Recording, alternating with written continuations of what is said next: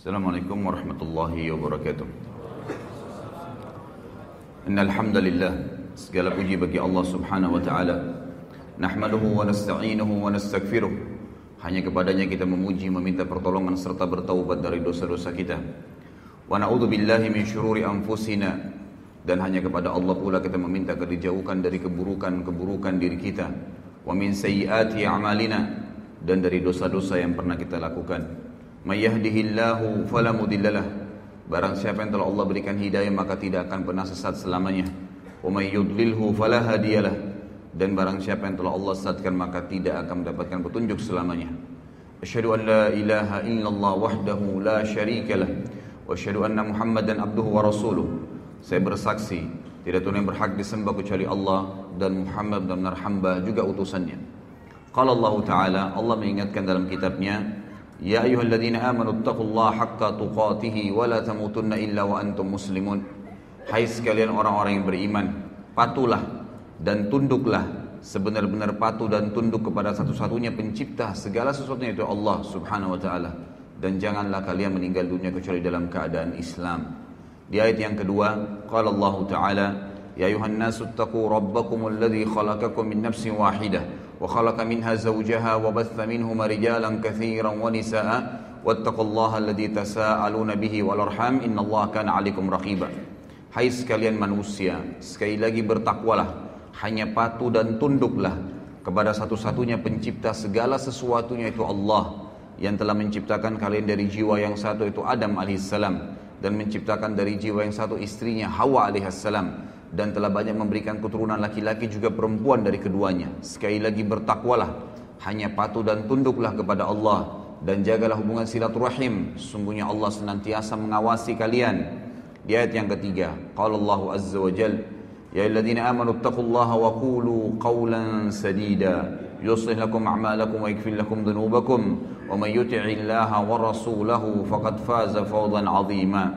Hai sekalian manusia, hai sekalian orang-orang yang beriman Sekali lagi bertakwalah, hanya patuh dan tunduklah kepada Allah dan ucapkan kalimat yang benar. Niscaya Allah akan memperbaiki amalan perbuatan kalian, mengampuni dosa-dosa kalian. Barang siapa yang mentaati Allah dan Rasulnya, maka dia telah mendapatkan kemenangan yang besar. Amma ba'd, fa inna asdaqal hadithi kitabullah. Kita tahu sebaik-baik rujukan bagi umat Islam dalam seluruh, seluruh lini kehidupan mereka terutama dalam ibadah yaitu Al-Qur'an, kitabullah. وخير حدي حدي sallallahu alaihi الله wasallam dan sebaik-baik petunjuk setelah keluar adalah petunjuk Nabi besar Muhammad sallallahu alaihi wasallam yang dikenal dengan as-sunnah. Keduanya rujukan pertama umat Islam atau utama dalam segala lini kehidupan mereka, terutama dalam masalah ibadah. Wa syarrul umuri muhdatsatuha dan seburuk-buruk ibadah yang tidak punya rujukan dari wahyu Allah, Al-Quran dan sunnah. Fa inna kulla muhdatin bid'ah semua perbuatan yang dianggap ibadah dan tidak punya rujukan wahyu dikenal dengan perbuatan baru dalam agama. Wa nabidatun dhalalah dan perbuatan baru itu akan membawa pelakunya pada kekeliruan dan kesesatan. Wa dalam final akan membawa pelakunya ke dalam api neraka. Bapak Ibu sekalian ikhwah akhwat rahimani rahimakumullah. Tentu yang paling pertama yang layak kita ucapkan adalah segala puji bagi Allah yang telah memudahkan kita untuk berkumpul di rumahnya ini dan juga untuk menghadiri majelis ilmu serta sebagaimana sudah saya bahasakan kepada teman-teman panitia, insya Allah saya usahakan dengan izin Allah setiap bulan kita lowongkan, setiap bulan akan ada tablik akbar khusus untuk membahas tentang kisah-kisah sahabat Nabi. Dan ini memang pertemuan pertama kita membahas tentang sahabat yang termulia yaitu Abu Bakar radhiyallahu anhu. Ada beberapa alasan kenapa saya memilih tema sahabat ini. Yang pertama saudaraku, banyak sekali umat Islam yang tidak pernah, tidak tahu, bahkan tidak pernah mau tahu. Siapa saja orang-orang yang telah sukses sebelum mereka, baik dunia maupun akhirat. Yang mereka pikirkan adalah orang-orang yang masih hidup bersama mereka, yang dianggap belum berhasil sebenarnya. Mereka baru ya berhasil di poin-poin tertentu, di subtansial kehidupan. Belum semuanya, gitu kan? Tapi ada orang-orang yang telah mendahului kita dari orang-orang saleh terlebih dahulu. Mereka sukses dunia, kaya raya.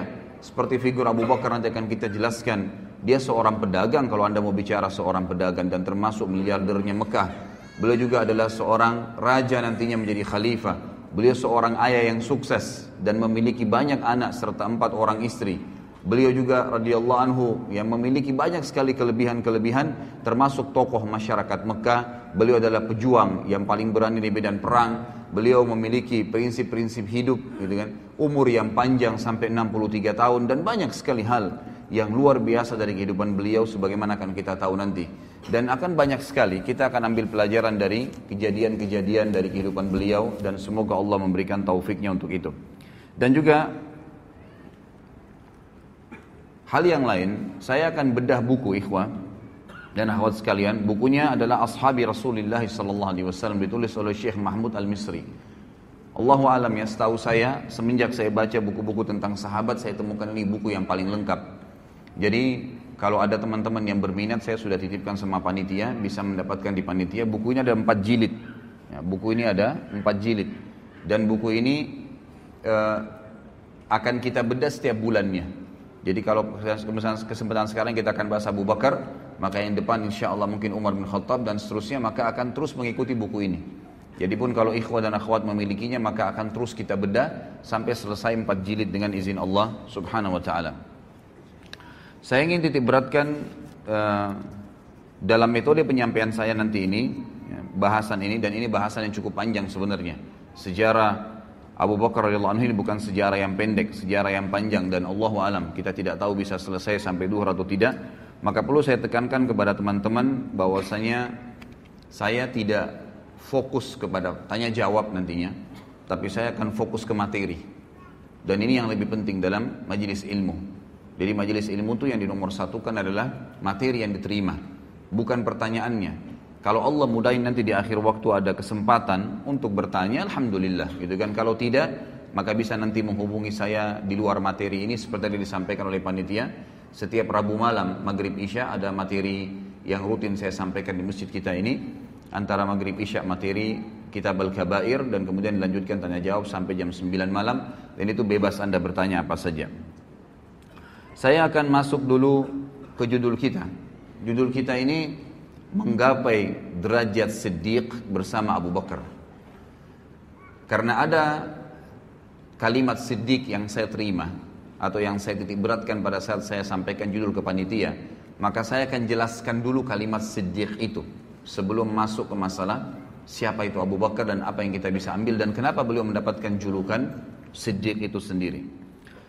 Saudaraku siddiq itu diambil dari kata sadaqa yasduqu yang berarti jujur, tanggung jawab, amanah, penuh kepercayaan.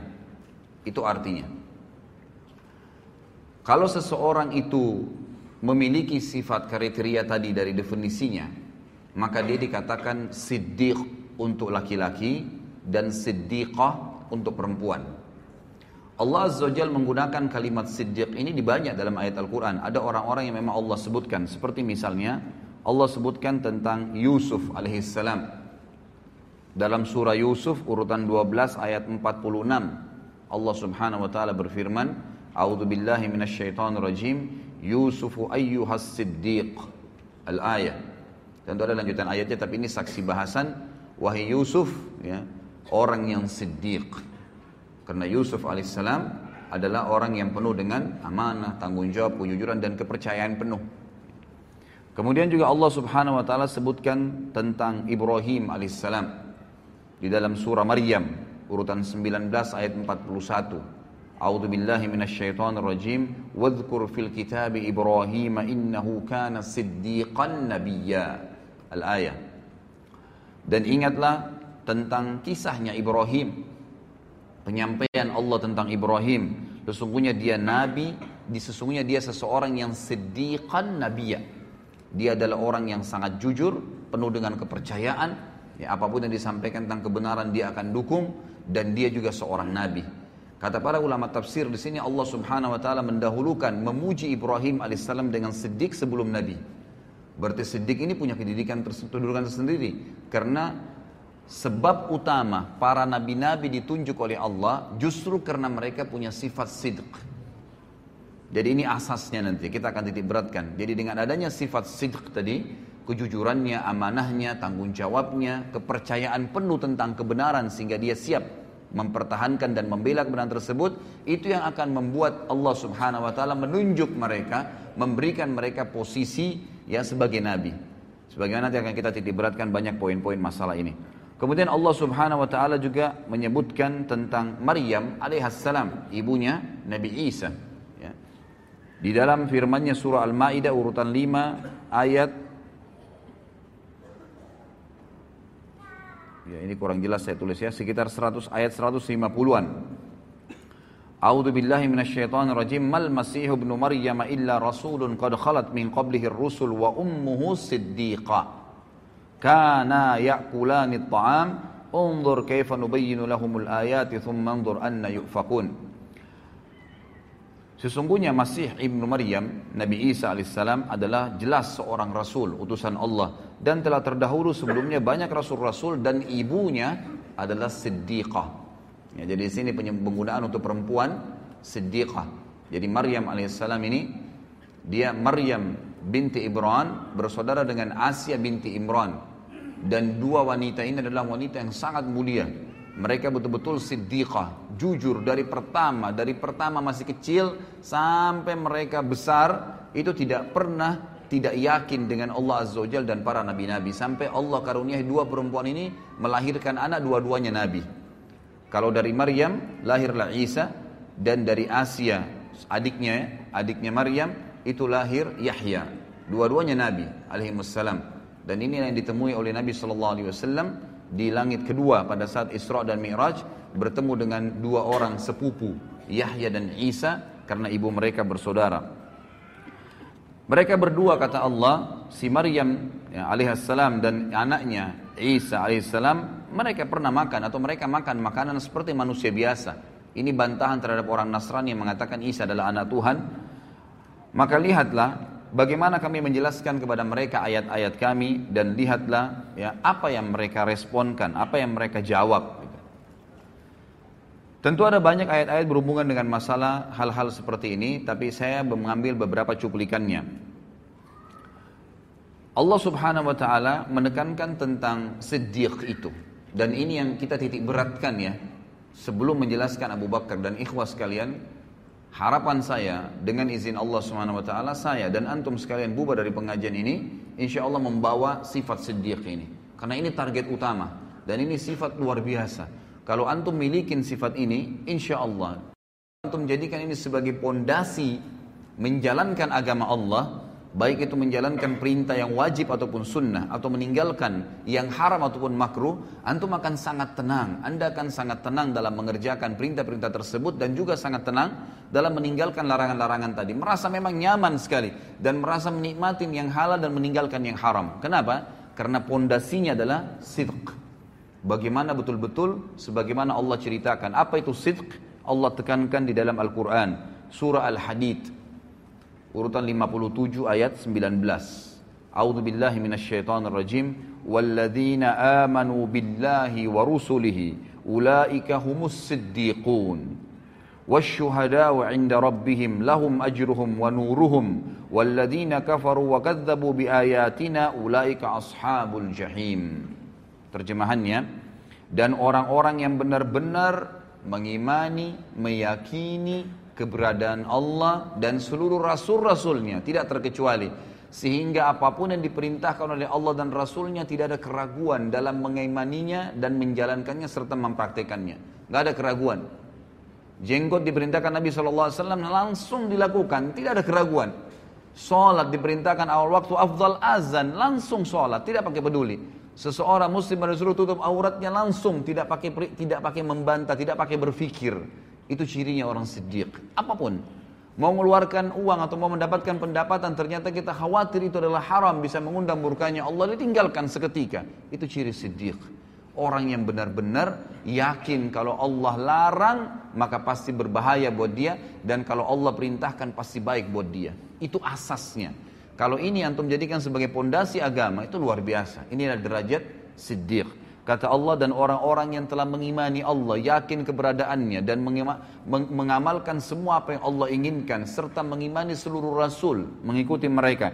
Mereka lah orang-orang yang siddiq dan juga yang dianggap jujur dan tadi ya penuh dengan kepercayaan dan juga mereka akan menjadi saksi-saksi di hadapan Tuhan mereka nanti dan mereka akan mendapatkan cahaya yang sempurna mereka akan mendapatkan pahala yang sempurna dan cahaya yang sempurna dari Tuhan mereka. Kata para ulama tafsir, cahaya ini adalah setiap orang melihatnya selalu merasa nyaman, selalu merasa dekat dengan Allah karena sidiknya. Ya, jadi orang kalau sidik itu, maka pada saat orang dekat dengannya selalu merasa dekat dengan Allah, selalu merasa dekat dengan surga, selalu berpikir akhirat, selalu menganggap remeh semua dunia dan kecil apapun yang berhubungan dengan kemaksiatan kepada Allah Subhanahu wa taala. Dan sungguhnya orang-orang yang kafir sebaliknya, kafir kepada Allah dan Rasul-Rasul, serta membohongkan ayat-ayat. Gak ada surga, gak ada itu alam barzah. Siapa yang bilang orang kalau ibadah itu dapat pahala banyak, sekian gunung, sekian ini dan seterusnya. Siapa yang bilang orang kalau kena maksiat, maksiat itu lalu dihukum oleh Allah. Subhanallah, saya kemarin tablik akbar di Makassar. Saya tem ngisi tema tentang kenalilah Tuhanmu kau akan bahagia. Pada saat saya jelaskan ikhwas sekalian, itu ayat atau hadis Nabi SAW tentang penciptaan langit, tujuh lapis langit dan sampai sidrat muntaha bagaimana besarnya Allah Azza Jal, bagaimana besarnya sehingga sana. Itu ada yang bertanya, ya, mengatakan dari mana anda mengetahui bahwasanya langit itu seperti itu tadi yang diceritakan dan bagaimana bisa anda mengetahui ada sidrat muntaha, kemudian ada arsnya Allah dan Allah itu ada. Apakah anda pernah ke sana? Begitu pertanyaannya. Luar biasa ini. Lalu saya bilang, yang dari tadi saya jelaskan dua jam ini tentang Allah Azza wa Jal ada, Nabi Alaihi Wasallam yang sampaikan ayat-ayat Al-Quran. Apakah anda masih bertanya lagi, saya apakah pernah kesana melihatnya? Sama saja dia mengatakan, saya tidak percaya. gitu kan? Ya kalau anda nggak percaya silahkan. Ini orang jelas lawannya Siddiq tadi. Sidq itu apapun yang disampaikan oleh Allah dan Rasulnya, apapun, tidak mungkin kita ragu, nggak boleh ragu. Sebagaimana kita akan ambil dari pelajaran Abu Bakar radhiyallahu anhu yang luar biasa dalam memang orang nomor satu dalam dalam dalam orang yang mendapatkan gelar sedik dari umat Muhammad sallallahu alaihi wasallam. Kata Allah dan orang-orang yang kafir tidak meyakini dan membohongi ayat-ayat kami maka mereka lah penghuni api neraka. Sebaliknya isu tambahan juga ikhwah dan akhwat sekalian rahimani rahimakumullah bahwasanya orang yang mencapai tingkat siddiq ini adalah orang-orang nanti akan diberikan surga tertinggi di akhirat nanti. Sebagaimana Allah Subhanahu wa taala menjelaskan dalam surah An-Nisa urutan 4 ayat 69. A'udzu billahi minasyaitonir rajim. Wa may yuti'illaha war rasul fa ulaika ma'al ladzina an'ama Allahu 'alaihim minan nabiyyin was siddiqin was syuhada'i was salihin wa hasuna ulaika rafiqa. Yang kurang lebih artinya, barang siapa yang mentaati Allah dan Rasulnya, semua yang Allah katakan dibenarkan, diamalkan, dipastikan tidak ada yang benar kecuali itu dan juga diperintahkan oleh Rasulnya Muhammad SAW dipastikan benar dan dia bangga dengan penampilan Islamnya, dengan makanan Islamnya, minuman Islamnya, ekonomi Islamnya, dengan politik Islamnya, semua dibenarkan maka merekalah orang-orang yang mendapatkan nikmat Allah berikan nikmat dan Allah gabungkan mereka bersama dengan para nabi-nabi dan kata para ulama tafsir nabi-nabi memiliki tempat di Firdaus surga Firdausil A'la yang tertinggi lalu Allah SWT sebutkan ya selain nabi-nabi yang akan mencapai dari itu adalah orang yang datang setelah nabi minan nabiyina langsung wasiddiqin dan orang yang membenarkan semua dan yakin serta bangga dengan itu memang kita bangga dan ini memang ikhwas sekalian saya pilih tema ini luar biasa saya dapatkan krisis kebanggaan muslimin sekarang terhadap agama mereka. Kita lihat seorang muslim tidak ada bedanya dengan orang kafir dari sisi pakaiannya, dari sisi cara bicaranya, tata bicaranya, makanan, jenis makanannya, usahanya. Berapa banyak orang subhanallah tidak bisa dibedain dari penampilannya antara muslimah dengan dengan non muslim, muslim dengan muslimah. Padahal kalau kita datangkan seseorang Nasrani, laki-laki, kita berikan kepada dia kopi atau baju koko atau sebuah simbol Islam misalnya, pakaiannya. Kemudian kita datangkan seorang Nasrani laki-laki yang lain lalu tanya dia agama apa orang itu? Spontan dia akan mengatakan muslim karena ada simbolnya. Kalau orang siddiq, dia yakin bahwasanya pakaian ini yang Allah katakan walibasut taqwa dzalika khair, ini pakaian yang ada simat, ada contoh, ada ciri ketakwaan adalah yang paling baik. Orang tahu oh ini orang dekat dengan Allah. Dan saya yakin subhanallah, orang kalau menggunakan baju koko dengan kopiah, ya, kalaupun ada perempuan nakal ya, yang biasa mengganggu laki-laki, dia tidak akan berani mengganggu orang itu karena pakaiannya. Lalu kenapa kita lari dari pakaian itu? Gitu kan? Kita malah tidak bangga. Berapa banyak orang subhanallah muslimin ya, ya eh, atau kita datangkan misalnya perempuan Nasrani ya, suruh pakai jilbab 5 menit saja, panggil Nasrani ya perempuan yang lain tanya orang itu agama apa, maka dia akan mengatakan itu muslimah. Ada simbol. Tapi setan menghiasi sebagian orang yang tidak punya sifat siddiqah, nggak ada sifat siddiqnya ini dalam dirinya, maka setan mengatakan untuk apa kau pakai jilbab? Maka tidak ada bedanya antara dia dengan wanita kafirah. Sama saja. Cuplikan yang selalu dilihat, didengar oleh kupingnya, ditatap oleh matanya, semuanya berbau orang-orang non-muslim. Film-filmnya semua Hollywood, oh, Bollywood, dan yang semua berhubungan dengan Eh, eh, tontonan terhadap aurat, lagu-lagu yang menjauhkan dia dari Al-Quran. Semuanya jauh, semuanya jauh. Cerita-cerita kosong, balas dendam, narkoba, mencuri istrinya orang lain, dan beragam macam hal, perselingkuhan dan seterusnya. Ini yang menjadi simbol di rumah orang-orang Islam sekarang. Tidak ada pengajian, tidak ada tilawah Al-Quran. Lalu kemudian mereka mau mengkhayal anaknya hafal Quran. Dari mana ikhwah dan akhwat sekalian? Dia sendiri nggak pernah sentuh Al-Quran, nggak pernah dengar ceramah dalam di rumah. Antum berapa kali saya jelaskan dalam pengajian saya Ikhwan. Ini masih kronologis semua ya. Saya bilang kalau saya pribadi, kadang-kadang sehari di Jakarta, saya bukan membagakan diri, cuma berbagi ya. Pada saat saya punya pengajian 4 hari, 4 kali jadwal sehari. Dari pagi kadang-kadang sampai malam Ikhwan. Dari pengajian saya saya isi dua jam, kemudian pulang menuju ke pengajian yang kedua. Di mobil itu sejam atau setengah jam atau panggang 45 menit atau kadang-kadang sampai dua jam jaraknya itu saya dengarkan lagi ceramah, baik ceramah saya, baik tilawah Al-Quran, baik ceramah asatidah, teman-teman dai-dai, atau saya dengarkan para masyayikh yang dari Saudi dalam bahasa Arab. Jadi saya tidak tidak ada selah, tidak ada selang waktu di mana saya kosong gitu di mobil atau saya lagi berzikir kepada Allah Subhanahu wa taala. Saya coba lakukan. Kemudian saya isi pengajian dua jam lagi. Jedah lagi antara pengajian kedua dan ketiga juga saya dengarkan lagi ceramah. Itu luar biasa. Api api iman dalam hati itu terus berkobar Ikhwan. Kadang-kadang antum dari pengajian seperti ini keluar dari masjid setan akan bisikin. Tadi kan sudah pengajian, sekarang hiburannya musik. Dibisikin sama dia, antum iya kan Begitu lemah, tidak sidq, Yakin ikhwas kalian. Kalau antum yakin di majelis ilmu bisa menambah iman, bisa mengingatkan kita kepada Allah Azza wa bisa membuat kita rindu dengan akhirat, bisa tahu tentang surga, bisa tahu tentang neraka dan kita khawatir tentang neraka tersebut. Lalu kenapa tidak sepanjang hidup kita seharian itu diisi dengan hal tersebut? Sayangnya rumah-rumah umat Islam sekarang ada Al-Quran itu kalau ada kematian.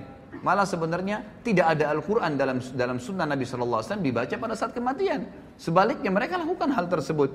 Dalam masalah ekonomi, riba, ya, gharar, semuanya kezaliman, manipulasi yang dilarang oleh Nabi Shallallahu Alaihi Wasallam, dilarang oleh agama, tapi dilakukan. Alasannya apa boleh buat Ustaz? Nggak ada jalan lain. Lalu antum depan Allah Azza Jal juga akan katakan itu pada hari kiamat, pada saat dihisab, nggak ada jalan lain. Lepaskan diri dari situ. Ya, harus yakin dengan janji Allah Subhanahu wa taala. Ini akan kita titip beratkan dua jam ke depan ikhwah, bagaimana memunculkan sifat siddiq, dalam hati kita dan mempelajari dari orang yang nomor satu dalam sifat sedik Abu Bakar radhiallahu anhu yang luar biasa dalam masalah seperti ini apapun yang Allah dan Rasulnya katakan tidak ada keraguan pasti benar dan itu menjadi simbol kehidupannya langsung tidak ada keraguan dalam masalah itu masalah politik sudah dijelaskan dalam Islam harus orang alim harus orang yang faham agama Allah yang tahu halal haramnya Allah baru jadi pemimpin mana pernah pemimpin negara kita ada orang yang alim Ya, padahal Nabi SAW mengatakan apa? Al-ulama warasatul anbiya. Ulama itu pewarisnya para nabi. Emang sudah begitu. Nabi-nabi ini pemimpin manusia. Sekarang kalau ada kiai, ada ustadz, ada dai, dicalonkan jadi presiden disorotin oleh masyarakat. Untuk apa dai menjadi masuk di politik? Subhanallah. Lalu kalau bukan ustadz atau ada dai atau ulama yang memimpin Anda, siapa yang akan pimpin Anda? Orang-orang fasik seperti sekarang yang membiarkan tempat kemaksiatan terbuka, pelanggaran-pelanggaran agama Allah dilakukan, riba merajalela mencekik umat, lehernya umat-umat Islam, anak-anak muslimah dan muslim kita akhirnya terbengkalai, dipaksanya ini dan dipaksakan itu, dan seterusnya, gitu kan. Maka ini keliru sekali. Bukankah Nabi SAW datang ke Madinah lalu menjadi pemimpin pada saat beliau datang dan beliau menobatkan diri menjadi raja sekalian Nabi di Madinah karena beliau adalah seorang yang paling alim, tahu halal haramnya Allah. Bukankah Nabi SAW wasiatkan Abu Bakar radhiyallahu anhu penggantinya setelah beliau adalah orang yang paling alimnya sahabat, paling tahu halal haramnya Allah. Bukankah Abu Bakar menulis wasiat pada saat mau meninggal mengatakan, aku meninggalkan wasiat yang ter manusia yang paling bertakwa sama Allah dan paling paham halal halalnya Allah adalah Umar bin Khattab. Bukankah Umar bin Khattab lalu menunjuk Uthman bin Affan bukankah Uthman dan masyarakat Madinah akhirnya menulis uh, akhirnya menunjuk ya masyarakat Madinah menunjuk Ali setelah itu karena dianggap orang yang paling alim setelah Uthman dan seterusnya. Kita lihat bagaimana khulafaur rasyidin menunjukkan adalah ulama ya. Apa kata Nabi SAW dalam hadis sahih riwayat Al-Hakim?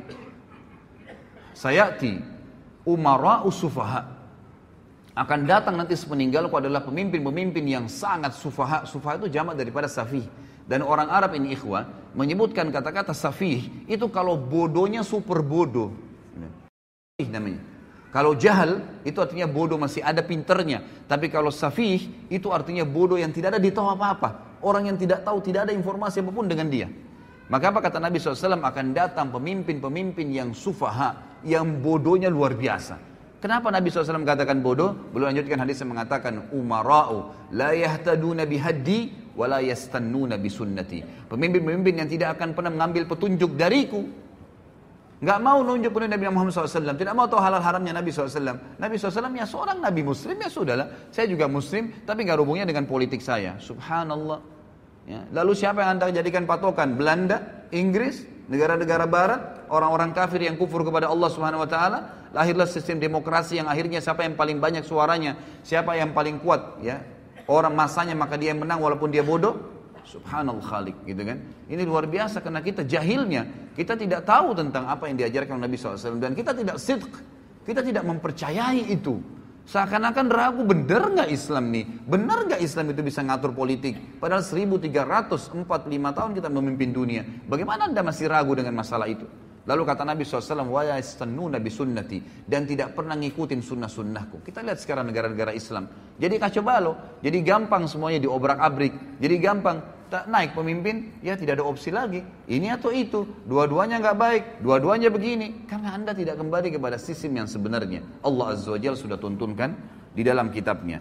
Jadi kata Allah Subhanahu wa taala, dan orang-orang yang mentaati Allah dan Rasulnya dalam segala lini ikhwah. Al-Quran dan Sunnah di atas segalanya. Allah dan Rasulnya di atas segalanya. Di atas politik, di atas ekonomi, di atas rumah tangga, di atas jabatan, di atas pendapatan, di atas segala-galanya. Itu baru baru dikatakan orang itu sidq. Orang yang benar-benar yakin dan percaya penuh terhadap apa yang Allah dan Rasulnya turunkan. Barang siapa yang mentaati Allah dan Rasulnya, maka mereka lah yang akan bersama diberikan nikmat kepada nabi-nabi dan orang-orang yang sedih orang-orang yang terpercaya tadi dan syuhada orang yang mati syahid wassalihin dan orang-orang yang saleh wa ulaika rafiqa dan mereka adalah sebaik-baik orang ya, sebaik-baik orang baik ikhwas sekalian sebelum masuk ke Abu Bakar juga saya menemukan ada tema yang menarik dari buku ini sebelum jauh membahas masalah Abu Bakar radhiyallahu anhu di sini ada disebutkan di buku ini nanti kalau Anda memiliki buku ini atau antum memiliki buku ini ada poin yang saya kemarin sempat terlintas membaca sepintas gitu. Lalu saya temukan memang ini poin yang tidak boleh luput dalam materi seperti sekarang kita ini. Ikhwas kalian, demi Allah ikhwah, saya bersumpah di atas podium ini. kita ini umat yang terbaik. Umat Islam, umat yang terbaik. Kita memiliki syariat yang paling sempurna dari Allah dan Rasulnya Muhammad SAW. Tidak boleh ragu dengan masalah itu. Kita tidak perlu agama lain. Kita tidak perlu dengan siapapun orang lain menjadikan umat Islam sebagai kiblat. Iya, tapi jangan kita yang berkiblat dengan mereka. Karena mereka berkiblat pada hal-hal yang melanggar dan kufur kepada Allah pencipta langit dan bumi. Sementara kita ini di bawah tuntunan pencipta langit dan bumi. Bagaimana bisa seorang muslim ragu? Dan ikhwas sekalian, kita akan bacakan dalil bagaimana umat Muhammad sallallahu alaihi wasallam adalah umat yang terbaik dan kita adalah umat memang yang mestinya memimpin dunia. Memang sudah begitu. Jadi tidak boleh ragu dengan masalah itu. Dengarkan ikhwah. Kata Allah Subhanahu wa taala di dalam Al-Qur'an surah Al-Imran ayat 110. Kalau pegang buku ini bisa lihat halaman masih awal-awal ya, halaman 41. A'udzu billahi minasyaitonir rajim. Bismillahirrahmanirrahim. Kuntum khaira ummatin ukhrijat linnasi nasi ta'muruna bil ma'rufi wa tanhauna 'anil munkari wa tu'minuna billah. Al-ayah. Kalian umat Islam, umat Muhammad SAW adalah sebaik-baik umat yang telah dilahirkan untuk siapa? Untuk manusia akhir zaman? Untuk seluruh manusia. Dari zaman Adam AS sampai hari kiamat. Kalian adalah sebaik-baik umat, artinya kalian pemimpinnya, kalian yang harus jadi patokan, kalian harus jadi panduan, kalian yang menjadi contoh bagi orang lain. Ya. Dan kalian, sifat kalian adalah kalian selalu menyeru kepada yang ma'ruf apa yang Allah perintahin selalu kalian bilang nggak bisa tuh karena Allah larang, bisa tuh karena Allah yang bolehkan. Selalu begitu. Rasulullah contohkan, Rasulullah nggak contohkan. Itu sifatnya umat Islam. Menyuruh kepada yang ma'ruf artinya yang Allah dan Rasulnya perintahkan. Watanhauna anil mungkar dan kalian melarang kemungkaran yang Allah dan Rasulnya larang. Hanya itu patokannya. Watu minu billah dan kalian meyakini sepenuhnya tentang keberadaan Tuhan Allah Subhanahu wa taala. Kemudian juga disebutkan di dalam surah Al-Baqarah ayat 143. Kelebihan yang kedua umat Islam adalah Kata Allah Subhanahu wa taala, "A'udzu billahi minasyaitonir rajim. Wa kadzalika ja'alnakum ummatan wasatan litakunu syuhada 'alan nasi wa yakuna ar-rasulu 'alaikum syahida." Dan demikian pula kami menjadikan kamu hai umat Islam, umat pertengahan. Tidak ada sesuatu yang berat sekali, tidak ada juga yang ringan sekali, di tengah-tengah. Sementara umat sebelum kita punya hal-hal yang berat. Kalau antum belum tahu, umat Nabi Musa alaihissalam itu kalau mereka berbuat dosa besar, taubatnya bukan kayak kita. Taubatnya kalau kita ini tinggal sesalin, tinggalin, selesai. Nyesa, janji sama Allah tidak ulangin, diampuni dosanya. Kalau sama Nabi Musa, Pak. Kalau ada umatnya mengeluh, wahai Musa, saya baru berzina, saya baru buat dosa besar. Apa kata Musa alaihissalam dalam surah Al-Baqarah? Faktulu anfusakum. Bunuh diri kalian. Berat itu. Buat dosa, taubatnya bunuh diri. Zaman dulu. Umat Islam tidak seperti itu. Nggak seberat itu, ringan, lebih ringan. Tidak juga terlalu menggampang-gampangkan permasalahan. Lalu dikatakan, agar kalian menjadi saksi atas perbuatan manusia dan agar Rasul Muhammad menjadi saksi atas perbuatan kalian. Di dalam hadis yang sahih diriwayatkan oleh Imam Bukhari dan juga dalam kitab tafsir ada sebuah hadis yang mulia dari Abu Sa'id Al-Khudri radhiyallahu anhu bahwasanya Nabi saw bersabda Ini yang pegang buku di halaman 43 ya. Yud'a Nuhun yaumal qiyamah. Fayaqulu labbaika wa sa'daika ya Rabbi. Fayaqulu hal, bal, hal ballakta ayyir risala. Fayaqulu na'am. Fayuqalu li ummatihi hal, ballag, hal, ballag, hal ballagakum. Fayaquluna ma atana min nadhir. Fayaqulu man yashhadu laka. Fayaqulu Muhammadun wa ummatuhu.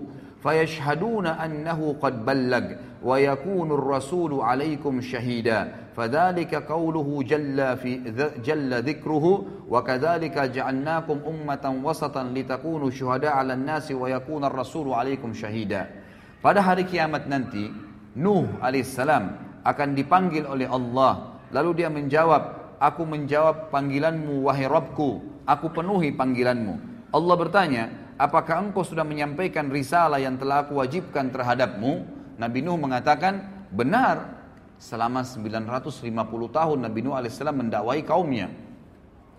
Lalu umat Nabi Nuh ditanya oleh Allah, apakah Nuh sudah menyampaikan kepada kalian?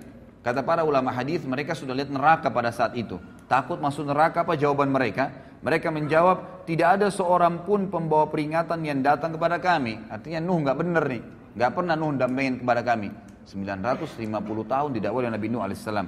Allah bertanya kepada Nuh untuk menjelaskan posisi umat Muhammad SAW dan juga mendirikan hujjah ya, agar umat Nabi Nuh tidak bisa lagi mengelak. Kata Allah SWT kepada Nuh, siapa yang menjadi saksi untukmu? Nuh menjawab, Muhammad dan umatnya. Maka umat Muhammad SAW pun semuanya datang, tidak terkecuali, bersaksi bahwa Nuh telah menyampaikan dan telah dan Rasulullah SAW menjadi saksi atas mereka sebagaimana Allah telah firmankan dalam Al-Quran dan demikian pula kami telah menjadikan kamu umat Islam umat pertengahan agar kamu menjadi saksi atas perbuatan manusia dan agar Rasul Muhammad menjadi saksi atas perbuatan kalian di dalam hadis yang lain kata Nabi SAW dari Jabir radhiyallahu anhu hadis ini direwetkan oleh Ibnu Abi Hatim dengan sanad jayyid dan juga disebutkan dalam Al-Hafidh dalam Fath Fathul Bari maksudnya. Ya. Kata Nabi SAW, Ma min rajulin minal umami illa wadda annahu minna ayyu ayyatuhal ummah. Ma min nabiyin kadhabahu qawmuhu illa wa nahnu syuhada'uhu yawmal qiyamah an qad ballaga risalatallahi risalatallah risalatallahi wa nasaha lahum. Tidak ada seorang pun dari umat-umat sebelum kita, kata Nabi SAW, kecuali dia berharap berasal dari kita, wahai umat Islam. Ini perkataan Nabi ya, sekali lagi kata Nabi SAW, ketahuilah tidak ada seorang pun dari umat-umat sebelum kita, karena kita ini umat terakhir. Gitu kan. ya. Kecuali karena nabi-nabi mereka sampaikan nanti agar datang umat terakhir, nabinya paling sempurna, umatnya paling baik, paling banyak pengikutnya, paling pertama masuk surga, banyak kelebihan-kelebihan nanti. Lalu mereka kecuali berharap, semuanya berharap umat-umat sebelum kita, termasuk golongan kita ini. Termasuk golongan kita umat Islam. Tidak ada seorang nabi pun yang didustakan oleh kaumnya kecuali kita akan kita adalah saksi-saksinya pada hari kiamat bahwasanya dia telah menyampaikan risalah Allah dan menasihati mereka. Juga disebutkan di dalam hadis yang lain, ini mohon maaf saya tidak bisa bacakan semua karena hadisnya panjang. Saya pindah ke halaman setelahnya, halaman 45. Kata Nabi Shallallahu Alaihi Wasallam dalam hadis yang sahih diriwayatkan oleh Ahmad dan Tirmidzi juga Ibnu Majah. Dan ini dihasankan oleh Syekh Al-Bani sebagaimana dijelaskan dalam footnote-nya. Kata Nabi SAW, innakum tum, tumit, innakum tumit, tum, uh, eh, innakum tutib, innakum tutimmuna innakum tutimmuna sab'ina ummah antum khairuha wa akramuha 'ala Allah. Sesungguhnya kalian akan melengkapi 70 umat. Ya, kata para ulama hadis maksudnya adalah ada 70 kelompok umat yang besar nanti pada hari kiamat. Dan kalian adalah yang melengkapi yang paling banyak di antara 70 umat itu. Kalian adalah yang terbaik dan termulia bagi Allah. Di dalam hadis yang lain diriwayatkan oleh Ahmad dan Tirmidzi dari Anas dan Syekh Albani mengatakan untuk mensahihkan hadis ini kata Nabi SAW mathalu ummati mathalul matar la yudra awwaluhu khairun am akhiruh umatku ibaratnya hujan tidak diketahui mana yang paling baik apakah yang pertama atau yang terakhirnya maksudnya apa semuanya baik umat Islam ini semuanya baik. Selama mereka amalkan agamanya, maka mereka adalah yang terbaik. Tidak ada bedanya antara satu dengan yang lainnya. Juga kata Nabi SAW di dalam hadis yang sahih riwayat Abu Daud, Tabarani, dan juga Hakim, Nabi SAW bersabda, Ummati hadhi ummatun marhumatun, laysa alaiha azabun fil akhirah, innama azabuha fid dunya fitan, wazzalazilu, wal qatlu, wal balaya. Umatku ini adalah umat satu-satunya yang dikasihani oleh Allah tidak ada azab atas mereka di akhirat. Maksudnya orang-orang ya yang umat Islam ini umumnya kata ulama hadis sebelum mereka meninggal itu diberikan kesempatan untuk bertaubat selalu diingatkan oleh Allah Subhanahu wa taala. Jadi betul-betul orang yang masuk ke neraka nanti dari umat Islam ini umat-umat yang betul-betul menyimpang, benar-benar tidak mau bertaubat, tidak mau kembali ke jalan Allah Subhanahu wa taala. Akan tetapi azabnya akan datang di dunia dalam bentuk fitnah-fitnah gempa bumi, pembunuhan, mungkin mereka dibunuh oleh orang-orang lain dan wabah penyakit. Kemudian di dalam hadis yang lain juga diriwayatkan Imam Muslim dari Abu Musa al-Asy'ari bahwasanya Nabi sallallahu alaihi wasallam bersabda, "Inna Allah azza wa jal idza arada rahma, rahmata ummatin min ibadihi qabada nabiyyaha qablaha faja'alahu laha faratan wa salafan baina yadayha wa idza arada halakata ummatin wa nabiyyuha hayyun fa ahlakaha wa huwa yanzuru fa aqarra aynaha aynahu bihalakit bihalakit bihalat bihalatiha hina kadzabuhu wa asaw amrah jika Allah azza wajalla hendak merahmati suatu umat dari hamba-hambanya niscaya dia mengambil atau mewafatkan nabinya sebelum mereka seperti Nabi Muhammad SAW wafat sebelum para sahabat umumnya dia menjadikan nabi tersebut sebagai pendahulu di hadapan mereka sehingga bisa dicontohin jika Allah hendak membinasakan satu umat, niscaya dia Allah menyiksanya sebelum nabi mereka atau selama nabi mereka masih hidup. Allah membinasakan mereka sedangkan nabi mereka melihatnya. Seperti kasus Nabi Nuh, Nabi Lut, jadi dilihat. Dia membuatnya tenang dengan kebinasaan mereka manakala mereka mendustakan dan menyelisihi perintahnya. Kemudian juga kelebihan umat Muhammad SAW yang lain adalah hadis disebutkan oleh Ibnu Majah dan Baihaqi disahihkan oleh Syekh Albani dari Abu Hurairah anhu bahwasanya Nabi sallallahu alaihi wasallam bersabda, "Inna Allah tajawaza li ummati amma tuwaswisu bihi suduruha atau sudu, ya suduruha, ma lam ta'mal ta au tatakallam bihi wa mastukriha alaih." Sesungguhnya Allah memaafkan umatku apa yang terbersit dalam hati mereka selama mereka belum melakukannya. Jadi kalau kita lagi sholat, kemudian ada bisikan-bisikan ria, bisikan apa saja, selama kita belum iakan, maka tidak terhitung batal, gitu kan? Sebab semua ibadah pasti ada lintas bisikan setan ya. Kita mau sodaka, tuh orang puji, itu orang ini. Kita lagi sholat tuh, indahkan ada teman di sebelah kamu, kamu dipuji. Kita lagi berdoa seperti itu. Selama kita nggak iakan, maka tidak ada masalah. Tapi kalau kita sudah iakan baru terjadi ria itu mendapatkan dosa seperti itu. Allah swt memudahkan bagi umat ini seperti itu. Jadi Allah Subhanahu wa taala memaafkan umatku apa yang terbersih dalam hati mereka maksudnya digoda oleh setan selama mereka belum melakukannya atau mengucapkannya dan apa yang mereka dipaksa atasnya. Kalau dipaksa lakukan satu perbuatan kalau tidak dia akan dibunuh seperti kasus Ammar ibn Yasir ya rahiyallahu anhu pada saat ayahnya dan ibunya Ammar dan ya, Sumayyah dibunuh oleh Abu Jahal maka Ammar masih kecil umurnya 7 tahun 8 tahun ketakutan disiksa sama Abu Jahal. Abu Jahal bilang, saya akan siksa kamu, saya tidak bunuh langsung. Sampai habis semua kulitmu, sampai kamu kesakitan luar biasa dan kamu mati tersiksa. Kalau kau tidak kufur kepada Muhammad. Maka kata Ammar, baiklah, apa yang kau mau wahai Abu Jahal? Kata Abu Jahal, eh, katakan saya kufur kepada ya risalahnya Muhammad, kufur kepada kenabian Muhammad. Maka Ammar mengatakan, saya kufur kepada risalahnya Muhammad. Lalu Abu Jahal tidak puas, lewatlah unta betina Lalu kata Abu Jahal, saya tidak akan lepaskan kau, kecuali kau katakan unta ini Tuhanku. Maka Ammar pun berkata, unta ini Tuhanku. Baru dilepas. Ammar bin Yasir radhiyallahu anhu, waktu lepas dari azab, merasa menyesal. Ya terbebani hatinya. Kenapa tadi nggak sekalian biarin aja saya disiksa? Lalu dia datang kepada Nabi SAW mengatakan umur 7 tahun, 8 tahun ini luar biasa imannya. Lalu kata Ammar ya Rasulullah sambil nangis, bagaimana bisa ini? Saya tadi mengucapkan begini dan begitu ya Rasulullah karena saya takut dibunuh. Kata Nabi SAW, wahai Ammar, kalau seandainya diulangin lagi kepadamu besok, ucapkanlah. Selama memang bukan hatimu yang menginginkannya. Artinya memang dipaksa, gitu kan. Ini terlepas dari, ini, ini adalah sebuah hal yang tidak dihukum bagi umat Muhammad sallallahu alaihi wasallam. Kemudian juga dikatakan oleh Nabi sallallahu alaihi wasallam di dalam hadis diriwayatkan oleh Ibnu Abi Asim dari Anas dan dihasankan oleh Syekh Albani dalam Sahihul Jami' kata Nabi SAW Inna Allah Ta'ala kata ajara ummati min tajtami ala dhalalah Sesungguhnya Allah Ta'ala telah melindungi umatku sehingga mereka tidak bersepakat di atas kesesatan. Artinya selama mereka berpegang pada Al-Quran dan Sunnah, maka mereka insya Allah tidak akan sesat. Kemudian juga ya di dalam hadis yang diriwayatkan oleh Imam Muslim dan Ahmad juga Nasai dari Hudzaifah radhiyallahu anhu bahwasanya Nabi sallallahu alaihi wasallam bersabda, "Fuddilna 'alan nasi bi thalath. Ju'ilat sufufuna ka sufufil malaika wa ju'ilat lana al-ardu kullaha masjida wa ju'ilat turbatuha lana tahura idza lam taji ila idza lam najidil ma' wa u'titu hadhil ayat min akhir suratil Baqarah min kanzin tahtal arsh lam yu'taha nabiyyun qabli. Kami diberikan umat Islam ini tiga keutamaan kata Nabi SAW atas semua manusia. Yang pertama, saf-saf kami dijadikan seperti safnya para malaikat.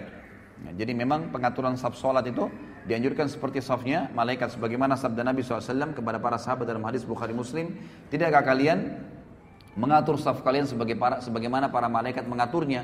Lalu kata para sahabat, bagaimana malaikat mengatur saf mereka ya Rasulullah? Kata Nabi SAW, mereka menyempurnakan saf demi saf, setelah penuh baru pindah ke saf yang kedua, setelah penuh baru pindah saf ketiga dan seterusnya. Yang kedua adalah seluruh bagian bumi ini dijadikan bagi kami sebagai masjid. Boleh dibangun masjid dimanapun tempatnya, selama tanah itu bukan tanah hasil rampasan atau yang haram, maka boleh dibangun masjid. Dan yang ketiga, debunya bumi ini dijadikan untuk kami sebagai alat bersuci jika kami tidak mendapatkan air. Bisa bertayamum dari mana saja, ya, debu yang ada. Dan diturunkan kepadaku ayat-ayat ini dari akhir surah Al-Baqarah, ya. Dari perbendaharaan di bawah arsnya Allah yang tidak diberikan kepada seorang nabi sebelumku. Kemudian juga tentu di sini ada banyak sekali ya hadis-hadis Nabi Shallallahu Alaihi Wasallam yang mungkin saya tidak bisa bahas semua tentu saya berharap ikhwat dan akhwat bisa memiliki bukunya sekali lagi karena buku ini akan kita bedah setiap bulannya dengan izin Allah kalaupun memang Allah memberikan ada halangannya maka minimal Anda sudah memiliki buku rujukan yang saya jadikan sebagai referensi utama ini di sini ada banyak sekali ya dan saya tutup dengan hadis ya di mana Nabi Shallallahu Alaihi Wasallam menyebutkan ada dua hadis ya yang pegang buku di halaman 53 langsung Kata Nabi Shallallahu Alaihi Wasallam di dalam hadis diriwayatkan oleh Ahmad dari Abu Bakar radhiyallahu anhu dan disahihkan oleh Syekh Albani dalam Sahihul Jami' kata Nabi SAW utitu sab'ina alfan min ummati yadkhuluna al-jannata bighairi hisab wujuhuhum kal qamari lailatal badr wa qulubuhum ala qalbi rajulin wahid fastazattu rabbi azza wa jal fazadani ma'a kulli wahidin sab'ina alfa ini kemuliaan yang luar biasa aku diberikan 70 ribu dari umatku yang masuk surga tanpa hisab wajah mereka seperti rembulan di malam purnama dan hati mereka di atas hati satu orang artinya semuanya sama imannya aku lalu meminta tambahan kepada Robku maka dia Robku memberiku tambahan setiap satu orang dari 70 ribu itu ditambahkan 70 ribu orang yang lain sehingga masing-masing mereka bisa membawa 70 ribu jadi 70 ribu kali 70 ribu dan ini tidak ada bagi umat-umat sebelum kita ini luar biasa sekali Allah SWT berikan kepada kita. Kemudian dikatakan juga di dalam hadis yang lain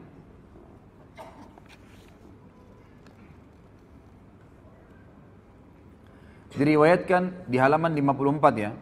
Footnote nomor 24 diriwayatkan oleh Ahmad Tirmidzi dan Ibnu Majah dari dan orang disahikan oleh Syekh Albani sama di Sahil Jami' kata Nabi sallallahu alaihi wasallam ahlul jannati ishruna wa mi'atu saf Thamanuna minha min hadhil ummati wa arba'una min sairil umam.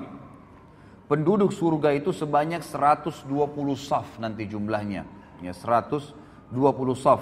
80 darinya itu adalah dari umat ini.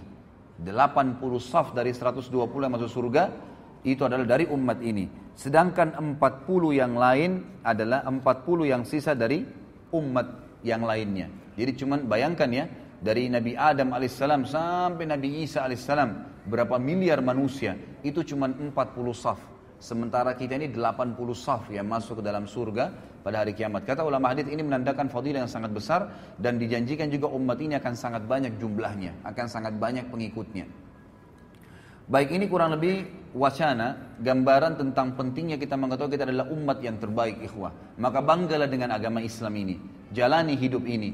Jadikan Islam sebagai tradisi dan jangan balik. Garis bawahnya kata-kata saya ini jangan balik, jangan menjadikan tradisi sebagai Islam. Nggak boleh. Tradisi, suku, adat, negara, habiskan semua, nggak ada. Bagi saya, karena saya Muslim, Islam yang menjadi tradisi hidup saya. Selesai. Maka kita punya standarisasi tradisi.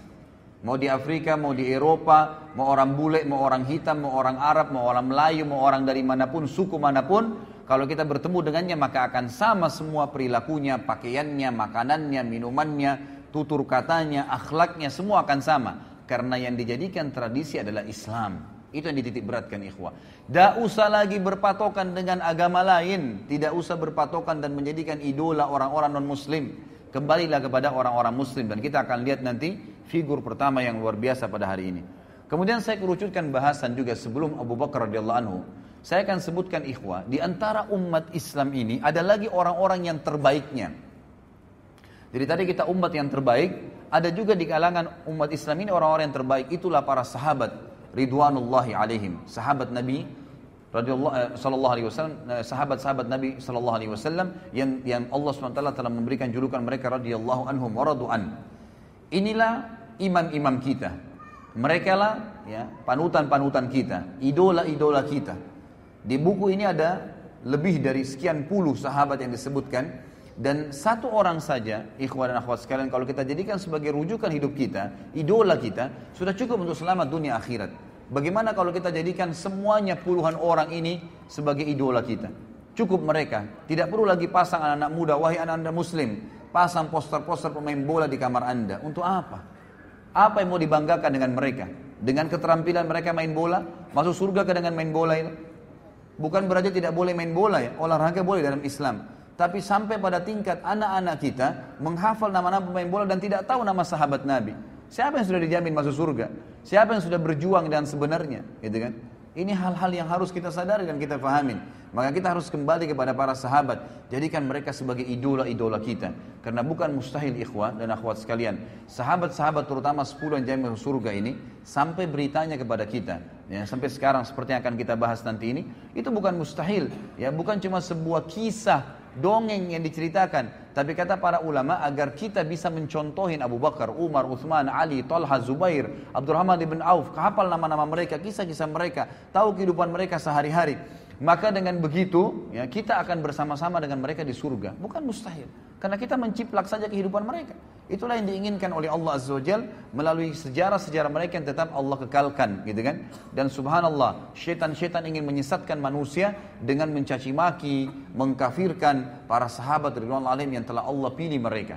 Nanti kita akan baca sebentar lagi fadilah dan keutamaan para sahabat sehingga di sini ikhwas sekalian, kita tidak butuh lagi panutan siapapun kecuali mereka setelah Nabi Muhammad sallallahu alaihi wasallam. Yang pertama ikhwas sekalian, disebutkan dalam buku ini Allah Subhanahu wa taala menurunkan banyak sekali Al-Qur'an. Coba buka halaman 59 yang pegang bukunya. Sekali lagi ikhwah dan akhwat kalau ingin memiliki bukunya ada di depan sama panitia ya. Yang jelas kita membahas di sini jilid pertamanya. Surah Al-Ahzab ayat, halaman 59 ayat 23. A'udzu billahi minasyaitonir rajim. Allah SWT mengekalkan dalam Al-Quran dibaca oleh setiap orang yang beriman tentang para sahabat.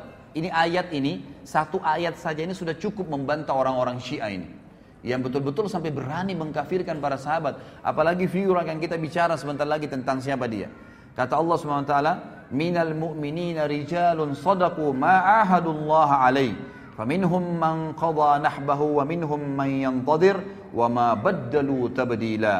antara orang-orang mukmin, maksudnya para sahabat, ayat ini turun kepada para sahabat. Ada orang-orang yang menepati apa yang telah mereka janjikan kepada Allah. Maksudnya di sini ulama tafsir bilang mereka mati syahid. Mereka berusaha masuk medan perang supaya mati syahid dan Allah berikan apa yang telah Allah janjikan. Dan ada di antara mereka yang gugur dan ada pula di antara mereka yang masih menunggu ikut perang, belum mati, ikut perang yang kedua, terus begitu. Ya, karena yakin dengan apa yang Allah janjikan dengan mati syahid itu. Dan mereka sama sekali tidak mengubah janjinya. Maksudnya tidak berubah, tidak murtad, tidak ragu, tidak bimbang. Kemudian dalam surah Al-Bayyinah ayat 8 Allah Subhanahu wa taala mengatakan radhiyallahu anhum waradu an.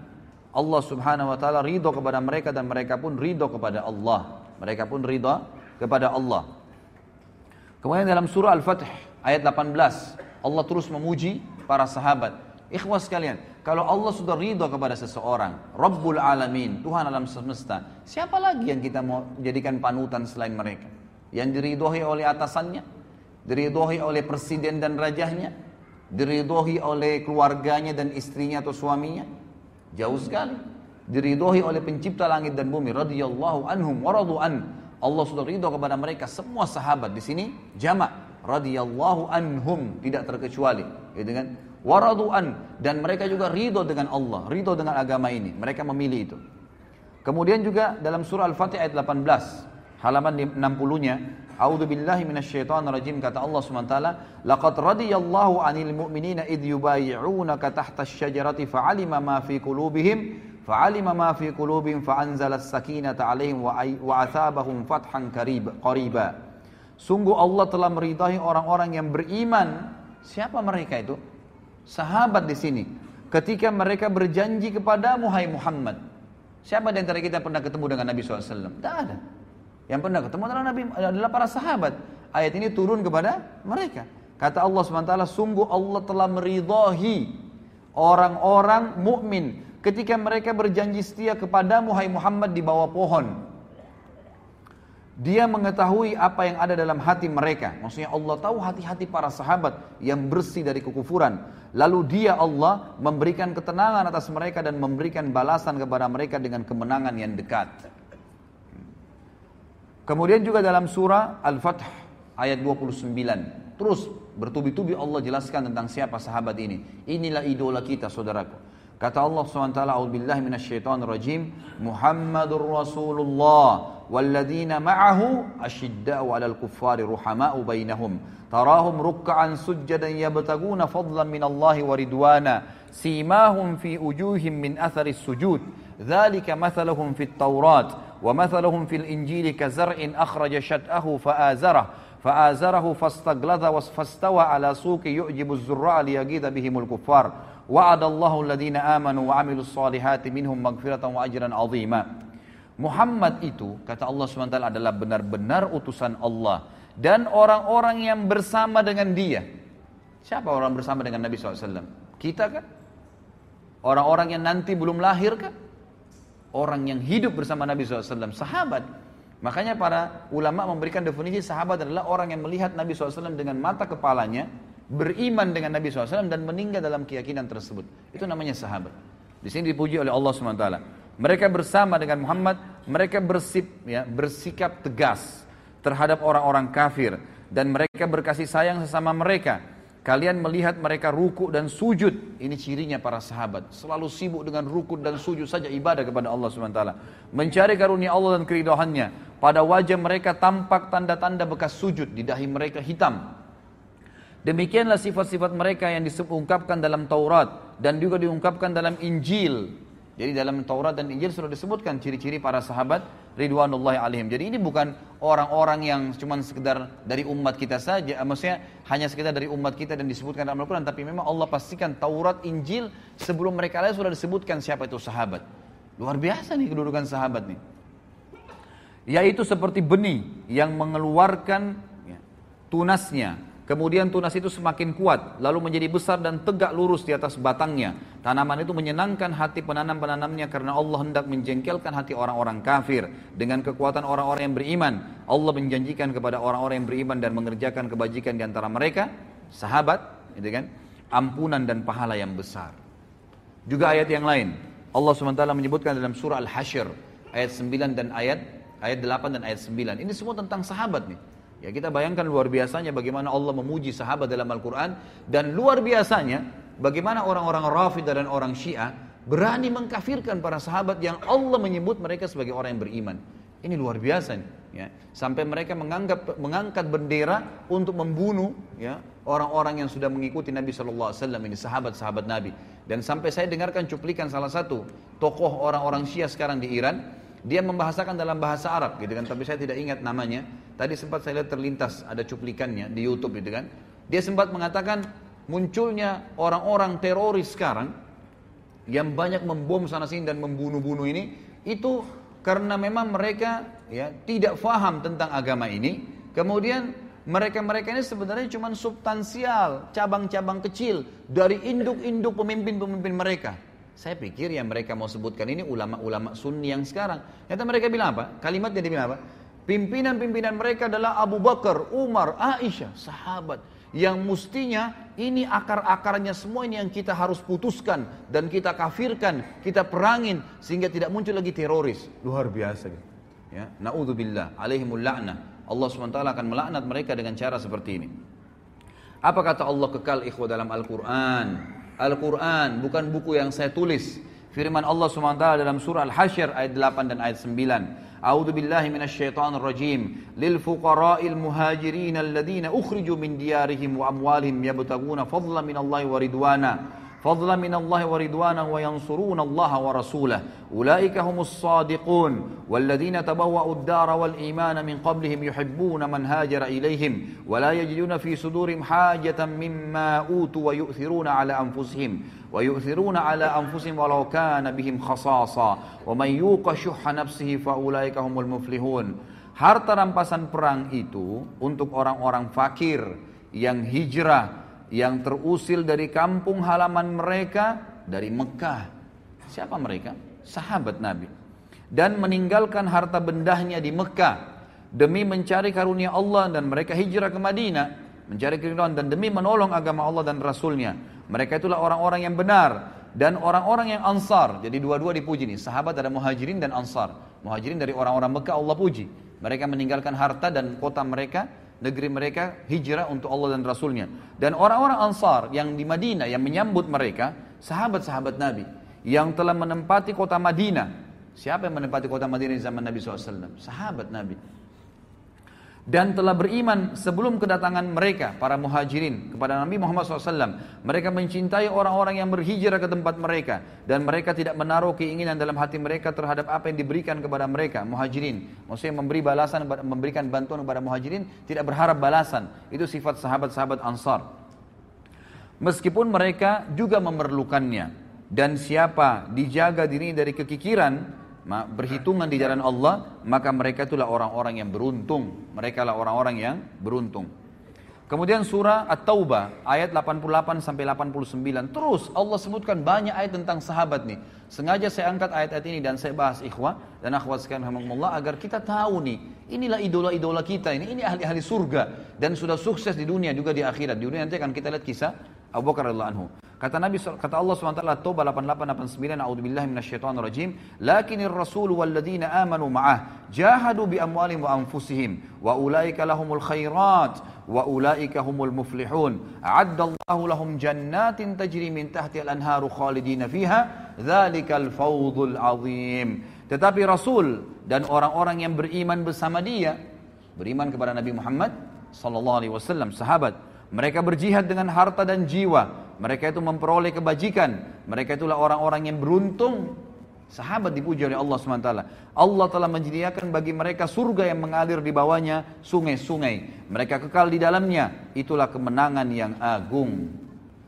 At-Taubah ayat 100. A'udhu billahi minasyaitan rajim. Ayat selanjutnya. والسابقون الْأَوَّلُونَ مِنَ الْمُهَاجِرِينَ وَالْأَنصَارِ وَالَّذِينَ اتَّبَعُونَ بإحسان والذين اتبعوهم بإحسان رضي الله عنهم ورضوا عنه وعد لهم وعد لهم جنات تجري تحتها الأنهار خالدين فيها أبدا ذلك الفوز العظيم dan orang-orang yang terdahulu lagi yang pertama-tama masuk Islam dari golongan muhajirin dan ansar Kata ulama tafsir, penyebutan Allah SWT muhajir ansar memastikan tidak mungkin orang lagi mendustakan kalau ini turun kepada para sahabat Ridwanullah alaihim. Karena tidak ada orang yang berjulukan Muhajirin dan Ansar kecuali para sahabat Nabi.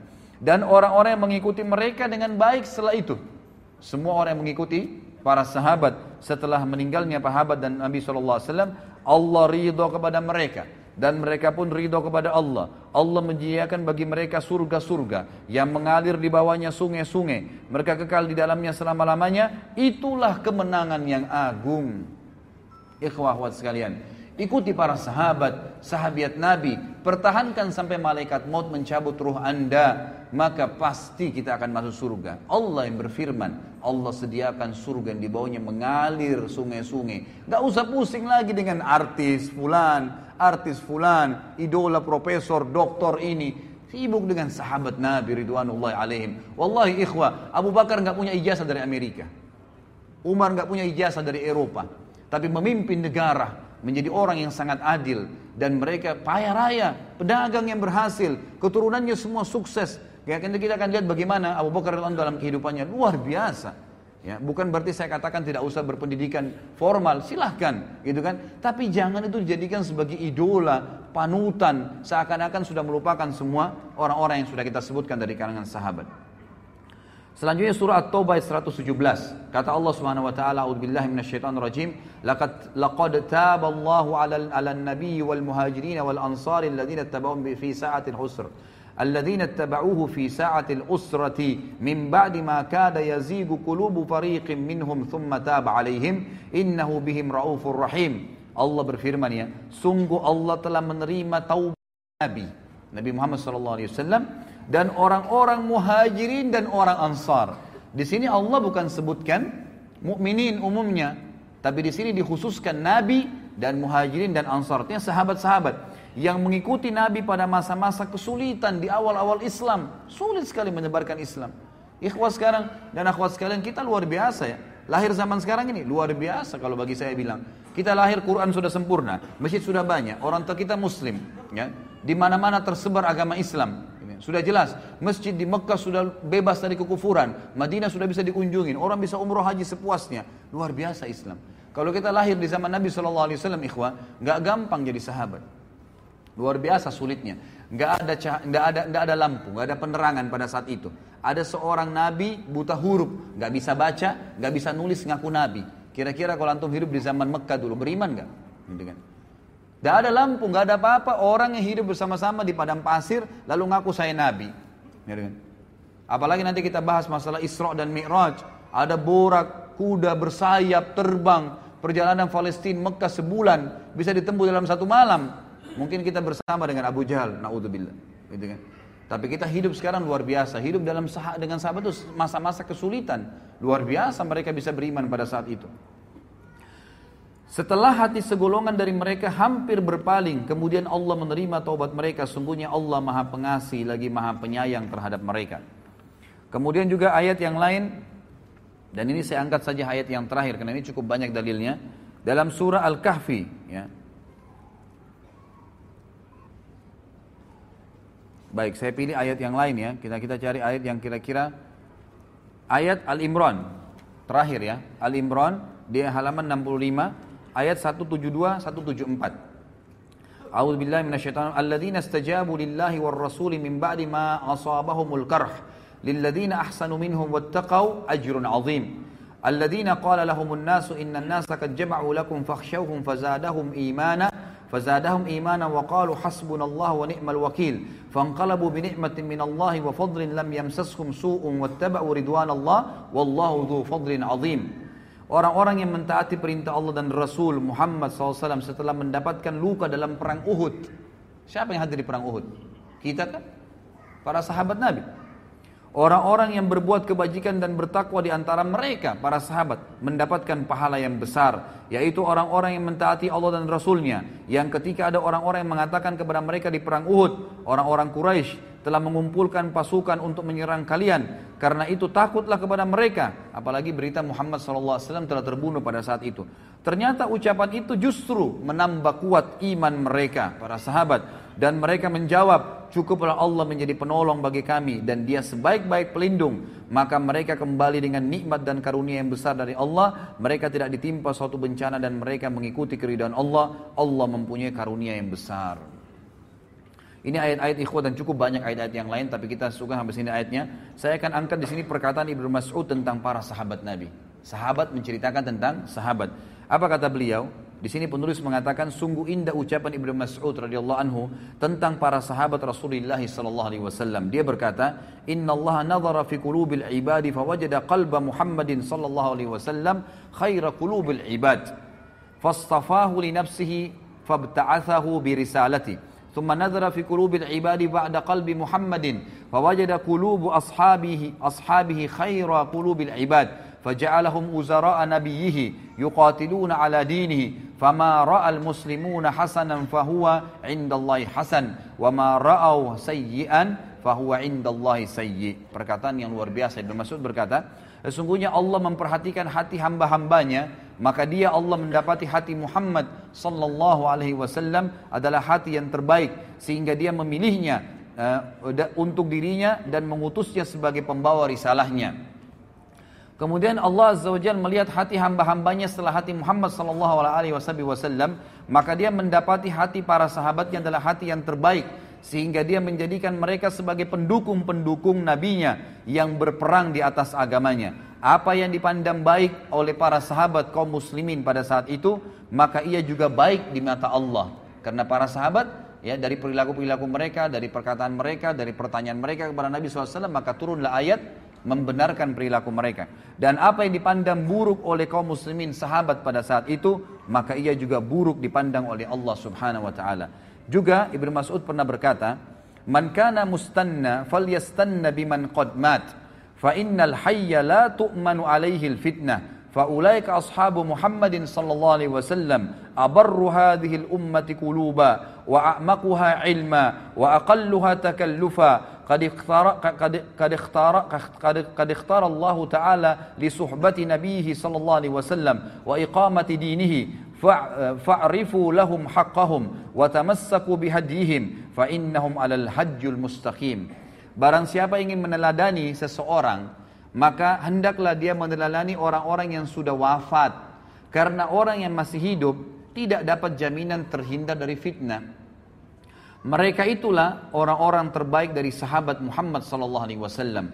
Umat ini yang paling mulia hatinya dari umat Muhammad ini para sahabat yang paling mulia hatinya, paling mendalam ilmunya dan paling sedikit memaksakan ya dirinya, maksudnya di sini memaksakan diri dalam hal-hal duniawi. Allah Ta'ala telah memilih mereka untuk menjadi sahabat-sahabat Nabi-Nya Sallallahu Alaihi Wasallam dan menegakkan agamanya dan kenalilah. Maka oleh karena itu kenalilah hak-hak mereka dan berpeganglah kepada petunjuk-petunjuk mereka karena mereka berada di atas jalan yang lurus. Diriwayatkan oleh Ibnu Abdul Bar dalam Jami' Bayan Ilm wa Fadli dan juga disebutkan melalui jalur kata dan Ibnu Mas'ud diriwayatkan dan Syekh Albani mengatakan ya dikatakan ini adalah hadis yang sahih.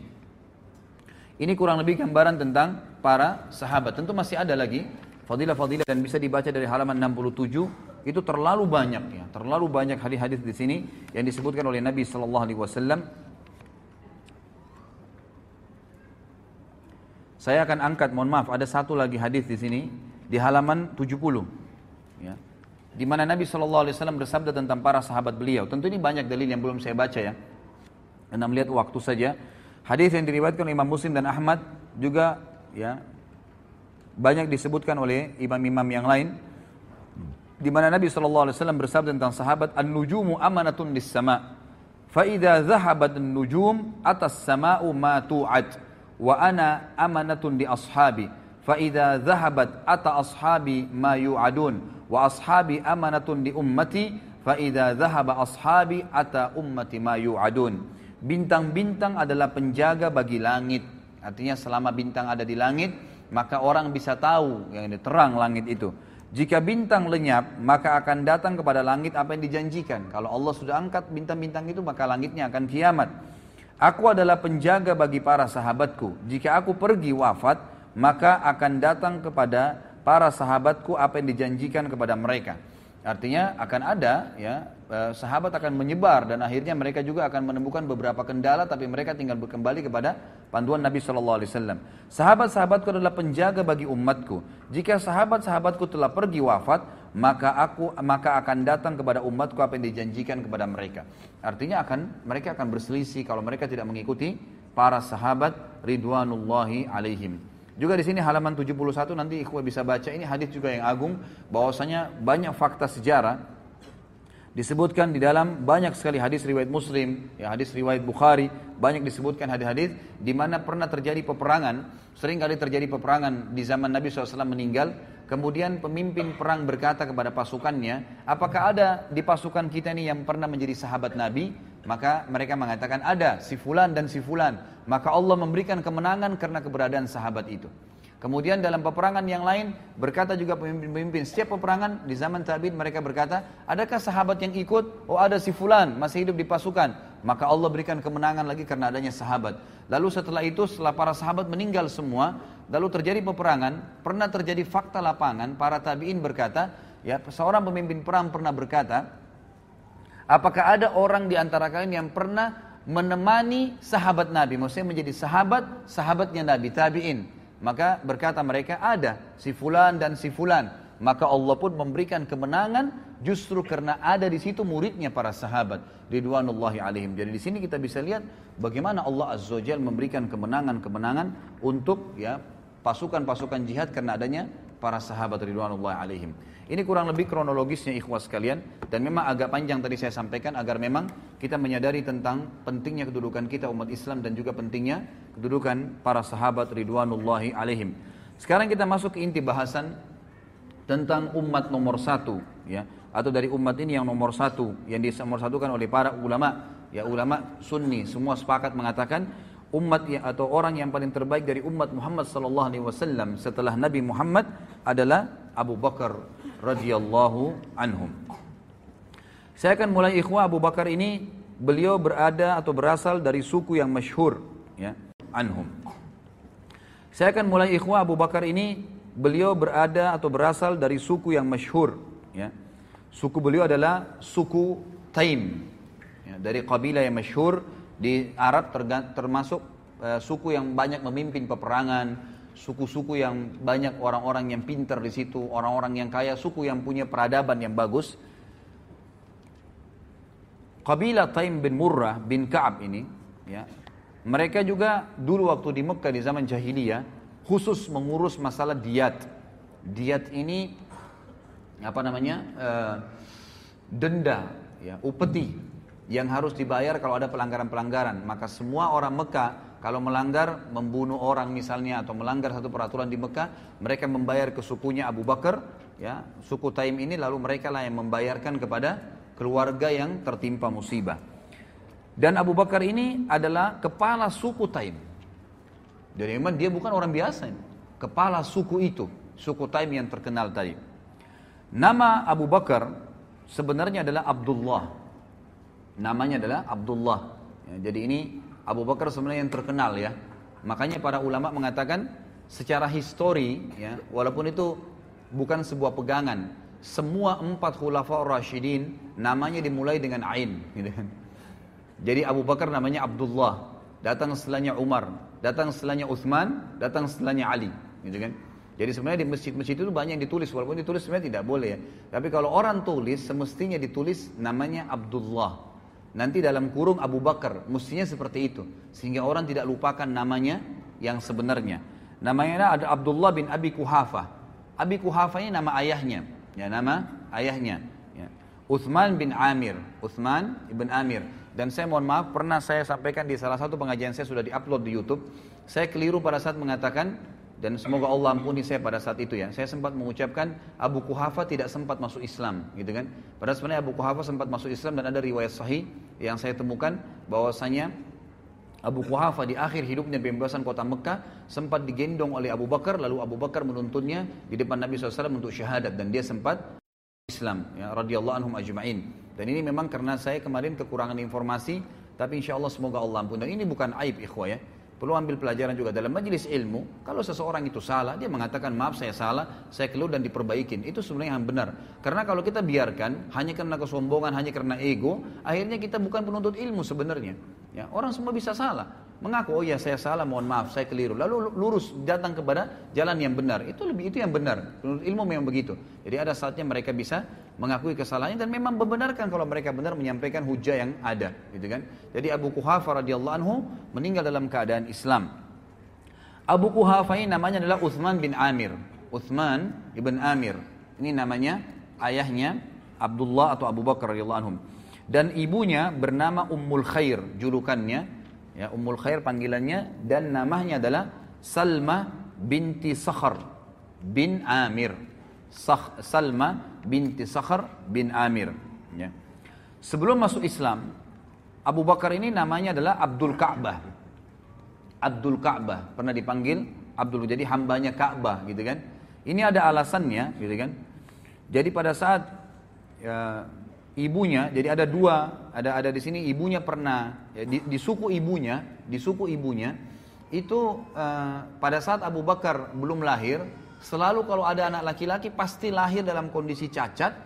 Ya, sebelum Abu Bakar lahir beberapa hari beberapa waktu ini, kalau ada yang lahir bayi-bayi pasti cacat atau memang dari hasil yang tidak sah, gitu kan? Atau kalau ada laki-laki lahir normal maka meninggal masih bayi.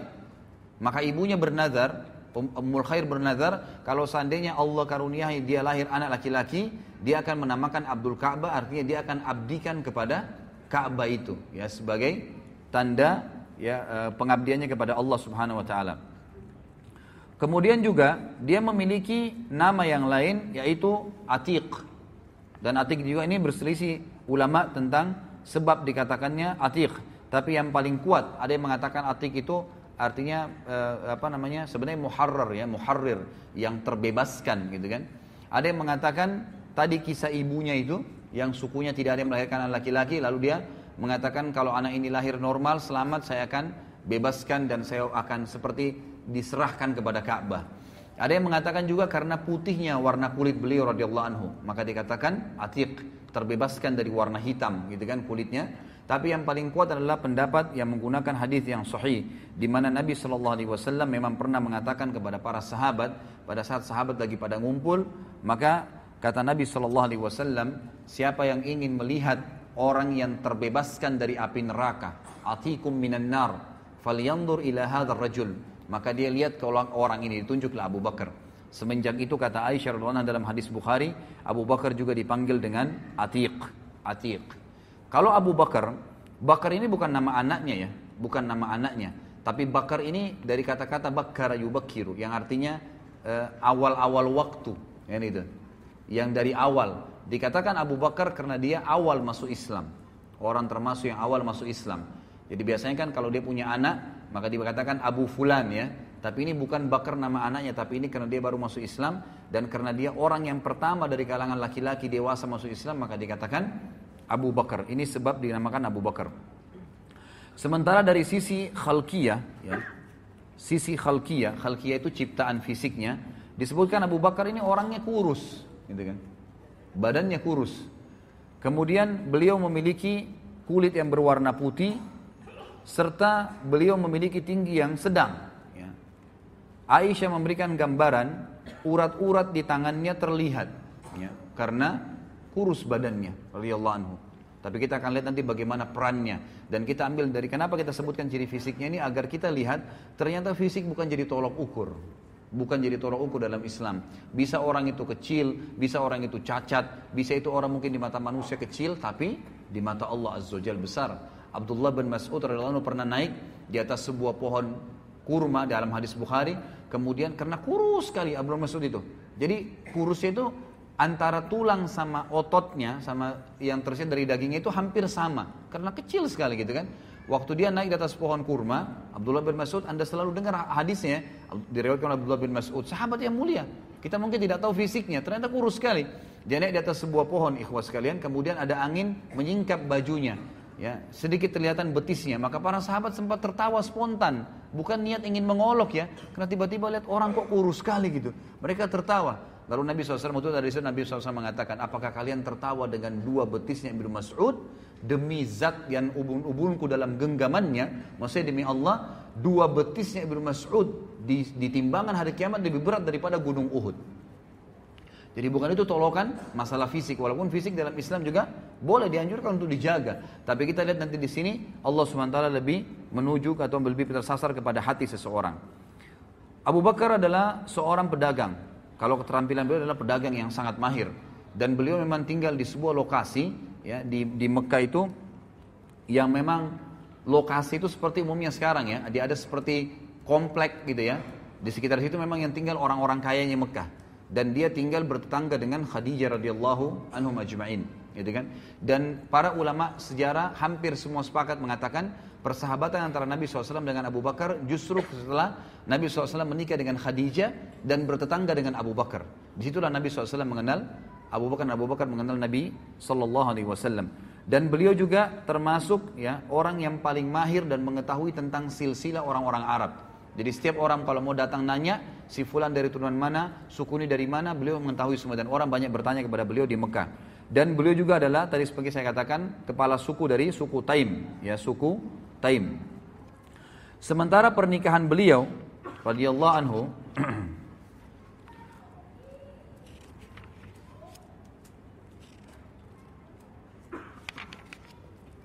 Pernikahan Abu Bakar radhiyallahu anhu itu ada dua wanita yang dinikahi di masa jahiliyah dan ada dua yang dinikahi di dalam Islam, gitu kan? Tapi semuanya masuk Islam, semuanya masuk Islam, termasuk yang dua dari Mekah. Yang pertama dinikahi oleh beliau adalah Kutaila binti Abdul Uzza. Dan sempat melahirkan dua anak. Dari Kutaila ini lahir dua anak. Yang bernama Abdullah dan Asma. Abdullah bin Abi Bakar dan Asma binti Abi Bakar. Asma binti Abi Bakar ini yang nanti nikah dengan Zubair bin Awam. Dan akhirnya punya anak Abdullah ibn Zubair. Yang dikenal dengan Zatun Nitaqain. Yang, yang, yang merobek bajunya ya selendangnya kemudian dibuat untuk membungkus bekal di untuk membawa Nabi memakan untuk Nabi SAW dan Abu Bakar ayahnya ke Gua Sur, gitu kan? Itu ada kisah sendiri tentunya. Tapi ini Asma, jadi dua anak dari istri yang pertamanya. Kemudian beliau menikah setelah itu ya dengan uh, Ummu Rauman binti Amir bin Uwaimir. Ya. Ummu Rauman ini melahirkan juga dua anak, Abdurrahman dan Aisyah. Jadi ini dari istri keduanya Abu Bakar radhiyallahu anhu. Dan Aisyah ini tentu kita sudah tahu ya, masuk Islam dari awal, kemudian juga menikah dengan Nabi SAW. Tapi Abdurrahman punya kisah sendiri. Abdurrahman ini tidak langsung masuk Islam. Bahkan Abdurrahman sempat ikut bersama orang-orang Quraisy, gitu kan, di perang Badr, di perang Badr. Dan pada saat dia masuk Islam setelah itu dia mengatakan pada ayahnya, wahai ayahku, waktu perang Badr saya tahu kau mencariku. Jadi ternyata Abu Bakar di perang Badar mencari anaknya. Anaknya yang pertama dia mau bunuh karena dalam keadaan kafir gitu kan. Lalu saya berusaha menghindar darimu karena saya tidak mau berhadapan denganmu. Kata Abu Bakar, demi Allah kalau kau berhadapan denganku, aku tidak akan berpalingan, aku akan membunuhmu dalam keadaan kafir. Luar biasa, jadi tidak ada anak pun kalau kafir ya kafir, nggak ada ceritanya, gitu kan? Itu luar biasa bagi radhiyallahu anhu. Kemudian setelah masuk Islam di Madinah, beliau menikah dengan Habibah binti Kharijah. Habibah binti Kharijah ini waktu Abu Bakar hijrah ke Madinah, itu Nabi SAW mempersaudarakan antara muhajirin dan ansar kan. Nah Abu Bakar ini dipersaudarakan oleh Nabi SAW dengan Kharijah. Kharijah ini salah satu sahabat Nabi dari Ansar radhiyallahu anhu, gitu kan. Lalu ya Nabi eh, Abu Bakar menikahi anaknya dia yang bernama Habibah. Dan Habibah ini eh, apa namanya memiliki anak satu dari Abu Bakar bernama Ummu Kalsum. Tapi Ummu Kalsum ini lahir pada saat Abu Bakar sudah meninggal dunia. Ya, jadi Habibah ini hidup bersama Abu Bakar sampai akhir masa khilafahnya. Kemudian istri yang dinikahi yang keempat adalah Asma binti Umais. Dan ini melahirkan anak satu bernama Muhammad. Bernama Muhammad. Sekarang kita masuk kepada julukan.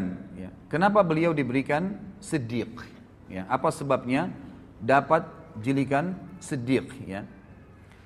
Di sini khilaf diantara ahli sejarah tentang masalah julukan siddiqnya. Tapi umumnya ya dikatakan bahwasanya siddiq ini disebabkan karena beberapa kejadian bersama Nabi Shallallahu Alaihi Wasallam. Yang pertama sekali adalah pada saat Nabi Shallallahu Alaihi Wasallam mengajaknya masuk Islam, kemudian menceritakan kepadanya kisah gua Hira, datangnya Jibril dalam poster asli sebagaimana dalam hadis Bukhari. Ya, bahwasanya Nabi SAW berkata, ya pada saat saya turun dari gua Hira menuju ke rumah saya, maka Jibril dengar suara dari langit mengatakan, "Wahai Muhammad, antara Rasulullah wa ana Jibril." Lalu Nabi SAW katakan, saya angkatkan kepala saya ke langit, di sana saya lihat badan Jibril memenuhi langit, ke timur, ke barat, ke utara, ke selatan, dan Jibril memiliki 600 ekor sayap, gitu kan? Yang kalau satu sayapnya dikebaskan bumi ini, maka akan hancur bumi ini. Tapi pada saat itu, Nabi SAW menyampaikan kepada Khadijah, Khadijah orang percaya. Maka orang yang pertama masuk Islam, wanita adalah Khadijah. Lalu orang kedua yang diceritakan adalah Abu Bakar. Dan Abu Bakar pada saat itu, begitu Nabi SAW selesai mengucapkan, langsung dia bilang, apa tuntunan Muhammad Muhammad? Asyadu an la ilaha Muhammad Rasulullah. Langsung syahadat pada saat itu. Tidak ada keraguan sedikit pun. Langsung. Bayangkan ya, orang menceritakan tentang malaikat yang pada saat itu tidak ada sama sekali. Sekarang saja dengan teknologi canggih. Orang kalau bukan dengan iman tidak percaya, apalagi zaman itu. Tapi di sini Abu Bakar tidak ragu sedikit pun. Dan ini adalah bukti yang sangat nyata, ya, kata para ulama tentang wajarnya beliau mendapatkan julukan sedik. Karena sedik itu artinya adalah e, e, mempercayai informasi yang datang dari Allah dan Rasulnya dan yang kedua mengamalkannya. Kita mulai misalnya dari poin pertama. Jadi ada dua bukti nyata, sidik itu harus ada pada diri seseorang. Mempercayai semua apa yang disampaikan oleh Allah dan Rasulnya. Sebagaimana sabda Nabi SAW di dalam hadis yang sahih. Ma da'autu ahadan ilal islami illa kanat indahu kabwa, Wa nazar wa taraddad illa ma kana min Abi Bakr bin Kuha Abi Kuhafa ma aqamah hina zakartuhu lahu wa ma taraddada fihi tidak ada seorang pun yang aku tawarkan Islam kecuali kadang-kadang masih ada pertanyaannya. Kadang-kadang masih ada pertimbangannya. Kadang-kadang masih ragu. Kecuali Abu Bakar. Ya sini pertanyaan juga wajar. Khadijah waktu diceritain tentang Gua Hira masih bertanya. Gitu kan? Yang lain masih bertanya. Ada orang masih mempertimbangkan. Besoknya baru datang syahadat. Lusanya baru datang syahadat. Gitu kan?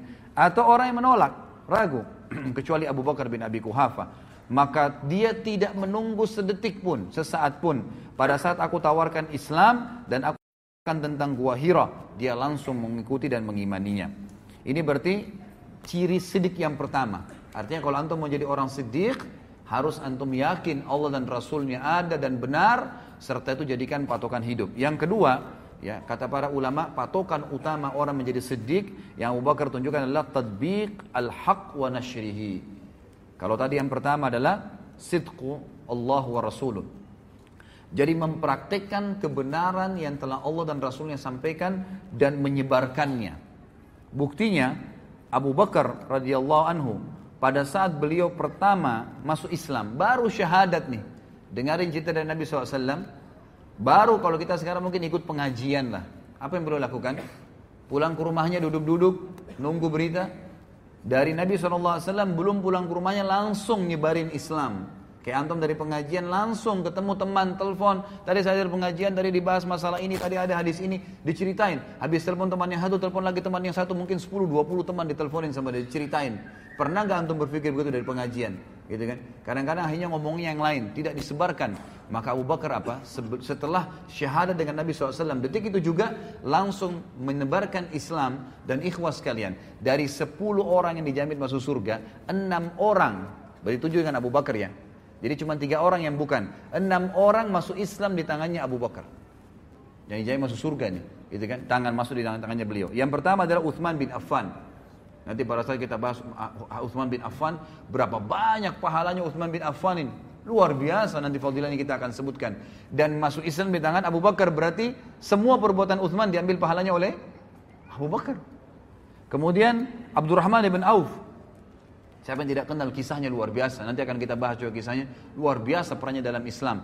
Dan ini orang-orang yang terpercaya sampai ditunjuk oleh Nabi SAW. Abu Bakar di surga, Umar di surga, Uthman di surga, Abdurrahman ibn Auf di surga. Ditunjuk gitu kan. Karena perilakunya. Kemudian Talha bin Ubaidillah. Juga termasuk yang masuk surga. Kemudian Sa'ad ibn Abi Waqqas. Yang masuk surga. Az-Zubair bin Awam. Yang masuk surga. Abu Ubaidah bin Jarrah. Yang mati syahid di perang Mu'tah. Gitu kan juga masuk Islam di tangan Abu Bakar al anhu. Ini luar biasa nih. Dan kata ahli sejarah yang lebih luar biasa lagi, Abu Bakar ini seorang pedagang. Dan orang pedagang ini, ya kan, dia tidak pernah, dia selalu khawatir. Misal gini, antum lagi coba pertemukan gini, kasus sederhana aja. Antum lagi dagang, lagi ramai pedagang datang, gitu kan? Apa pembeli, mohon maaf, pembeli lagi ramai datang ke toko anda. Kemudian azan, apa kira-kira antum lakukan? Berani nggak antum bilang, maaf ya sudah azan, habis sholat, tutup. Ada pembeli 10, masing-masing mau beli 1 juta. 10 juta masuk duit. Kira-kira bisa nggak? Hah? Ini contoh kecil saja. Ya. Jadi kalau pada saat azan tiba, berhenti, maaf ya, sudah azan, saya mau berhenti, tutup. Ikhwah saya temukan ada orang di Makassar lakukan itu. Ada satu supir angkot, supir angkot ikhlas kalian terkenal kisahnya di Makassar. Itu kalau dia lagi jalan, yang biasa supir angkot kita tahu semoga Allah berikan hidayah kadang-kadang ugal-ugalan. Ini enggak rapi kalau di jalan gitu kan. Ternyata dia sering ikut pengajian, taklim, pengajian sunnah di Makassar diikutin sama dia. Maka pada saat dia nak jalan nih, azan duhur nih. Dia bilang, maaf Bapak Ibu sekalian, azan saya mau sholat di masjid. Yang mau ikut sholat silakan, yang tidak mau nggak usah bayar silakan cari mobil lain. Parkir, yang ikut sholat sholat, dia dapat pahala orang yang sholat. Ada yang turun, mungkin ada yang ngoceh segala, dibiarin, dibiarin sama dia. Pokoknya sholat. Subhanallah, keluar dari masjid penuh lagi mobilnya. Ini orang yang sidq. Benar.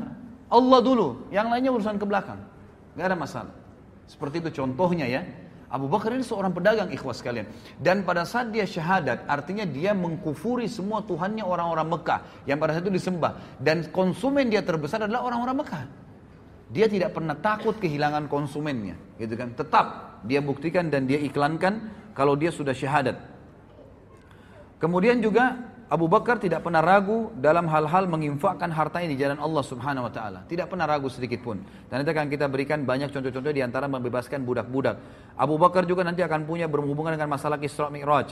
Abu Bakar juga punya ya dipukuli orang-orang orang Quraisy dan banyak sekali yang berhubungan dengan masalah halal yang kita jelaskan nanti.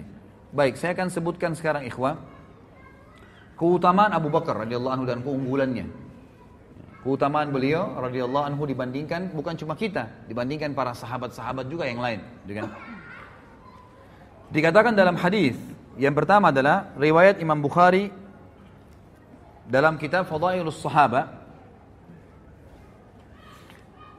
dari Abu Sa'id Al-Khudri radhiyallahu anhu ia berkata Rasulullah SAW bersabda inna min amannin nasi alayya fi suhbatihi wa malihi Abu Bakar walau kuntu muttakhidan khalilan ghaira rabbi lattakhadtu Aba Bakar walakin ukhuwatul islami wa mawaddatuh la yabqayanna fil masjid babun illa sudda illa babu abi illa babu Abi Bakar sesungguhnya orang yang paling berjasa kepadaku ikhwah ini yang bicara kiai dan guru kita dan Nabi Muhammad Nabi kita Muhammad sallallahu alaihi wasallam dia mengatakan apa sesungguhnya orang yang paling berjasa kepadaku dengan persahabatan dan hartanya adalah Abu Bakar yang boleh orang-orang Syiah dikafirkan.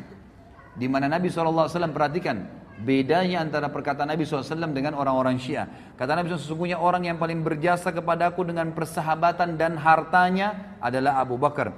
Seandainya aku boleh mengangkat seorang kekasih, aku boleh mencintai orang berlebihan, ya. Selain Tuhanku, niscaya aku akan memilih Abu Bakar sebagai khalil, kekasih pilihanku.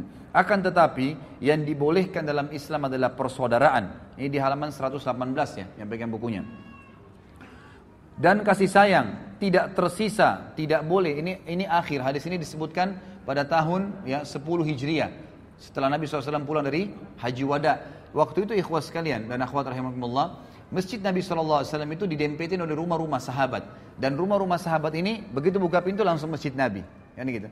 Semua itu.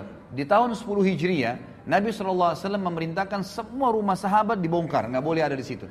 Kalau mau diwakafin buat masjid silakan. Kata Nabi SAW, semua pintu yang menuju ke masjid, rumah yang hadap masjid langsung dempet, semua harus dikosongkan. Kecuali rumahnya Abu Bakar. Abu Bakar saja yang boleh, yang lain tidak boleh. Dan ini kata ulama kelebihan tersendiri. Gitu kan? Sampai sekarang antum bisa lihat di sebelah Babus Salam di Masjid Nabawi itu ada namanya Khawkha Abi Bakar. Khawkha ini artinya bekas rumahnya dulu karena Abu Bakar radhiyallahu anhu. Ini hadis yang pertama. Orang yang paling tulus ya dan paling disukai dan dicintai oleh Nabi Shallallahu Alaihi Wasallam. Artinya orang yang mencintai orang yang dicintai oleh Nabi SAW berarti dia mencintai Nabi Shallallahu Alaihi Wasallam. Orang yang membenci berarti membenci Nabi Shallallahu Alaihi Wasallam. Hadis yang kedua kata Nabi Shallallahu Alaihi Wasallam di dalam hadis yang sahih riwayat Imam Ahmad dan Tirmidzi, arhamu ummati bi ummati Abu Bakar, wa ashadduhum fi amrillahi Umar, wa ashadduhum hayaan Uthman, wa aqdahum Ali. Umatku yang paling sayang kepada umatku itu sendiri adalah Abu Bakar. Orang yang paling menyayangi umat Islam adalah Abu Bakar radhiyallahu anhu. Kemudian orang yang paling kuat dalam mempertahankan agama Allah adalah Umar dan orang yang paling memiliki rasa malu dari umatku adalah Uthman. Dan juga orang yang paling menguasai peradilan, yang paling adil dalam berhukum adalah Ali. Dan hadis ini sudah saya sebutkan tadi, hadis yang sahih. Gitu kan. Kemudian juga disebutkan oleh Nabi Shallallahu Alaihi Wasallam di dalam hadis yang diriwayatkan oleh Imam Ahmad, Tirmidzi, Ibn Hibban dan disahihkan oleh Syekh Albani inna ahlad darajatil ula la yarawna min fawqahum kama tarawna al-kawkab ad durriyi atau durriya fi ufukis sama wa inna Aba Bakrin wa Umar minhum wa an'ama Sesungguhnya penghuni derajat-derajat yang tinggi terlihat di atas mereka seperti kalian melihat bintang-bintang yang bersinar di langit. Artinya nanti derajat-derajat tinggi di surga itu seperti kita lihat bintang di malam hari terang. Jauh sekali dan kita tidak tahu apa-apa di sana, cuma terang saja, benderang gitu. Lalu kata Nabi SAW, sesungguhnya Abu Bakar dan Umar termasuk mereka dan keduanya dalam kenikmatan. Artinya memiliki derajat tertinggi di surga. Juga dalam hadis yang lain, ya kata Nabi saw di dalam hadis yang diriwayatkan oleh Imam Tirmidzi dan disahihkan oleh Syekh Albani, kata Nabi Shallallahu Alaihi Wasallam, "Ma ahadin indana yadun illa waqad kafanahu ma khala Abu Bakar." fa inna lahu indana yadan yukafi'uhu Allahu biha yaumal qiyamah wa ma nafa'ani malu ahadin qattun ma nafa'ani mali Abi Bakar malu Abi Bakar walau kuntu muttakhidan khalilan lattakhadtu Aba Bakrin khalila wa inna sahibakum khalilullah tidak seorang pun yang mempunyai jasa baik kepada kami kecuali kami telah membalasnya kecuali Abu Bakar jadi semua sahabat Nabi SAW kalau memberikan sesuatu, diberikan sesuatu pasti Nabi balas langsung pada saat itu, diberikan balasan. Kecuali Abu Bakar, sesungguhnya dia mempunyai jasa yang mulia. Allah lah yang akan membalasnya pada hari kiamat. Aku tidak meminta, aku tidak mengambil manfaat dari harta seseorang seperti aku mengambil manfaat dari harta Abu Bakar. Seandainya aku boleh mengangkat seorang Khalil, kekasih, ya, Niscaya aku menjadikan Abu Bakar sebagai khalil dan sesungguhnya sahabat kalian ini adalah khalilullah Sesungguhnya sahabat kalian maksudnya Nabi Shallallahu Alaihi Wasallam ini sesungguhnya saya kata Nabi adalah kekasihnya Allah Subhanahu Wa Taala. Kemudian juga kata Nabi Shallallahu Alaihi Wasallam di dalam hadis yang sahih diriwayatkan atau disebutkan oleh Syekh Albani dengan sanad yang sahih dari Jabir bin Abdullah radhiyallahu anhu bahwasanya Rasulullah SAW bersabda Abu Bakar wa Umar min hadzal dini kamanzilatis sam'i wal basri ar ra's Abu Bakar dan Umar dalam agama ini kedudukannya seperti pendengaran dan penglihatan bagi kepala. Abu Bakar dan Umar bagi umat ini kedudukannya seperti pendengaran dan penglihatan bagi bagi umat ini. Kita bisa tahu ya, kita bisa bayangkan kalau pendengaran dan penglihatan artinya Nabi SAW membahasakan ini bahasa kiasan. Siapa yang mau penglihatannya benar, pendengarannya benar, ikuti Abu Bakar dan Umar. Selesai. Ya, itu maknanya. Kemudian juga Nabi Shallallahu Alaihi Wasallam berkata dalam hadis Ibnu Mas'ud, ya diriwayatkan oleh Imam Tirmidzi dan Ibnu Mas'ud disahihkan oleh Syekh Albani. Ibnu Mas'ud berkata radhiyallahu anhu bahwasanya Rasulullah SAW bersabda iktadu billadzaini min ba'di min ashabi Abi Bakar wa Umar. Teladanilah dua orang setelah peninggalku nanti, ya dari sahabatku itulah Abu Bakar dan Umar. Jadi banyak sekali penyampaian dari Nabi Shallallahu Alaihi Wasallam seperti ini. Kemudian juga hadis yang lain Nabi SAW dalam hadis diriwayatkan oleh Imam Tirmidzi dalam Kitabul Manaqib dan Syekh Albani juga menyebutkan dalam sahihnya dalam silsilah hadis sahihah bahwasanya Ali radhiyallahu anhu ya berkata suatu hari aku bersama Nabi aku melihat Nabi SAW ya bahwa pada suatu hari Nabi SAW melihat ke arah Abu Bakar dan Umar dan aku sedang berada di sebelahnya ini halaman 121 ya maka beliau bersabda Hadani Nabi SAW bersabda dan Ali mendengarkan. Ali ini yang selalu ditokohkan satu-satunya oleh orang-orang Syiah. Kalau Ali Sunda menokohkan Ali dan semua sahabat radhiyallahu anhum ajma'in gitu kan. Tapi ini bantahan terhadap mereka Kata, dalam hadis Tirmidzi dan hadis Sahih. Kata Nabi SAW, Ali mendengarkan dan Ali radhiyallahu anhu meriwayatkan hadis ini berkata, pada saat Nabi melihat Abu Bakar berkata, "Hadani sayyida kuhuli ahlil jannah minal awwalina wal akhirin." illan nabiyyina wal mursalin la tukhbirhuma ya Ali. Dua orang ini adalah sayyid hulu, orang-orang dewasa penduduk surga dari kalangan orang-orang terdahulu dan orang-orang yang akan datang kemudian. Kecuali para nabi-nabi dan rasul. Artinya setelah nabi dan rasul dari pengikut semua nabi-nabi sebelum Muhammad SAW, sahabat-sahabatnya Nabi Nuh, Nabi Lut, Nabi Isa, Nabi Musa, semua sahabat-sahabat mereka itu itu semua masih di bawahnya Abu Bakar dan Umar. Karena ini adalah di surga ya, sebagai pemimpin seluruh penduduk surga dari kalangan orang terdahulu dan orang yang akan datang kecuali para nabi-nabi dan rasul. Jangan katakan hal tersebut, hai Ali kepada mereka berdua. Jadi Nabi SAW mengatakan kepada Ali agar tidak menyampaikan kepada Abu Bakar dan Umar. Allahu alam hikmahnya apa, tapi yang jelas seperti itu. Kemudian hadis yang lain riwayat Imam Tirmidzi dan disahihkan oleh Syekh Albani juga, Nabi SAW menjamin bagi Abu Bakar dan sahabat yang lain surga. Beliau bersabda dari Abdurrahman ibn Auf, beliau mengatakan aku mendengarkan Nabi SAW bersabda, Abu Bakar fil jannah, wa Umar wa Umaru fil jannah, wa Uthmanu fil jannah, wa Aliun fil jannah, wa Talhatu fil jannah, wa Zubairu fil jannah, wa Abdurrahman ibn Auf fil jannah, wa Sa'ad bin Abi Waqqas fil jannah, wa Sa'id bin Zaid fil jannah, wa Abu Ubaidah fil jannah. Abu Bakar di surga, Umar di surga, Uthman di surga. Ini jaminan semua ya. Ali di surga, Talha di surga, Zubair di surga, Abdurrahman ibn Auf di surga, Sa'ad bin Waqqas di surga, Sa'id bin Zaid di surga dan Abu Ubaidah bin Jarrah di surga.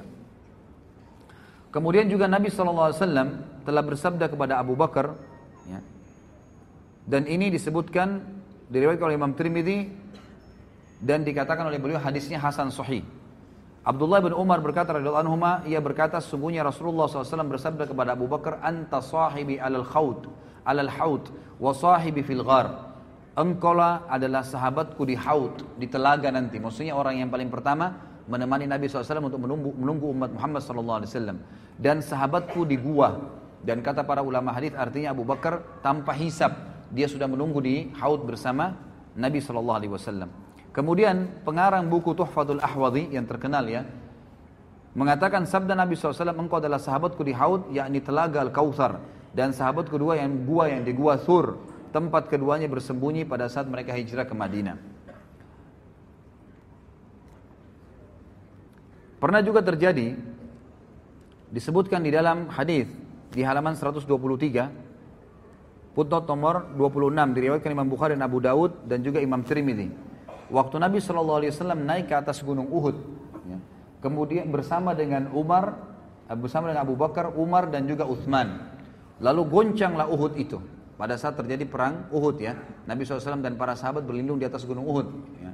Kemudian goncang gunung Uhud, maka Nabi SAW menyentakkan kakinya sambil berkata, Uthbut Uhud, nama alaika nabiyyun wa siddiqun wa syahidan. Tenanglah wahai Uhud, di atasmu ada seorang nabi, seorang siddiq, Abu Bakar dan dua orang yang syahid. Maksudnya Umar dan Uthman radhiyallahu anhum ajma'in. Tentu ini cukup banyak ya. Ya, cukup banyak hadis-hadis yang berhubungan dengan fadilah beliau radhiyallahu anhu dan ini juga tidak bisa saya sebutkan semua, gitu kan. Yang jelas di sini kita bisa melihat atau mengambil bagaimana Abu Bakar itu punya kedudukan di mata Nabi sallallahu alaihi wasallam. Ada di antara riwayat yang saya pilihkan adalah pernah terjadi di dalam riwayat yang sahih. Ini di, ini disebutkan oleh Imam Bukhari di dalam bab Al-Fadail. Maksudnya Fadail Sahabah ya.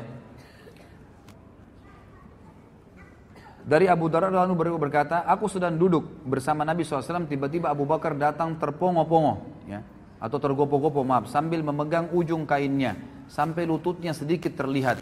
Maka Nabi SAW bersabda, sahabat kalian sedang menghadapi masalah penting. itu Nabi SAW sedang duduk dengan sahabat-sahabat Nabi yang lain, tiba-tiba Abu Darda meriwayatkan Abu Bakar datang dan tergopoh-gopoh, bergesa-gesa sambil mengangkat bajunya karena buru-burunya gitu. Lalu Nabi SAW berkata, sahabat kalian, maksudnya Abu Bakar yang sedang datang ini lagi ada masalah. Maka Abu Bakar mengucapkan salam lalu berkata, Ya Rasulullah, antara aku dengan Ibnu Khattab, maksudnya Umar bin Khattab, ya, terjadi sesuatu Aku terlanjur mengucapkan kalimat yang seakan-akan menghinanya, gitu kan? Kemudian aku menyesal, aku memintanya untuk memaafkanku, namun dia tidak berkenan. Dan ini pelajaran lain ya, bahwasanya Abu Bakar juga punya salah. Bukan berarti tidak pernah salah sama sekali. Tapi Abu Bakar dengan sidiknya, seperti yang saya ucapkan ikhwan. Salah, oh ya maaf saya salah, maafin. Lalu tinggalkan. Bukan berarti memelihara kesalahan itu. Lalu dia mengatakan saya minta maaf kepada Umar, tapi Umar tidak berkenang memaafkan. Maksudnya masih jengkel gitu ya. Maka aku datang ke sini. Maka Rasulullah SAW bersabda dalam hadis Bukhari ini, Yakfirullahu laka ya Abu Bakar. Pasti Allah sudah ampuni kamu wahai Abu Bakar. Nabi SAW mengulangi tiga kali kalimat tersebut. Kemudian Umar menyesal, dia datang ke rumah Abu Bakar dan bertanya, apakah Abu Bakar ada di sini? Keluarganya menjawab, tidak. Maka Umar datang kepada Nabi SAW sementara wajah Nabi SAW berubah karena marah kepada Umar. Sampai-sampai Abu Bakar merasa kasihan kepada beliau, ya, kepada Nabi SAW. Untuk apa marah gitu?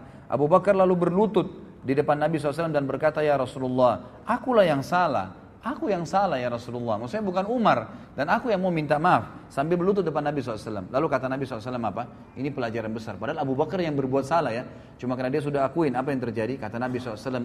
Allah Dalam hadis Bukhari ini. Ba'athani ilaikum. Fakultum kazabta. Wa Abu Bakar sadaqa. Wa wasani binafsihi wa mali. Fahal antum tariku li sahibi. Fahal antum tariku li sahibi. Sesungguhnya Allah mengutusku di Mekah, kemudian kalian semua berkata engkau berdusta.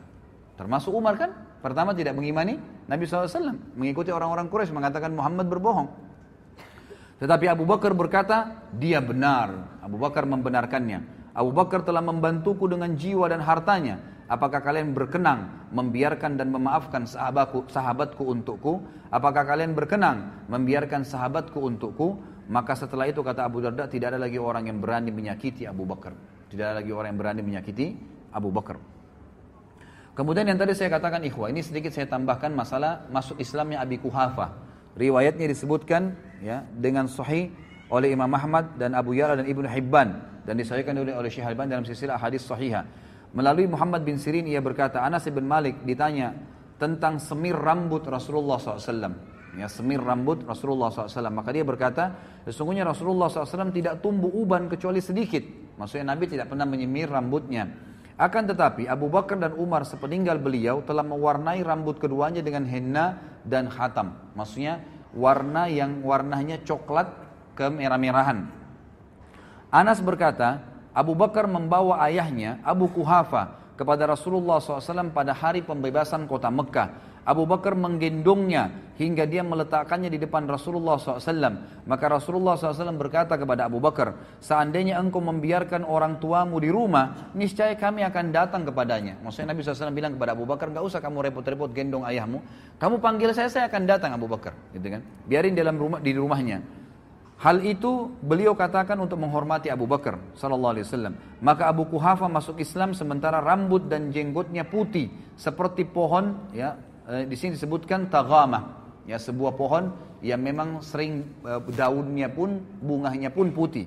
Maka Rasulullah SAW bersabda, ubahlah keduanya, tetapi jangan dengan warna hitam. Jadi hadis ini sebenarnya menyebutkan tentang masalah bolehnya mewarnai selain putih ke warna selain hitam, boleh merah, boleh warna yang lain yang kira-kira tidak menyolok tapi yang dipakai bukan umar adalah henna. Henna ini warna coklat kemerah-merahan. Allahu alam ini yang dibolehkan.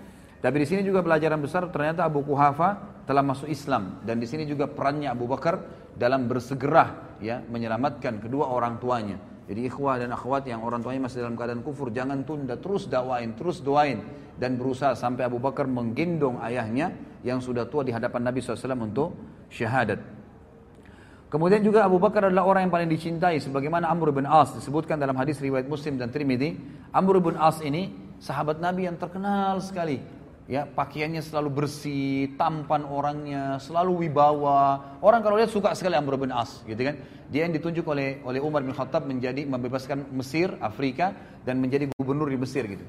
Amr bin As ini, saking setiap ketemu dengan Nabi SAW, ikhwah, selalu Nabi ajak ngomong, selalu ngobrol. Jadi Abu Hurairah mengira dialah orang yang paling dicintai. Dan ini termasuk bahasan dalam akhlak Nabi SAW. Nabi selalu bermuamalah dengan orang, siapapun sama semua. gitu Sama semua, sampai orang itu mengira dia orang yang paling dicintai. Abu bin Aus dengan bangga berkata, Ya Rasulullah, aku ingin bertanya pada anda, depan sahabat-sahabat yang lain nih. Dia pikir karena selama ini muamalahnya Nabi khusus gitu sama dia. Lalu dia bilang, siapa orang yang paling anda cintai ya Rasulullah? Kata Nabi SAW, Aisyah. Ya, istrinya Lalu kata sahabat kata, kata Amr bin As, bukan ya Rasulullah, laki-laki maksud saya, gitu kan. Langsung kata Nabi SAW, ayahnya, masih Abu Bakar.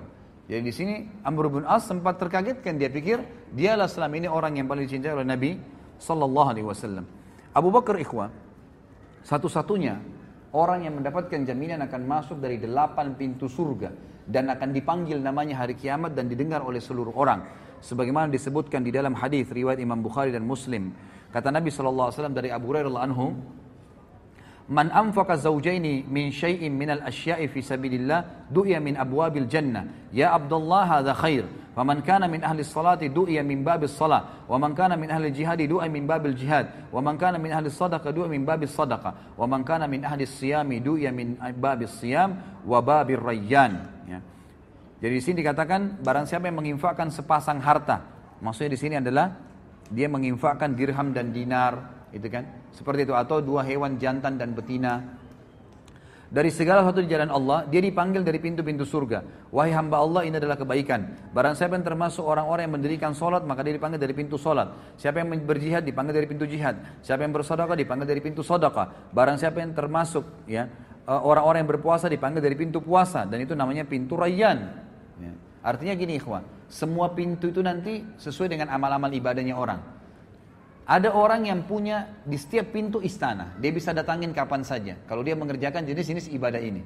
Kata Abu Bakar ya Rasulullah, adakah orang yang dipanggil dari semua pintu itu, semua dia bisa dapat di surga? Enggak ada pintu yang tidak dipanggil, gitu kan? Maka kata Nabi Shallallahu Alaihi Wasallam, ya dan aku berharap engkaulah orangnya, engkaulah orangnya. Jadi ini pernyataan yang jelas ya. Bagaimana Abu Bakar radhiyallahu anhu ditunjuk oleh Nabi Shallallahu Alaihi Wasallam termasuk orang yang dipanggil dari delapan pintu tersebut. Ada banyak orang tidak menyadari, ikhwas sekalian, bahwasanya hidup ya yang paling baik adalah mencintai Nabi Shallallahu Alaihi Wasallam, mencintai Nabi Shallallahu Alaihi Wasallam. Dan tidak ada orang ikhwah yang mencintai Nabi SAW melebihi Abu Bakar. Tidak ada orang yang mencintai melebihi Abu Bakar. Ada kisah ikhwah panjang sekali. Saya ringkaskan begini. Pada saat Abu Bakar ya pada saat Nabi SAW sedang tawaf dan hadis ini diriwayatkan disebutkan oleh uh, uh, uh, Al-Fat uh, Ibnu Hajar dalam Bidayah wan Nihaya dan rawi-rawinya semua thiqat dan Al-Haythami juga menyebutkan dalam Majma' dan juga rawi-rawinya semua dikatakan oleh Bazzar thiqat dan Bazzar menukil riwayat ini sepanjang selengkapnya semua dan ini hadis sahih Suatu hari Nabi SAW sedang tawaf di Ka'bah, kemudian tiba-tiba Nabi SAW dikeroyokin oleh orang-orang Quraisy pada saat dikeroyokan oleh orang-orang Quraisy, gitu kan? Maka ada yang menarik baju Nabi SAW, ada yang uh, apa, uh, mendorong Nabi SAW, ada yang berusaha memukul Nabi SAW, dikeroyokin, gitu kan? Dan tidak ada satu orang pun yang berani untuk membela Nabi SAW waktu itu. Sampai datangnya Abu Bakar, ya. Abu Bakar kebetulan waktu itu dikatakan adalah kepala suku Taim. Datang kemudian mendobrak orang-orang Quraisy tersebut dan Ali berkata, pada saat itu kami semua menyaksikan ya tidak ada seorang pun di antara kami yang berani membela Nabi SAW karena banyaknya orang-orang Quraisy yang mengurumuni Nabi SAW. Sampai datangnya Abu Bakar, lalu Abu Bakar memindahkan mereka satu persatu, mendorong dan memukuli satu sama yang lain sambil berkata, ya, apakah kalian mau membunuh seseorang yang mengatakan Tuhanku Allah? Lalu datanglah orang-orang Quraisy mengurumuni, mengurumuni Abu Bakar sampai datangnya seseorang yang bernama Utbah bin Rabi'ah yakni Utbah bin Rabi'ah nanti yang mati ya, di perang Badar, terbunuh di tangan Hamzah radhiyallahu anhu ya. Maka Utbah bin Rabi'ah pun memegang Abu Bakar lalu menghantamkan sendal yang terisikan dengan double karet yang keras ke wajah Abu Bakar dan menaruh Abu, menjatuhkan Abu Bakar ke tanah lalu duduk di atas dadanya dan terus memukuli Abu Bakar sampai tidak bisa membeda, tidak bisa dibedakan antara hidung dan wajah Abu Bakar karena banyaknya darah yang mengalir dan akhirnya Abu Bakar pun terpinsankan Lalu datanglah suku Taim membela Abu Bakar sampai-sampai mereka memikul Abu Bakar ya dengan apa namanya? dengan kain, sehelai kain dan mereka membawa ke rumahnya dan waktu itu Ummul Khair ya, ibunya Abu Bakar masih ada dan Ummu Khair pun ini duduk sambil menyangka Abu Bakar anaknya sudah meninggal dunia. Mereka terus berusaha memanggilnya, menyadarkannya, membersihkan luka-lukanya sampai sore hari. Pada saat sore hari ternyata Abu Bakar masih bangun dan ternyata dia cuma pingsan.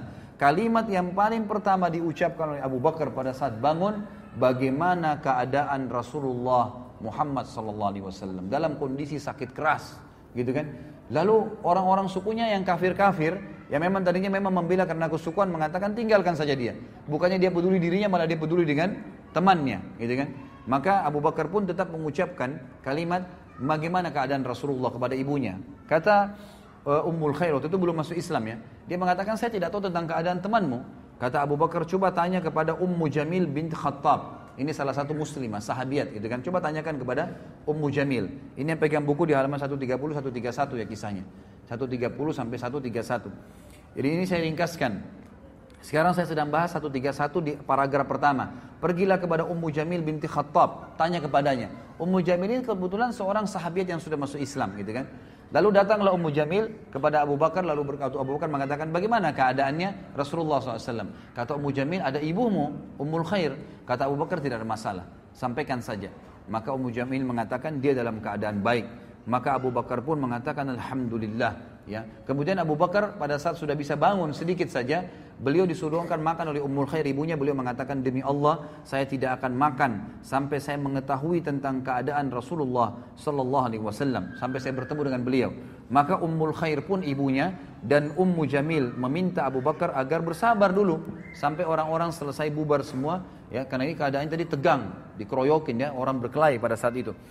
Eh, setelah itu keduanya memikul Abu Bakar sampai di depan Nabi Shallallahu Alaihi Wasallam dan pada saat tiba di sana Rasulullah SAW pun mencium Abu Bakar ya mencium Abu Bakar dan kaum muslimin pun menyaksikan masalah tersebut lalu Rasulullah SAW sangat terharu melihat keadaannya hidungnya sudah hancur gitu kan penuh dengan darah semua dan tidak bisa ngomong pun tergagak-gagak ngomongnya lalu berkata Ya, Abu Bakar, tidak ada apa-apa ya Rasulullah. Aku tidak apa-apa demi demi ibu dan ayahku tebusannya. Maksudnya ini biasa orang-orang Arab mengatakan begitu. Maksudnya, Anda lebih berani daripada ibu dan ayah saya. Itu bukan sumpah ya, tapi perkataan santun diucapkan.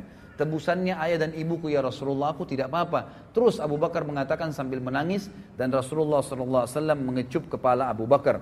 Ya dan ini Ya, dan lalu Nabi SAW mendoakan Abu Bakar dengan doa yang baik. Ya, doa yang baik. Lalu Abu Bakar sempat pada saat itu mengatakan, Ya Rasulullah, ini ibu saya, Ummul Khair. Orangnya baik, orangnya santun. Ajaklah dia masuk Islam dan doakanlah. Maka Nabi SAW pun akhirnya ya, mengajak masuk Islam dan masuk Islamlah Ummul Khair pada saat itu. Masuk Islam ibu Abu Bakar jadi ibu dan ayahnya masuk Islam.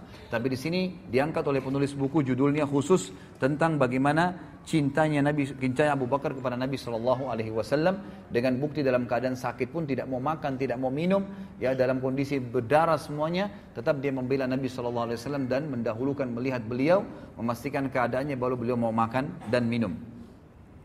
Kemudian juga ada di sini disebutkan ada perilaku Abu Bakar yang kata beliau tidak bisa digambarkan lagi dengan kata-kata disebutkan oleh Ali radhiyallahu anhu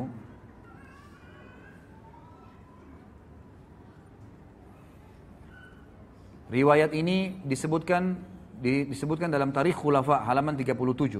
Athar ya, sebuah athar yang sahih. Ali radhiyallahu anhu berkata, sungguh aku telah melihat Rasulullah SAW dikerumuni oleh orang-orang Quraisy sebagian mendorong beliau, dan sebagian lagi mengoyak-ngoyak badan beliau. Mereka berkata, engkaulah orang yang menjadikan Tuhan-Tuhan yang banyak menjadi Tuhan yang satu. Ali berkata, demi Allah, tidak seorang pun dari kami berani mendekat selain Abu Bakar. Dia mendorong sebagian dari mereka, menyingkirkan sebagian dari mereka, dan memukul sebagian lagi. Dia berkata, celakalah kalian. Apakah kamu akan atau kalian membunuh orang-orang ya oh, seseorang yang dia mengucapkan Tuhanku Allah sebagaimana disebutkan dalam surah Ghafir ayat 28. Kemudian Ali mengangkat jubah yang dipakainya, dia menangis sampai jenggotnya basah. Maksudnya Ali menangis pada saat menceritakan kisah ini. Kemudian berkata, "Aku bertanya kepada kalian dengan nama Allah, apakah seseorang laki-laki beriman dari keluarga Firaun lebih baik daripada Abu Bakar? Mana yang lebih baik?" Kan dalam Al-Qur'an diceritakan ya, ada keluarganya Firaun yang menyembunyikan imannya menyembunyikan imannya. Tapi itu dianggap orang yang beriman pada saat itu. Ali mengatakan siapa yang lebih baik menurut kalian? Yang disebutkan orang yang beriman dari keluarga Fir'aun yang menyembunyikan imannya atau Abu Bakar? Mereka terdiam. Maka Ali berkata sambil menangis. Mengapa, mengapa kalian tidak menjawabku? Demi Allah, suatu sa satu saat saja. Satu saat maksudnya kalau kita sekarang sedetik saja. Dari Abu Bakar lebih baik daripada seribu waktu-waktu atau saat dari laki-laki yang beriman dari keluarga Fir'aun. Laki-laki itu menyembunyikan imannya, sementara Abu Bakar mengumumkan imannya. Abdullah bin Umar juga berkata, pada saat Nabi SAW sedang berada di halaman Ka'bah, Uqbah bin Abi Mu'aid datang lalu mencengkram pundak Rasulullah SAW dan melilitkan kainnya di leher Rasulullah SAW. Dia mencekik beliau dengan kuat. Maka datanglah Abu Bakar, dia mencengkram pundak Uqbah dan menyingkirkannya dari Rasulullah SAW sambil berkata, dan ini turun menjadi ayat perkataan Abu Bakar turun menjadi ayat. Surah Ghafir ayat 28, A'udzu billahi minasyaitonir rajim, ataqtuluna rajulan ay yaqula rabbiyallah wa qad ja'akum bil bayyinati min rabbikum? Apakah kalian mau membunuh seorang laki-laki yang berkata Robku adalah Allah padahal sungguh dia telah datang kepadamu dengan bukti-bukti yang nyata dari Rob kalian? Di sini juga penulis mengatakan tidak pantas bagiku membuka rahasia Rasulullah SAW. Jadi ada sebuah kasus terjadi waktu hafsa binti Umar. Tahu hafsa siapa ya? Siapa hafsa? Hah? Siapa? Istri Umar.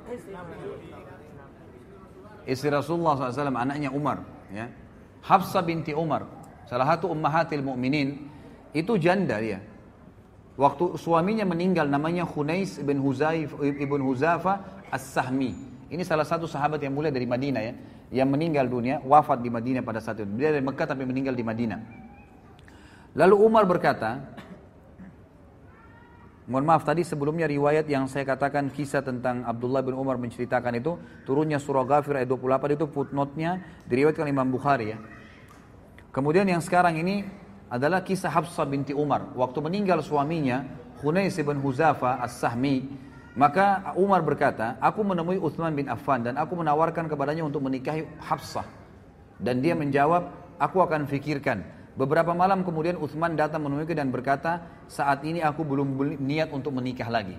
Jadi di sini kita ambil pelajaran ikhwah. Umar bin Khattab nanti kita bahas di masa hidupnya beliau. Beliau juga sangat faham dan beliau menjalankan bahwasanya orang soleh itu kesolehannya bisa terwariskan kepada anak turunannya. Ya, jadi bisa mewariskan kepada anak keturunannya. Dan ini ini yang ini dilakukan ini yang difahami oleh para sahabat sehingga mereka saling menikahkan satu sama yang lain. Umar menikahkan nanti anaknya dengan Nabi Shallallahu Alaihi Wasallam. Abu Bakar menikahkan anaknya dengan Nabi Shallallahu Alaihi Wasallam, gitu kan?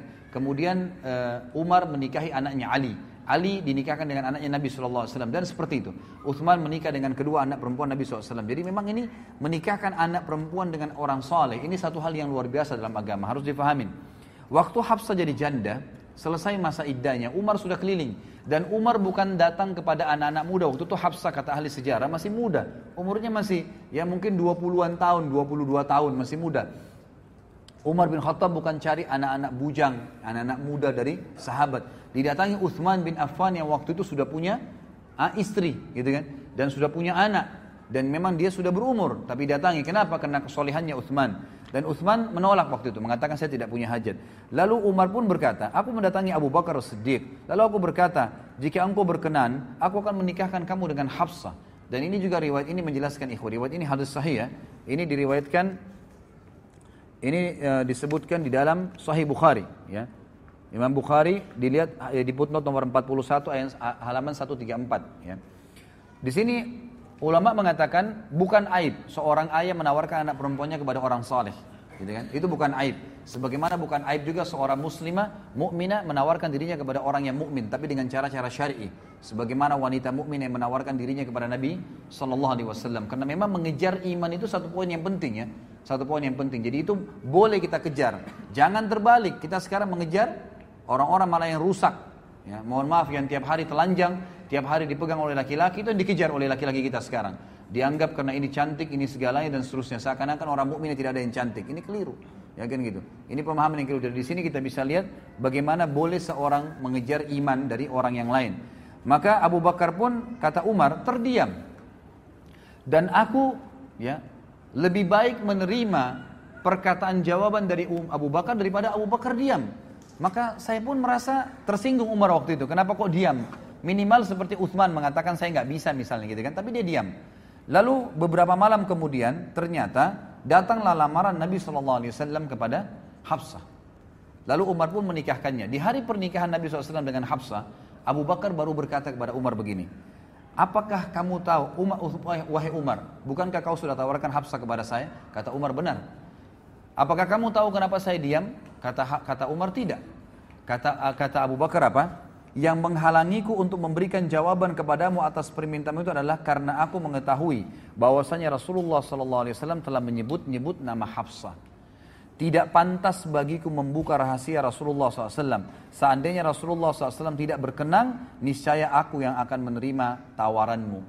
Jadi di sini jelas Abu Bakar radhiyallahu anhu bukan tidak mau menikahi Hafsah, tapi tidak mau mendahului Nabi SAW karena Nabi sempat menyebutkan namanya Hafsah pada saat meninggal. Nabi tidak bilang saya akan nikahi Habsah, tidak. Cuma mengatakan Habsah kesihan meninggal suaminya. Maka Nabi Shallallahu Alaihi Wasallam ya apa maka Abu Bakar tidak mau mendahului Nabi SAW. Kalau Nabi tidak nikahi barulah dia nikahi. Kita lihat kemudian bab yang lain ikhwas sekalian adalah infak Abu Bakar di jalan Allah Subhanahu wa taala.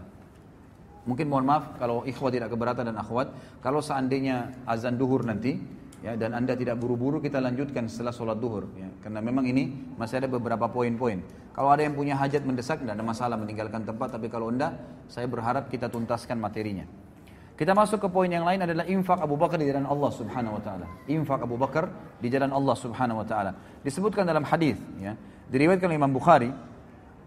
Mam disebutkan oleh Tabarani dalam Kitabul Al-Kabir dari Ibnu Abbas dan dihasankan oleh Syekh Albani Kata Nabi SAW, Ma ahadun a'lamu indi yadan min Abi Bakar, wasa, wasani binafsihi wa mali, wa angkahani ibnatah.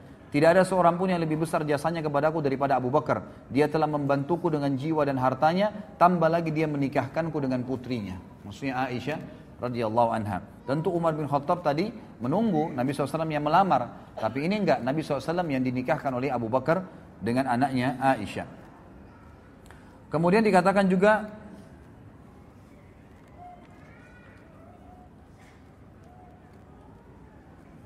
firman Allah Subhanahu wa taala di dalam surah Al-Lail ayat 17 sampai 21 disepakati oleh para ulama mayoritas ahli tafsir ya, sebagaimana Imam Qurtubi menukilnya mengatakan ayat ini turun kepada Abu Bakar radhiyallahu anhu dan ini merupakan keutamaan untuk beliau turun firman Allah Al-Lail 17 sampai 21 bunyinya auzubillahi minasyaitonirrajim rajim ويسيجنبها الأتقى الذي يؤتي ماله يتزكى وما لأحد عنده من نعمة تجزى إلا ابتغاء وجه ربه الأعلى ولا سوف يرضى dan akan dijauhkan darinya neraka maksudnya Abu Bakar khusus sendiri orang yang paling bertakwa di kalangan sahabat Muhammad yang menginfakkan hartanya jalan Allah untuk membersihkan dirinya dan tidak ada seorang pun memberikan suatu nikmat pahalanya yang harus dibalasnya, tapi dia memberikan semata-mata karena mencari wajah Allah yang maha tinggi dan niscaya kelak dia pasti akan mendapatkan kesenangan atas balasan tersebut. Umar bin Khattab juga mengatakan di dalam hadis riwayat Abu Daud di halaman 137 bahwasanya pada saat Nabi Shallallahu Alaihi Wasallam memerintahkan sadaqah maka aku mengumpulkan hartaku dan hari ini dia berkata aku coba mendahului Abu Bakar karena selama ini Abu Bakar selalu mendahuluiku. Maka aku pun membawa setengah hartaku. Pada saat aku tiba di sisi, Nabi Shallallahu Alaihi Wasallam, aku menemukan Abu Bakar sudah datang, gitu kan? Lalu aku mengatakan ya Rasulullah, ini setengah hartaku, aku infakkan di jalan Allah. Kata Nabi Shallallahu Alaihi Wasallam, baik yang kamu lakukan, baik yang kamu lakukan. Tapi Abu Bakar telah mengalahkanmu. Maka Umar berkata, apa yang Abu Bakar keluarkan ya Rasulullah? Kata Nabi Alaihi Wasallam, Abu Bakar membawa seluruh hartanya. Seluruh hartanya. Lalu Umar berkata, apa yang ditinggalkan untuk keluarganya ya kata kata Nabi saw.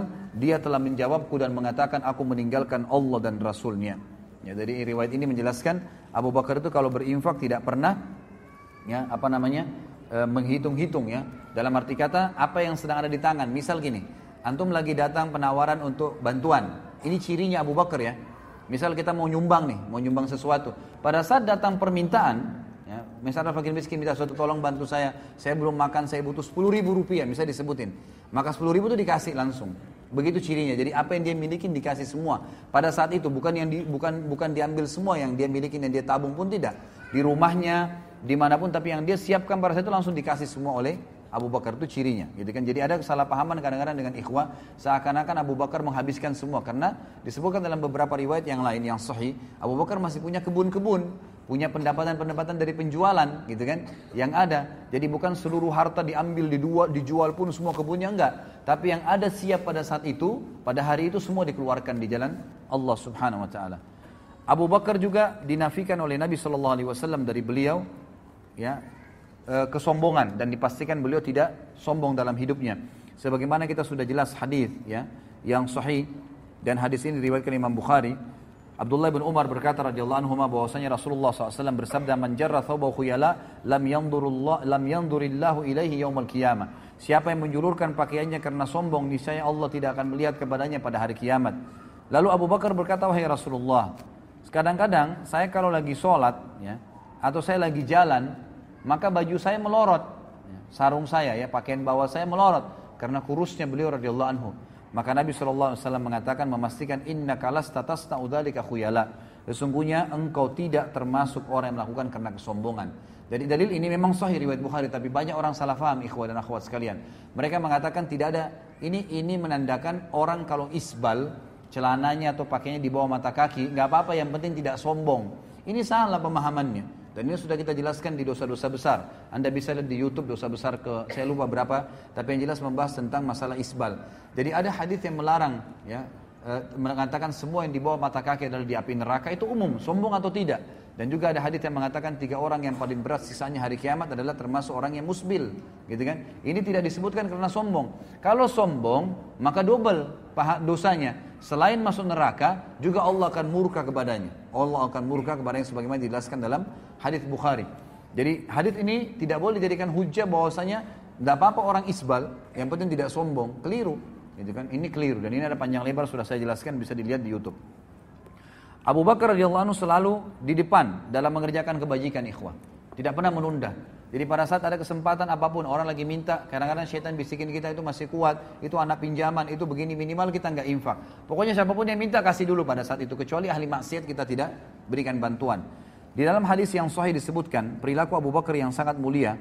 Diriwayat Imam Bukhari, diriwayatkan Imam Bukhari, kata Nabi SAW, saya langsung baca terjemahannya saja, karena melihat waktu. Siapa di antara kalian yang berpuasa pada hari ini? Jadi selesai, ya. Pada saat itu sebagian ulama mengatakan sholat subuh, ya pada saat sholat subuh. Bayangkan ya selesai sholat subuh ini terjadi, gitu kan? Kata Nabi SAW, siapa yang berpuasa pada hari ini? Abu Bakar berkata, saya. Nabi SAW bertanya, siapa ya di antara kalian yang mengantar jenazah hari ini? Abu Bakar menjawab, saya. Jadi ternyata Abu Bakar sebelum ke masjid ada jenazah yang dimakamkan sahabat dan dia menghadirinya. Kalau Nabi SAW berkata, siapa di antara kalian yang memberi makan orang miskin hari ini? Abu Bakar menjawab, saya. Ternyata pada saat menuju ke masjid ada fakir miskin lalu diberikan makanan oleh Abu Bakar. Lalu Nabi SAW, siapa di antara kalian yang menjenguk orang sakit hari ini? Abu Bakar menjawab, saya. Ternyata ya ada sahabat juga yang lagi sakit sementara menuju ke masjid, Abu Bakar mampir sebentar lalu menuju ke masjid. Jadi ini dilakukan semua sebelum sholat subuh, gitu kan? Yang luar biasa. Maka Rasulullah SAW bersabda, semua itu tidak berkumpul pada seseorang kecuali pasti dia masuk ke dalam surga. Kecuali pasti dia masuk ke dalam surga. Baik, kita tutup ikhwas sekalian sebelum duhur ini dengan keperan Abu Bakar dalam masalah Isra dan Mi'raj. Ini kisah yang luar biasa. Baik ikhwah sekalian, dalam banyak riwayat dan saya sengaja membawa ada juga Sahih Tafsir Ibnu Katsir. Buku ini juga saya sarankan ikhwan untuk dimiliki sama penerbitnya, penerbit, penerbitnya Ibnu Katsir. Kita buku kita yang kita bahas ini penerbit Ibnu Katsir ini juga penerbit Ibnu Katsir ini Sahih Ibnu Katsir. Jadi riwayat-riwayat yang lemah yang tidak benar mungkin sudah dikeluarkan. Jadi ini sahihnya saja. Di sini Anda bisa baca tentang tafsir surah Al-Isra ayat 1. Dan ini banyak sekali ikhwah sekalian yang tidak faham, bahkan menukil kisah yang tidak benar Seakan-akan mengatakan bahwasanya riwayat yang mengatakan ya eh, Nabi SAW ketemu dengan Nabi Musa AS di langit itu. Kemudian Nabi Musa suruh kembali lagi menghadap kepada Allah lalu diringankan dari 50 waktu ke 50 ini adalah Israeliat Ini ini tidak benar. Di sini disebutkan riwayat siapa? Riwayat Imam Muhammad riwayat Imam Muslim. Hadisnya hadis sahih semuanya, gitu kan? Termasuk waktu Nabi SAW sholat di Masjid Aqsa dan beliau menjadi imam dan beliau mengatakan saya menjadi imam dan mengimami semua nabi-nabi pada saat itu. Bahkan ada riwayat Bukhari menjelaskan Nabi SAW selesai sholat dikatakan oleh kepadanya wahai, wahai, wahai Muhammad inilah Malik penjaga neraka hadir pada saat itu. Ya, bagaimana Allah alam? Tapi ini kejadian Isra dan Mi'raj. Baik ikhwas kalian, kisahnya begini. Waktu Nabi SAW pulang dari Isra dan Mi'raj, beliau mengatakan, aku sempat duduk di depan Ka'bah, diikuti dengan perasaan ya masih ya terbawa dengan ah, kejadian yang tadi malam, kejadian yang luar biasa nih maka yang terjadi ikhwas sekalian, kata Nabi SAW lewat dari hadapan saya Abu, Abu Jahal. Lalu Abu Jahal berkata, wahai Muhammad, ada apa dengan kamu? Kamu seperti orang yang bingung. Kata Nabi SAW, tadi malam datang, saya telah diperjalankan ke Palestina. Ya, saya telah diperjalankan semalam. Kata Abu Jahal kemana? Kata Nabi SAW ke Palestina. Gitu kan? Lalu Nabi SAW ceritain, datang kepada saya Jibril, Jibril membawa borak, borak itu adalah kuda yang berwarna putih dan bersayap, dimanapun matanya mandangin sebuah tempat, kakinya sudah tiba di sana, lalu kemudian saya tiba di Palestina, lalu kemudian saya masuk, dan saya mengikat tali kekangan kuda borak tadi, dan saya masuk ke dalam, kemudian pada saat saya masuk ke dalam, gitu kan, kemudian saya temukan pada saat itu semua nabi-nabi berkumpul. Lalu kemudian saya masuk dan menjadi imam, mensolati mereka. Saya melihat Ibrahim dan Ibrahim paling mirip seperti saudara kalian ini, maksudnya seperti beliau, Sallallahu Alaihi Dan saya melihat ya, uh, Isa yang rambutnya basah seakan-akan baru keluar dari kamar mandi. Dan saya pun melihat Musa yang berkulit kehitam-hitaman dan badannya kekar serta berbulu, ya seperti dari suku ada satu suku Arab, saya lupa namanya tapi disebutkan sebuah suku negara Arab, uh, eh, dari Jazirah Arab. Kemudian Nabi SAW berkat, menceritakan semua. Setelah itu saya dimirajkan ke langit. Naik langit pertama. Kisahnya panjang tentunya. Ketemu dengan Nabi Adam. Kemudian langit kedua Yahya dan Isa. Kemudian langit ketiga bertemu dengan Idris. Langit keempat ketemu dengan Harun. Langit kelima ketemu dengan Yu, eh, maaf, langit keempat dengan Yusuf. Langit kelima ketemu dengan Harun. Langit keenam ketemu dengan Musa. Langit keenam, ke, eh, langit ketujuh ketemu dengan Ibrahim alaihissalam. Lalu Nabi SAW ceritain semua sampai Sidratul Muntaha. Kemudian saya melihat diperlihatkan begitu indahnya Sidratul Muntaha sangat luar biasa. Kata Nabi SAW dihiasi dengan perhiasan Perhiasan itu seperti permata yang besarnya seperti kuping-kuping gajah. Dan kemudian Allah subhanahu wa ta'ala membuat Jibril berubah menjadi poster aslinya sebagai malaikat. Kemudian Allah subhanahu wa ta'ala ya, mendatangkan ya, sesuatu ke sidrat muntaha yang membuat semuanya menjadi terlihat indah dan tidak bisa dibangga dengan mata. Lalu kemudian saya melihat ya, cahaya yang sangat terang di mana terdengar suara Allah subhanahu wa ta'ala yang mengatakan Allah azza wa berkata kepadaku, Wahai Muhammad perintahkanlah umat mengerjakan 50 waktu sholat. Lalu aku pun turun langit ketujuh ketemu dengan Ibrahim alaihissalam. Tentu ini ada kisah panjang ya. Ketemu dengan Nabi sempat ngobrol. Setiap Nabi ini ngobrol Nabi SAW. Diberikan salam, didoakan. Begitu terus sampai langit ketujuh gitu kan. Tapi di sini kita ringkaskan cerita, cerita waktu dia pulang. Setelah mengambil perintah lima waktu sholat. Tingkat ketujuh, langit ketujuh Ibrahim alaihissalam tidak bicara lagi. Langit keenam ketemu dengan Musa. Musa bertanya, wahai Muhammad ya. Apa yang Tuhan memerintahkan 50 waktu sholat kata Musa umatmu tidak mampu saya sudah praktekin pada Bani Israel Bani Israel lebih kuat daripada umatmu tapi tidak bisa gitu kan kembalilah minta Nabi SAW mengatakan saya terus kembali diringankan 5, 5, 5, 5 sampai tertinggal 5 waktu sholat dan Musa masih mengatakan berat Lalu saya berkata saya sudah malu dengan Tuhanku, maka saya tidak akan kembali lagi. Maka Allah SWT berfirman mengatakan, wahai Muhammad, dia lima waktu sholat dan akan diberikan pahala 10 kali lipat. Gitu kan? Dan hadis ini hadis sahih bisa dilihat dalam tafsir surah Al-Isra diriwayatkan Imam Bukhari. Maka ikhwas sekalian, kata Nabi SAW, saya pun kemudian kembali ke Palestina, kemudian saya balik ke saya kembali lagi ke Mekah dan di tengah jalan saya melihat kafilah Quraisy yang sedang jalan dan mereka kehilangan unta. Lalu saya mengatakan unta kalian di sana, ya di satu tempat. Lalu mereka mengikuti suaraku lalu mendapatkannya. Kemudian saya kembali ke Mekah. Ikhwas kalian, tahu siapa siapa yang cerita dan siapa yang diceritakan Nabi Muhammad SAW cerita kepada siapa? Abu Jahal. Ini bukan Abu Bakar, bukan Umar, bukan sahabat yang sudah beriman. Kisah tentang Isra Mi'raj yang tadi itu, itu ringkasnya. Mungkin masih 10 kali lipat lebih panjang dari apa yang saya sampaikan tadi. Yang panjang lebar tentang keadaan alam barza dan seterusnya. Tapi ringkas cerita ikhwan. Abu Jahal langsung mengatakan, Wahai Muhammad, kau mau ceritain gak orang Mekah kalau saya panggil mereka? Kata Nabi SAW, tentu saja. Ya, pertama kali Abu Jahal mau memanggil masyarakat Mekah mendengar dakwah Nabi SAW. Apa tujuannya? Tujuannya ternyata mengatakan, ya kata para ahli sejarah, dia ingin mempermalukan Nabi SAW. Dan dia bilang, ini cerita bohong. Dari mana ini? Ada kuda bersayap bisa terbang. Palestine perjalanan sebulan bolak-balik. Mana bisa nggak mungkin. Lalu Abu Jahal pun mengatakan kepada orang-orang Mekah dalam beberapa asar dikatakan naik sebuah gunung namanya Gunung Abi Kubais tempat mengiklankan informasi di Mekah. Kemudian dia naik dan di sebelahnya ada Nabi Shallallahu Alaihi Wasallam. Orang-orang Mekah kalau lihat orang naik di Gunung Abi Kubais, semuanya pada ngumpul dan semuanya tahu ada informasi penting dan mereka tambah kaget karena di atas Gunung Abi Kubais ada Abu Jahal, raja mereka orang-orang kafir di Mekah dan ada Muhammad Shallallahu Alaihi Wasallam Nabi Muhammad SAW adalah orang terpercaya di Mekah, tokoh Quraisy dan belum pernah dua-duanya ini bersatu sama-sama. Di tempat akan disampaikan informasi. Orang-orang kafir Mekah berkumpul karena Abu Jahal, para sahabat kumpul karena Nabi SAW. Apa yang terjadi ikhwan? Abu, ba Abu Jahal mengatakan silakan Abu Bakar, eh, silakan Rasulullah, eh, silakan Nabi Muhammad sampaikan. Nabi SAW ceritain Isra Mi'raj, kejadiannya begini, begini, semua panjang lebar sampai selesai. Apa yang terjadi ikhwan? Orang-orang kafir dari orang Mekah tambah kafir. Ini gila nih nggak mungkin. Gimana caranya? Perjalanan Mekah Palestina sebulan ditempuh dalam satu malam pulang pergi? Nggak mungkin. Itu satu bulan itu pergi ya, pulang pergi berarti dua bulan. Itu, tidak mungkin. Bagaimana caranya bisa ngomong ini gila nggak mungkin. Lalu sahabat-sahabat pun yang sudah beriman, itu mereka bimbang. Tapi ini Nabi, nggak mungkin salah. Abu Abu Jahal turun dari gunung Abi Kubais sambil ketawa mengatakan apa ikhwan? Ya. Sekarang agamanya Muhammad sudah habis. Sampai ke Darunda dua dia bilang kepada orang Quraisy, berita gembira wahai Quraisy, Agamanya Muhammad sudah habis. Kata mereka, kenapa? Tuh lihat Muhammad di bawah gunung Abi Kubais dikurumunin orang. Dia berbuat cerita bohong. Ceritanya begini-begini. Abu, Abu Jahal tidak sadar dengan hikmah Allah menceritakan Isra Mi'raj.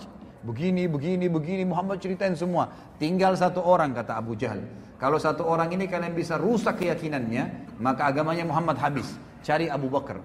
Abu Bakar waktu itu lagi di kebun kurumannya di luar kota Mekah. Maka datang mereka semua. Termasuk ada beberapa sahabat Nabi yang waktu lihat Abu Jahal jalan rame-rame dan mendengar pembicaraan itu ikut. Mau dengar juga Abu Bakar bilang apa nih? Orang lagi pada bimbang pada saat itu. Informasi yang tidak ada teknologi bisa sampai begitu luar biasanya gitu. Maka sampailah pada saat itu di depan kebun Abu Jah, Abu ke, ke, eh, di depan kebun Abu Abu Bakar, Abu Jahal bilang begini, "Wahai Abu Bakar, keluarlah." Abu Bakar keluar lihat orang-orang pada ngumpul dan pertama kali orang-orang kafir Quraisy dengan tokoh-tokohnya semua berjalan dengan sahabat-sahabat, tidak -sahabat, pernah terjadi. Dan Langsung kata Abu Bakar, ada apa Abu Jahal? Abu Jahal bilang, teman Muhammad sudah gila. Masa dia cerita begini, begini, cerita tentang Isra Mi'raj.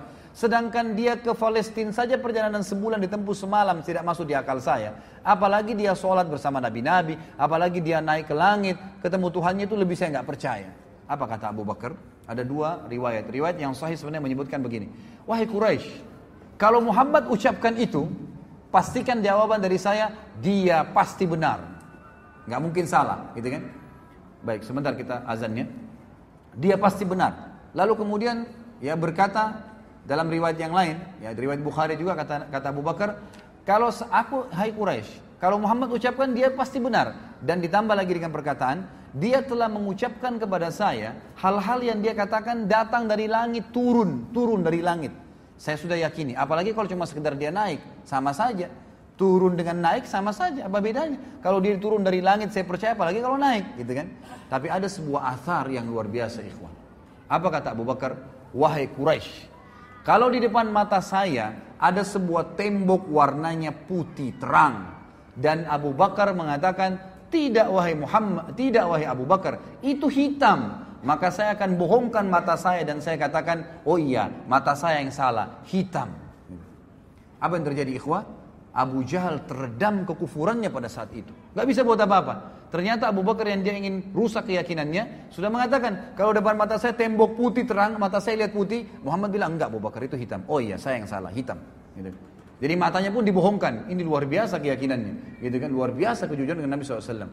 Lalu Abu Bakar tahu ini ada masalah. Dia berkata kepada para sahabat, di mana Rasulullah SAW? Oh Rasulullah di bawah gunung Abi Kubais, dikurumunin orang. Abu Bakar segera datang, dari jauh teriak, Ya Rasulullah, Ya Rasulullah, sengaja teriak-teriak gitu. Orang-orang pada balik semua, seperti di masjid ini kalau ada yang panggil saya dari belakang, pasti antum bilang, loh ini ada yang panggil, kita balik semua, siapa orang itu?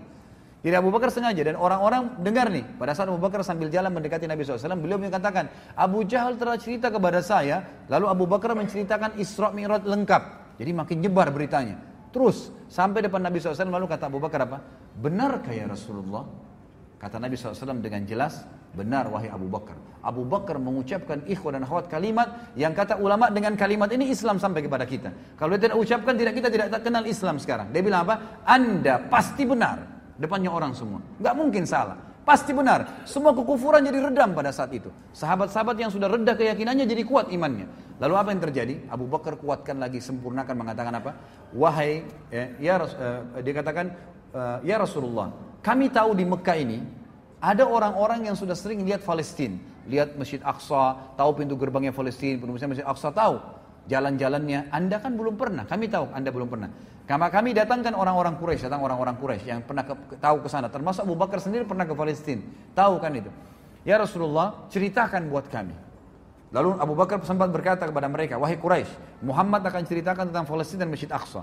Kalau dia ucapkan seperti yang kalian tahu, berarti kalian harus meyakininya. Tapi kalau dia mengucapkan tidak seperti itu, maka kalian boleh membohonginya. Lalu Nabi SAW ceritain, kata Nabi SAW dalam hadis Bukhari, dibukakan oleh Allah Masjid Aqsa di hadapan mataku. Lalu aku ceritakan pintu gerbangnya, warnanya, jumlah tiang-tiangnya, jumlah jendelanya. Sampai mereka mengatakan Muhammad benar, Muhammad benar, Muhammad benar. Gak ada salahnya, semua diucapkan. Lalu Nabi SAW tutup dan kita tutup dengan kisah ini ikhwah. Nabi Nabi SAW mengatakan wahai Quraisy untuk meyakinkan lagi kalau kalian ingin yakin tentang benar kejadian tersebut, sungguh waktu saya balik dari Mekah ke Palestina, ada kafilah kalian, ada beberapa ekor unta dan ada fulan, fulan, fulan, fulan, nama-nama orang Quraisy dan mereka sempat kehilangan unta di tengah jalan. Saya sempat bilang unta kalian di lembah sana, mereka ke sana mereka temukan unta tersebut dan unta yang paling depan warna putih di lehernya ada kain merah. Dua hari lagi sampai di Mekah orang-orang Quraisy dua hari kemudian ikhwas sekalian, ini penutupan kisah, mereka semua yang beriman dan kafir berkumpul di sebuah pintu namanya pintu Bani Syaibah, pintu gerbangnya Mekah. Situ mereka kumpul dan ternyata betul sebelum duhur tiba, sebelum waktu duhur, eh, sebelum teriknya matahari, datang kafilah tersebut dan seperti yang Nabi SAW ceritakan, jumlah untahnya dan orang-orangnya serta unta paling depan warna putih di lehernya ada kain merah. Lalu berkatalah orang-orang Quraisy, "Wahai kafilah, kalian dari mana?" Mereka bilang, "Kami dari Palestina." Lalu orang-orang Quraisy di Mekah bilang apa? Mekah bilang apa? "Apakah di tengah jalan kalian kehilangan unta?" Kata mereka, "Iya." Kami kehilangan unta dan kami dengar. Terus orang-orang Quraisy bilang di Mekah, lalu apa yang kalian lakukan? De mereka bilang, kami dengar suara dan kami tidak tahu dari mana. Mengatakan unta kalian di lembah fulan. Kami ke sana kami temukan. Lalu yang terjadi ikhwah, orang-orang kafilah mengatakan kepada orang Mekah apa? Ya, mereka bilang, dari mana kalian tahu?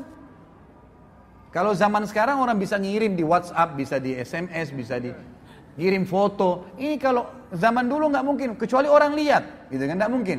Mereka bilang, dari mana kalian tahu? Kata mereka, dari Muhammad.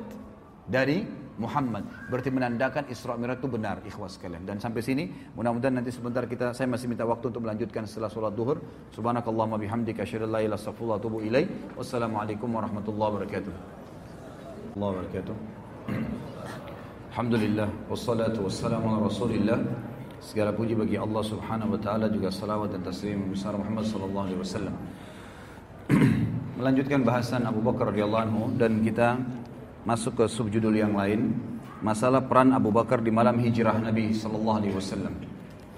Di Nabi Shallallahu alaihi wasallam diperintahkan oleh Allah Subhanahu wa taala membolehkan para sahabat hijrah ke Madinah pada saat itu dan hampir setiap kali sahabat hijrah selalu Abu Bakar radhiyallahu anhu meminta kepada Nabi SAW mengatakan ya Rasulullah izinkan saya tapi setiap kali izin pasti Nabi SAW mengatakan sabarlah wahai Abu Bakar mungkin Allah akan siapkan teman untukmu maka Abu Bakar pun berkata dalam jiwanya, dalam dirinya, mungkin saya telah diminta oleh Nabi SAW untuk menemani beliau, karena beliau masih di Mekah.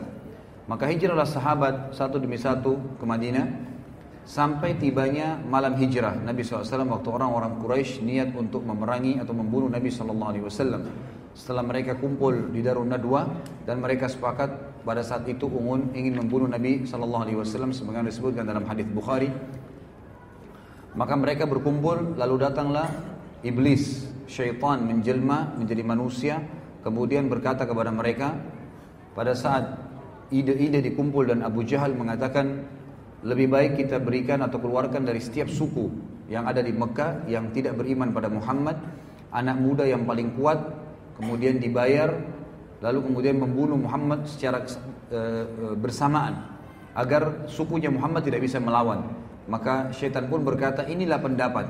Pada saat itu mendukung pendapat Abu Jahal. Lalu kemudian terjadilah upaya mereka untuk mem, e, membunuh Nabi SAW malam itu sebagaimana sudah kita tahu kisahnya. Lalu Nabi SAW ya, pada saat itu menyuruh Ali radhiyallahu anhu untuk menggantikan beliau di ranjangnya dan beliau di awal malam itu e, keluar kemudian sambil membaca surah Yasin أعوذ بالله من الشيطان الرجيم وجعلنا من بين أيديهم سدا wa min khalfihim sadan faghishyanahum fahum la yubsirun kami jadikan di hadapan dan di belakang mereka pembatas sehingga mereka tidak bisa melihat ya, maka Allah Subhanahu wa taala membuat seluruh musuh-musuh Allah itu tertidur lalu Abu Bakar ke rumah eh, lalu Nabi SAW ke rumah Abu Bakar dan Aisyah menceritakan dalam hadis Bukhari bahwasanya eh, Nabi SAW datang di waktu di rumah kami yang tidak biasa beliau datang maksudnya di awal malam tadi Kemudian berkata kepada Abu Bakar, wahai Abu Bakar, keluarkanlah semua orang yang ada di sini. Waktu itu kebetulan kata Aisyah, aku sedang berada di situ bersama dengan Asma, dua-dua ya saudara perempuan nih. Tapi lain ibu, sebagaimana sudah saya jelaskan tadi di awal. Kemudian Abu Bakar mengatakannya Rasulullah, mereka anak-anak saya, tidak ada masalah. Lalu kata Nabi Shallallahu Alaihi Wasallam, Hai Abu Bakar, terimalah berita gembira, aku telah diizinkan oleh Tuhanku untuk berhijrah maka Abu Bakar pun spontan langsung berkata, "Ya Rasulullah, apakah boleh saya menemani Anda?" Maka kata Nabi SAW, alaihi "Iya, Allah telah memilihmu untuk menemaniku." Dan kata para ulama ini adalah penghususan Abu Bakar dan anhu. Pada saat itu Allah bisa menyiapkan banyak orang yang mendampingi Nabi SAW. Waktu itu Umar bin Khattab sudah masuk Islam, Hamzah sudah masuk Islam, sahabat-sahabat yang dikenal sangat kuat secara fisik. Tapi Allah Subhanahu wa taala memilih Abu Bakar dan hanya satu orang Ya, ada hanya satu orang dan salah satu rahasianya kata para ulama adalah pada saat orang safar memang harus memilih orang yang paling jujur, paling terpercaya dan memang paling siap ya untuk berteman bersama-sama. Sebagaimana salah seorang dari tabi'in pernah berkata kepada Umar bin Khattab di zaman khilafahnya beliau, ya, saya suka orang ini, ditunjuk seseorang gitu. Kata Umar, apa kau sudah pernah safar bersama dia? Kata orang tersebut belum. Kata Umar kalau begitu kau belum mengenalnya. Kalau begitu kau belum mengenalnya. Ternyata tolong ukur sifat asli seseorang itu kelihatan pada saat safar. Ya, safar itu nanti dibutuhkan pengorbanan harta, pengorbanan waktu, mengalah dari teman, mungkin ada hal-hal yang berbahaya, maka dia berkorban untuk teman-temannya. Itu semua ada hal-hal yang berhubungan dengan safar dan tidak gampang. Biasanya ada orang pada saat hadir lawan daripada safar ya itu mereka baik-baik saja tapi pada saat safar kelihatan sering emosional, tidak mau membayar makanan, kadang-kadang ada yang nginap di penginapan tidak mau bayar penginapan, maunya terus nebeng sama temannya dan segala hal, tidak mau tahu kalau ada bahaya, dia melakukan masalah-masalah sehingga temannya pun terjerat dan banyak hal-hal yang terjadi. Maka di sini Allah Subhanahu wa taala memilih di antara semua sahabat walaupun ada yang kuat secara fisik Abu Bakar Ranu sebagai pendamping nabinya Muhammad sallallahu alaihi wasallam. Kita lihat kira-kira apa yang Abu Bakar lakukan sehingga ya Nabi sallallahu alaihi wasallam dipilihkan oleh Allah sebagai pendampingnya adalah dia atau Abu Bakar itu sendiri. Dikatakan oleh Aisyah, maka aku melihat ayahku Abu Bakar menangis ya karena senangnya pada saat itu karena gembiranya dia yang disuruh dinemani Nabi Shallallahu Alaihi Wasallam yang belum pernah kata Aisyah aku melihat seseorang menangis karena senang seperti itu lalu Abu Bakar pun mengatakannya Rasulullah aku sudah siapkan di belakang rumah ini dua ekor unta dengan persiapannya maka silakanlah tunggangin salah satunya dan saya akan jalan bersama anda lalu Abu Bakar mengatur strategi yang sangat luar biasa dia menyuruh Asma ya pada saat itu dan Abdullah anaknya Eh, eh, eh, untuk jalan ya untuk dan dan Abdurrahman pada saat itu ya untuk uh, jalan dan mencari informasi tentang orang-orang Quraisy. Lalu Nabi SAW menyuruh agar hijrah ya yang tadinya ke Madinah itu tadinya ke arah utara Jazirah Arab sekarang ke arah selatan jadi lawannya Ya, jadi Madinah itu berada di utara Jazirah Arab, tapi Nabi SAW tidak ke arah sana karena tahu kalau Quraisy akan mengejar. Maka beliau ke Garthur, gua sur yang berada menuju ke arah selatan atau ke arah Yaman, ya ke arah kita di Indonesia sebenarnya, ke bawah. Lalu mereka pun tinggal di Garthur. Lalu, uh, lalu uh, Abu Bakar pun menyuruh Amir bin Fuhairah, salah satu budak yang dibebaskan oleh beliau, yang masuk Islam juga, Eh, menggembalakan domba, menyuruh mengikuti unta Nabi SAW dengan Abu Bakar agar bekas-bekas kaki untanya diinjak oleh gembalaan Abu Bakar dan tidak kelihatan oleh Quraisy. Ringkas cerita yang kita ingin sampaikan adalah peran Abu Bakar. Pada saat Nabi SAW tiba di gua Sur, dalam hadis sahih riwayat Bukhari dijelaskan, maka Nabi SAW dilarang oleh Abu Bakar untuk masuk. Eh mohon maaf, ini disebutkan dalam asar yang sahih, tidak disebutkan dalam sahih Bukhari, tapi disebutkan dalam buku-buku asar yang sahih. Ya, semua buku-buku hadis menyebutkannya sebagai asar. Asar ini dinukil dari para sahabat, gitu kan? Kalau hadis seperti dari Nabi Shallallahu Alaihi Wasallam. Maka disebutkan dalam asar yang sahih bahwasanya Abu Bakar radhiyallahu anhu sebagaimana ditungkil oleh Abu Al-Qasim al Bagawi dalam kitab beliau melalui Ibnu Abi Mulaika bahwasanya Nabi Shallallahu alaihi wasallam pada saat berangkat ke Gua Hira bersama Abu Bakar Kemudian Abu Bakar ya sering kali berjalan di depan Nabi Shallallahu Alaihi Wasallam. Kadang-kadang beliau gelisah pindah ke belakang Nabi Shallallahu Alaihi Wasallam. Kadang-kadang beliau gelisah ke sebelah kanan Nabi Alaihi Wasallam. Kadang-kadang beliau gelisah ke sebelah kiri Nabi Alaihi Wasallam. Terus begitu. Lalu Nabi Alaihi Wasallam dengan tenang tetap membaca Al-Quran di atas untahnya. Kemudian Nabi SAW melihat gerak-gerik Abu Bakar yang sangat banyak, maka berkatalah, Nabi SAW, ada apa wahai Abu Bakar? Kata Abu Bakar, ya Rasulullah, kalau saya sedang berada di depan anda, tiba-tiba saya khawatir kalau ada musuh menyerang anda dari belakang, maka saya ke belakang anda. Kemudian kalau saya sedang di belakang anda, saya khawatir nanti musuh ada di belakang, di sebelah kanan anda, maka saya ke sebelah kanan anda. Pada saat saya sebelah kanan, saya khawatir musuh datang ke sebelah kiri anda, maka saya sebelah kiri anda. Maka kata Nabi SAW, tenanglah wahai Abu Bakar, sesungguhnya Allah bersama kita. Tapi pelajaran besar bagaimana Abu Bakar memang luar luar biasa bukan hanya sekedar mendampingi atau bersapa bersama Nabi SAW, tapi siap berkorban dan tidak ingin sedikitpun pun menimpa Nabi SAW pada saat itu. Dan riwayat yang lain menjelaskan bahwasanya pada saat Nabi SAW dan Abu Bakar tiba di, Gaur, di Garthur, sebuah lubang, gitu kan. Kemudian Nabi SAW, Abu Bakar berkata, ya Rasulullah jangan masuk dulu, jangan masuk dulu. Lalu Nabi SAW, lalu Abu Bakar masuk duluan. Kemudian Abu Bakar menutupi lubang-lubang yang ada di situ dengan bebatuan dan juga dengan kain-kain yang dia bawa. Gitu kan? Tinggal tersisa dua buah lubang yang tidak bisa lagi ditutup sama dia. Biasanya lubang-lubang di gua ini ada ular atau kalajengking. Gitu kan? Maka Abu Bakar pun dalam asar ini dikatakan meletakkan kedua telapak kakinya di lubang tersebut. Lalu Nabi SAW dipersilakan masuk Abu Bakar, lalu Abu Bakar, Nabi SAW pun tidur di paha Abu Bakar. Tidur di paha Abu Bakar. Pada saat sementara Nabi SAW tidur di paha Abu Bakar, maka kaki Abu Bakar disengat oleh binatang tadi, tapi tidak disebutkan kala jengking atau ular. Dan Abu Bakar kesakitan, tapi beliau tidak menggerakkan sedikit pun pahanya, karena tidak mau Nabi SAW terbangun dari tidurnya, alaihissalatu Lalu Abu Bakar pun karena tidak tahan lagi menangis dan tetesan air matanya jatuh ke wajah Nabi SAW maka Nabi pun terbangun lalu Nabi SAW mengatakan ada apa wahai Abu Bakar Abu Bakar berkata ya Rasulullah kakiku disengat oleh binatang buas maka kata Nabi SAW angkatlah lalu beliau meludahinya dan akhirnya sembuhlah kaki Nabi eh, kaki Abu Bakar radhiyallahu anhu dan ini sebuah kejadian yang luar biasa dari pada saat safar eh, Nabi SAW bersama Abu Bakar kemudian kita pindah ya kisah demi kisah, poin demi poin ini, dalam arti kata yang terlibatnya Abu Bakar di situ. Keteladanan agung dari kejadian perang Badar dan ini sudah saya jelaskan tadi sedikit muka dimahnya dalam disebutkan dalam tarikh khulafa ya tarikh khulafa ini sebuah buku yang masyhur berbicara tentang khalifah-khalifah Islam didukil sebuah asar bahwasanya Ibnu Sirin berkata Abdurrahman bin Abi Bakar yang saya bilang tadi belum sempat masuk Islam di Mekah lalu sempat ikut dengan pasukan Quraisy di eh, Badar kemudian dia berkata waktu masuk Islam kepada ayahnya, sungguh aku melihatmu mengincarku, tapi aku selalu menghindarimu. Aku tidak mau membunuhmu. Abu Bakar berkata, adapun aku, jika engkau mengincarku, maka aku akan menghadapimu dan aku akan membunuhmu. Ya, dalam hadis ini disebutkan bagaimana peran Abu Bakar radhiyallahu anhu memberikan pelajaran kepada kita semua bahwasanya kalau dalam peperangan maka tidak ada urusannya lagi dengan masalah anak.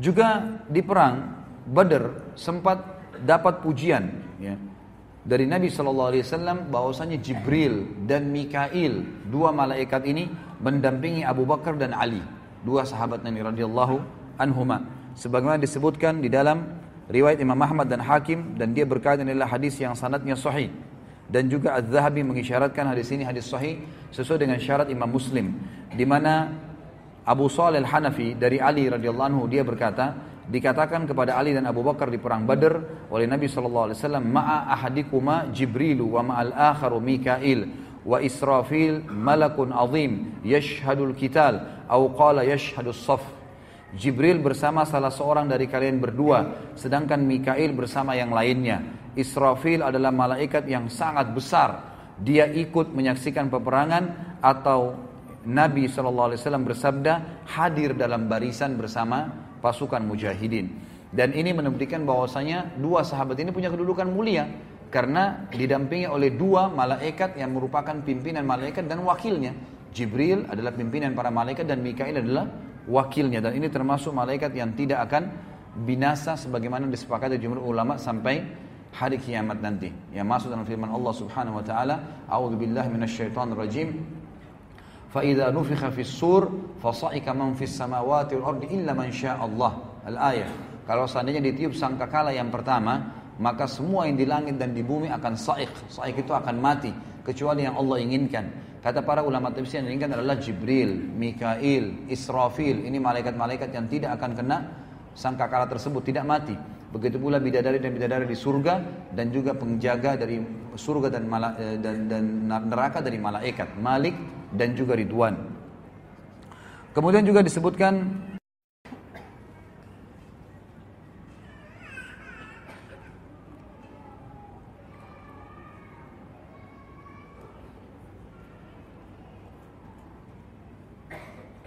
keteguhan Abu Bakar di dalam peperangan peperangan bersama Nabi Shallallahu Alaihi Wasallam selain perang Badar. Ibnu Qayyim al-Jauzi berkata, Abu Bakar berkata, begitu tengah ya begitu teguh layaknya gunung pada saat perang Uhud di sisi Rasulullah SAW dan melindungi beliau SAW.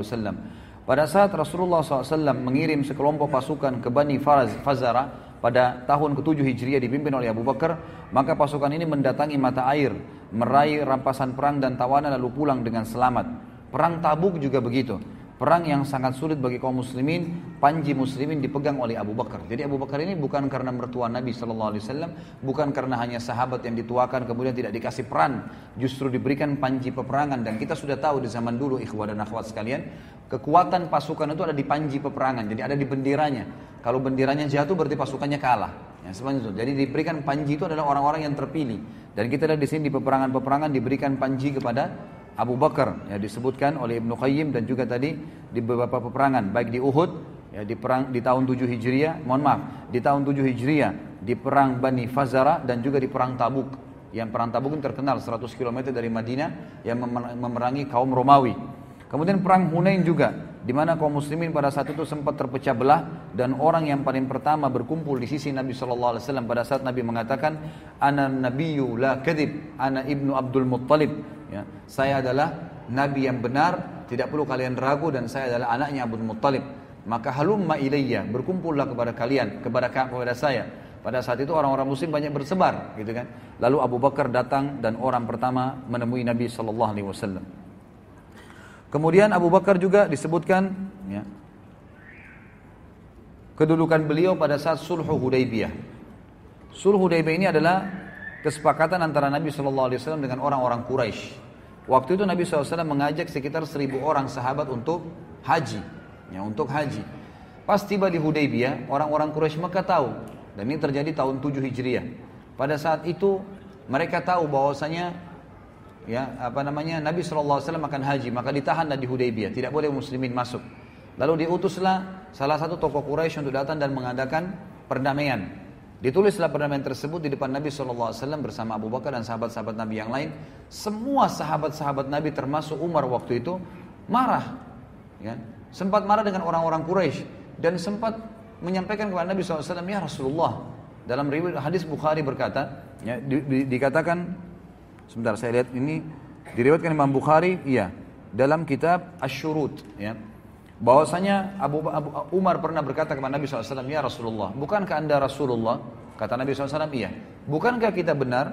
Kata Nabi SAW, iya. Bukankah orang-orang Quraisy itu salah? Kafir? Kata Nabi SAW, iya. Baik, Kenapa kita harus mengalah? Kenapa harus kita biarkan agama kita terhina? Karena orang-orang Quraisy itu memberikan syarat ikhwas kalian bahwasanya muslimin tidak boleh masuk Mekah tahun ini, tahun depan dan tidak boleh ada peperangan selama 10 tahun. Mereka harus pulang dalam kondisi sudah berihram pulang dan itu penghinaan, gitu kan? Maka Umar berkata ya Rasulullah, kenapa kita harus diam? Perangi aja mereka. Kata Nabi Shallallahu Alaihi Wasallam, saya benar utusan Allah dan saya ya tidak bisa melanggar apa yang telah Allah perintahkan. Pasti. Kata Umar, bukankah ya Rasulullah anda janji kami akan masuk ke Mekah dan tawaf? Kata Nabi SAW, benar. Tapi apakah saya janjikan kepada hai Umar, kau akan tawaf tahun ini? Kan tidak. Tapi pasti Umar, setelah tahun ini kau akan masuk tawaf di situ. Gitu kan? Lalu Abu Umar pun masih merasa kesel. Maksudnya, ya Rasulullah, ayo kita perang gitu. Dan para sahabat-sahabat pun pada saat itu juga berharap begitu. Jumlahnya seribu banyak, walaupun tidak bawa senjata gitu. Lalu dia datang kepada Abu Bakar. Abu Bakar waktu itu tidak hadir pembicaraan antara Umar dengan Nabi Shallallahu Alaihi Wasallam. Abu Bakar pun lalu datangi oleh Umar. Umar berkata, Hai Abu Bakar, bukankah Rasulullah, betul bukankah ini Muhammad benar utusan Allah? Kata Abu Bakar, iya. Bukankah kita dalam keadaan benar? Abu Bakar mengatakan iya. Jadi di sini ulama mengatakan lihatlah persamaan pendapatan pendapat Nabi SAW dengan Abu Bakar tanpa Abu Bakar lihat. Abu Bakar ucapin ini betul-betul karena kejujurannya dan sidiknya terhadap wahyu Allah. Maka berkata Umar, bukankah ya mereka dalam keadaan sesat dan kafir? Kata Abu Bakar, iya. Baik, kenapa kita tinggal diam? Kenapa kita nggak perangin mereka? Gitu kan?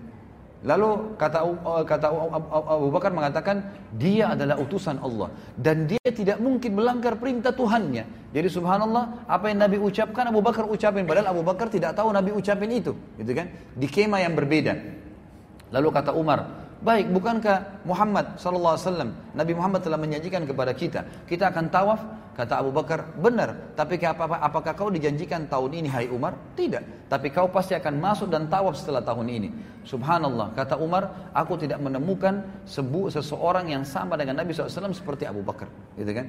Lalu setelah itu, ternyata tahun depan ada pengkhianatan terjadi oleh orang-orang Quraisy dan akhirnya Nabi SAW menyuruh tahun 10 Hijriah itu untuk pembebasan kota Mekah dan akhirnya Umar pun masuk ke Mekah tawaf bersama para sahabat dan Umar berkata, saya baru menyadari bahwasanya memang pendapat Allah dan Rasulnya jauh lebih benar dan saya merasa bersalah dengan perbuatan tersebut. Tapi di sini pelajaran bagaimana kesamaan pendapat Abu Bakar dengan Nabi Shallallahu Alaihi Wasallam. Kemudian kita masuk isyarat-isyarat Nabi SAW tentang khilafahnya Abu Bakar setelahnya. Jadi tidak dipilih orang lain, cuma Abu Bakar saja. Sebagaimana disebutkan di dalam riwayat Bukhari disebutkan dalam Sahih Bukhari bahwasanya Jubair bin Mut'im dari ayahnya dan ia berkata seorang wanita datang kepada Nabi Shallallahu Alaihi Wasallam dan beliau memintanya untuk kembali lagi kepadanya maka wanita itu berkata bagaimana kalau saya kembali nanti setelah anda meninggal aku tidak menemui anda anda sudah meninggal kata Nabi Shallallahu Alaihi Wasallam maka engkau menemui Abu Bakar illam tajidini fati Abu Bakar kalau engkau tidak menemuiku nanti, aku sudah meninggal, kau, kau kembali, datangilah Abu Bakar. Ini kata ulama isyarat yang sangat jelas, Abu Bakar mereka akan menjadi khalifah setelah Nabi Sallallahu Alaihi Wasallam. Ibnu Hajar berkata dalam Fatih, menjadikan hadis ini dalil yang menunjukkan bahwasanya Abu Bakar merupakan khalifah setelah Nabi SAW adalah sahih dan benar. Tetapi hanya sebuah isyarat saja, memang tidak menunjukkan secara langsung. Tapi yang jelas, riwayat ini menjelaskan memang setelah Nabi SAW meninggal, maka Abu Bakarlah yang diangkat oleh para sahabat. Kemudian juga, waktu Nabi SAW akan meninggal dunia, dalam riwayat yang sahih, riwayat ini disebutkan oleh Imam Bukhari dan juga Imam Muslim, bahwasanya Nabi SAW sempat pingsan dan berkata kepada Aisyah, "Wahai Aisyah, perintahkanlah Abu Bakar agar menjadi imam sholat. Maka Aisyah mengatakan, ya Rasulullah, Abu Bakar orang yang suka, ya lembut dan suka menangis. Maka carilah orang lain. Coba perintahkan Umar saja. Lalu Nabi SAW pingsan. Kemudian uh, Aisyah mendatangi Hafsah lalu berkata, wahai Hafsah, Katakanlah kepada Nabi Shallallahu Alaihi Wasallam, kalau Abu Bakar itu orang yang suka nangis, suruh ayahmu saja Umar bin Khattab yang lebih jelas suaranya, gitu kan? Suruh dia jadi imam. Maka waktu Nabi SAW sadar, Habsa pun, ya Nabi SAW mengatakan, wahai Aisyah sudah jalan kan belum berita saya. Habsa mengatakannya Rasulullah, sama pengkatan Aisyah. Abu Bakar orang yang suka menangis, baka, lembut hatinya. Jadi dia suka kalau dengan air pasti nangis, suruh Umar saja.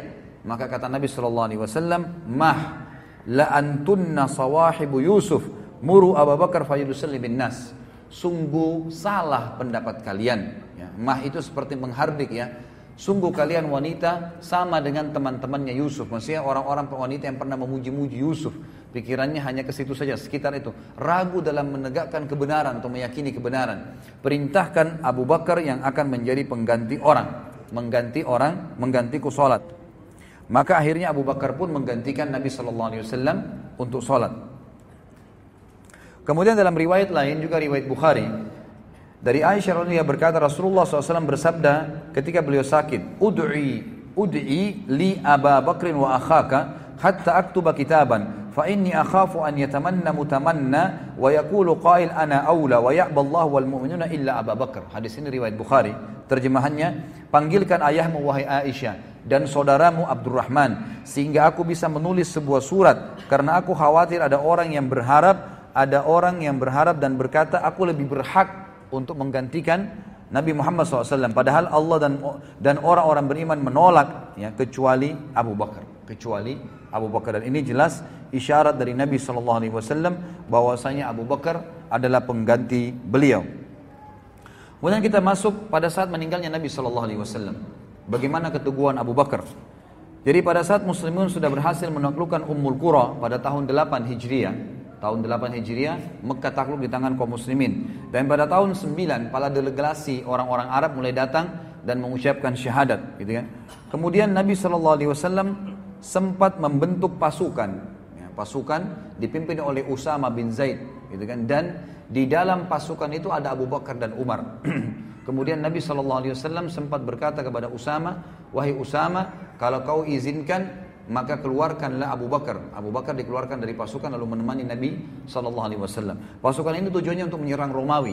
Ya, pada saat itu dan pasukannya besar, sekitar e, berjumlah 3.000 atau mohon maaf 7.000 orang, 7.000 dari mujahidin yang keluar pada saat itu. Maka pada saat Nabi Shallallahu Alaihi Wasallam sempat sakit waktu itu, kemudian orang-orang ya khawatir dengan Nabi Shallallahu Alaihi Wasallam, maka Abu Bakar pun dari pasukan tadi kembali menemani Nabi SAW melihat keadaan Nabi SAW dan pagi harinya Nabi sempat sehat dan Abu Bakar sempat jadi imam dan Nabi sempat keluar menjadi makmum di belakangnya kemudian Nabi SAW kembali istirahat dan sakit keras setelah itu Nabi SAW meninggal dunia ringkas cerita Nabi SAW meninggal ini ada sejarah sendiri Nabi meninggal dunia. Nabi SAW meninggal dunia. Lalu orang-orang semua bingung, guncang Madinah pada saat itu. Guncang Madinah. Sampai Umar bin Khattab pun menghenuskan pedangnya sambil berkata, tidak ada orang yang boleh mengatakan Muhammad telah mati. Kalaupun dia pergi, dia pingsan, maka Tuhannya akan mengembalikannya. Kalau ada yang mengucapkan, maka saya akan tebas lehernya. Maka orang-orang semua tambah takut.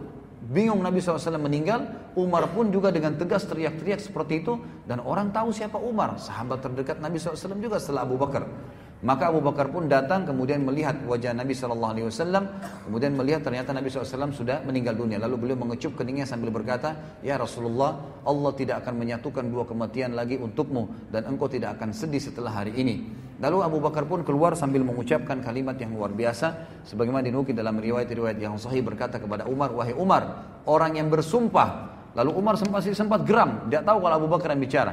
Umar mengatakan, aku pun tetap mengatakan, siapa yang mengatakan Muhammad mati, aku akan tebas lehernya. Maka Umar, Abu Bakar berkata, wahai Umar, ala rizkika, tenanglah, ya, berhenti. Maka Abu Bakar Umar mengatakan pada saat ada suara lebih tegas lagi di belakang saya, saya pun balik ternyata Abu Bakar, maka saya tenangkan diri saya. Lalu Abu, Bakar mengatakan Rasulullah kalimat yang masyhur disebutkan dalam ya sebuah riwayat yang sahih dinukil oleh Imam Bukhari. Abu Bakar mengatakan, "Ala man kana ya'budu Muhammadan sallallahu alaihi wasallam fa inna Muhammadan qad mat wa man kana ya'budu Allah fa inna Allah hayyun la yamut." Wa qala, "Inna innaka mayyitun wa innahum mayyitun." Wa qala, "Wa ma Muhammadun illa rasulun qad khalat min qablihi ar-rusul. Afa in mata aw qutila anqalabtum ala aqabikum wa man yanqalib ala aqibihi falan yadurra Allah shay'a wa sayajzi kirin. Kata Abu Bakar, siapapun yang menyembah Muhammad sallallahu alaihi wasallam maka ketahuilah Muhammad telah mati dan siapa yang menyembah Allah Allah itu hidup dan tidak akan pernah mati. Serta Abu Bakar membaca firman Allah yang berbunyi wahai Muhammad kau pasti mati dan semua juga akan mati setelahmu. Serta firman Allah Muhammad tidaklah kecuali seorang rasul yang telah berlalu sebelumnya rasul-rasul Allah kalau dia mati atau terbunuh di medan perang, maka apakah kalian akan meninggalkan agama Allah? Siapa yang meninggalkan agamanya Allah, maka tidak akan ber, tidak akan berbahaya, membahayakan bagi Allah dan Allah akan memberikan balasan bagi orang-orang yang bersyukur. Kata Umar, Waktu ayat ini Abu Bakar baca, saya tiba-tiba tersungkur atau menyungkurkan kaki saya ke tanah dan menangis dengan tidak bisa tertahan lagi karena menyadari benar Rasulullah SAW telah meninggal dan seakan-akan ayat ini belum pernah saya dengarkan sebelumnya. Lalu beberapa sahabat juga menukil dalam riwayat-riwayat yang sahih, kami seakan-akan baru mendengarkan, ya baru mendengarkan ayat tersebut setelah dibaca oleh Abu Bakar radhiyallahu anhu.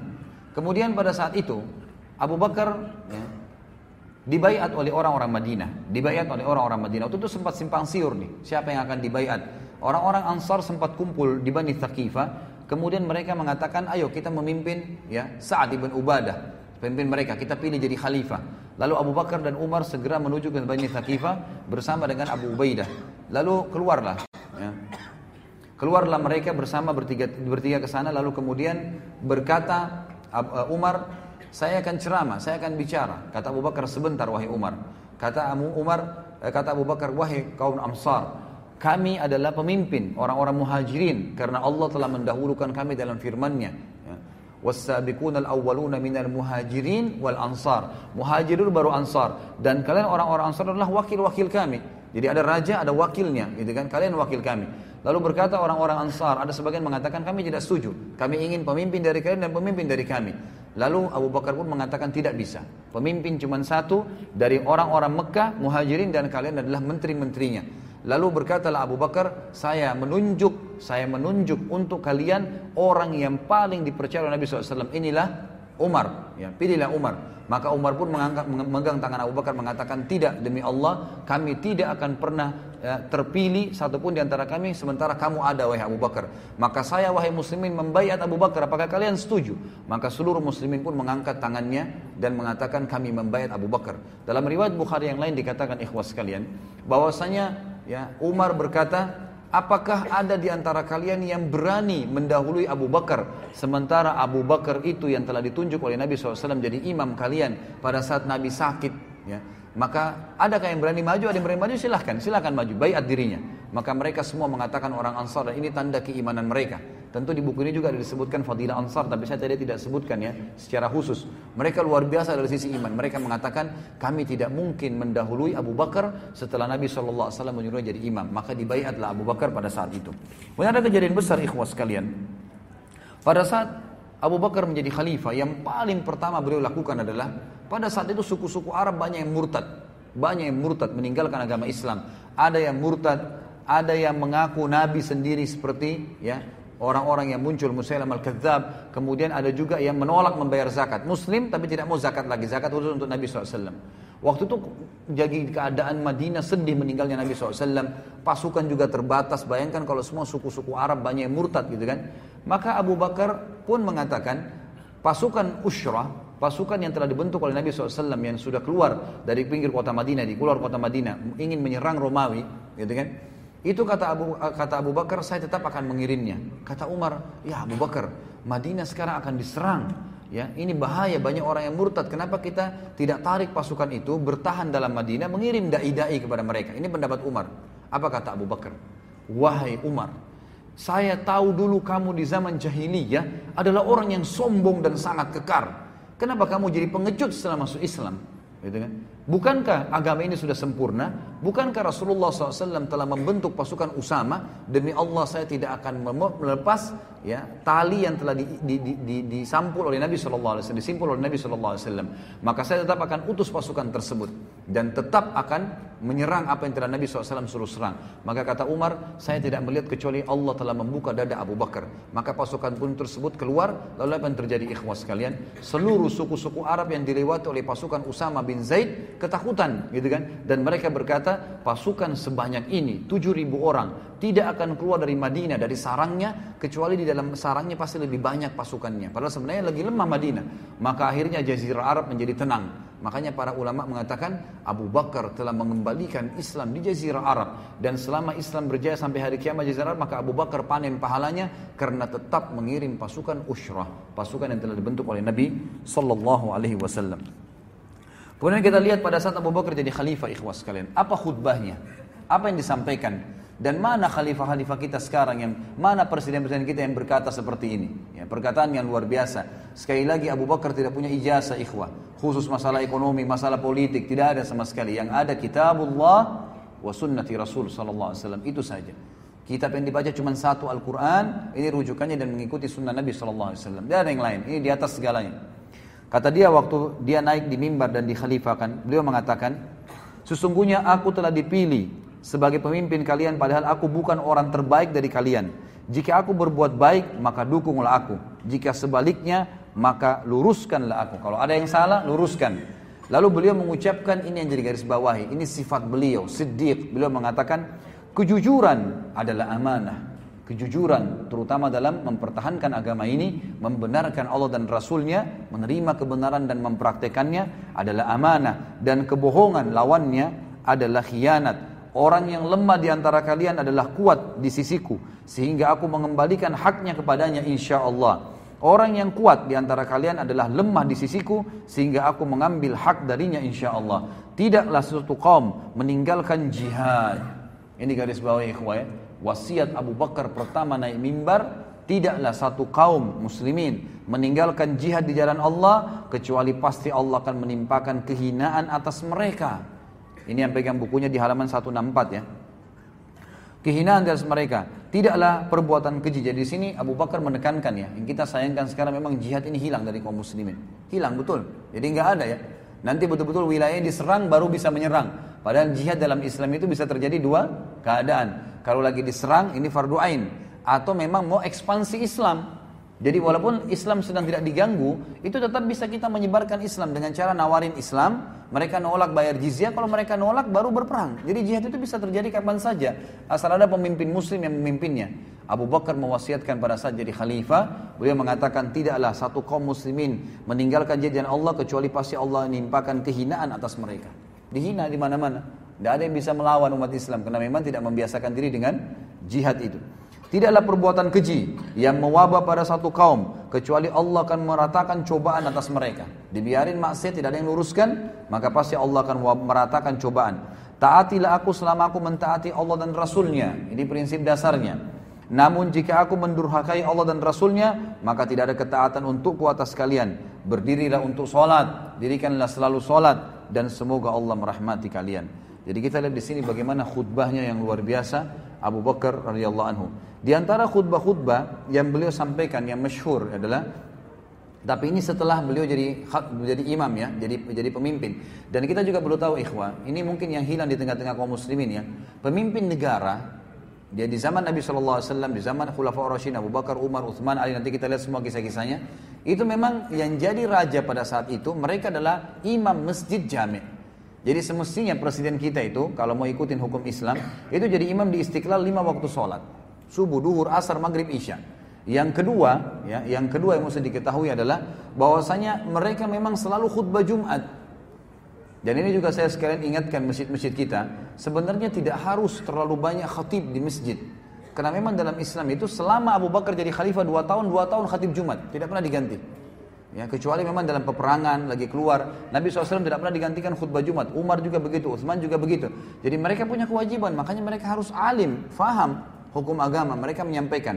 Di antara khutbah yang menarik dari Abu Bakar adalah Abdullah bin Hakim berkata, Abu Bakar berkhutbah kepada kami. Dia berkata, "Amma ba'd, Sesungguhnya aku berwasiat kepada kalian agar kalian bertakwa kepada Allah, memujinya dengan apa yang sesuai dengan kebesarannya, menggabungkan antara kecemasan dan harapan. Artinya, selalu cemas, jangan sampai azabnya Allah datang nih kalau saya berbuat dosa, dan selalu punya harapan besar, pasti Allah terima amal solehnya.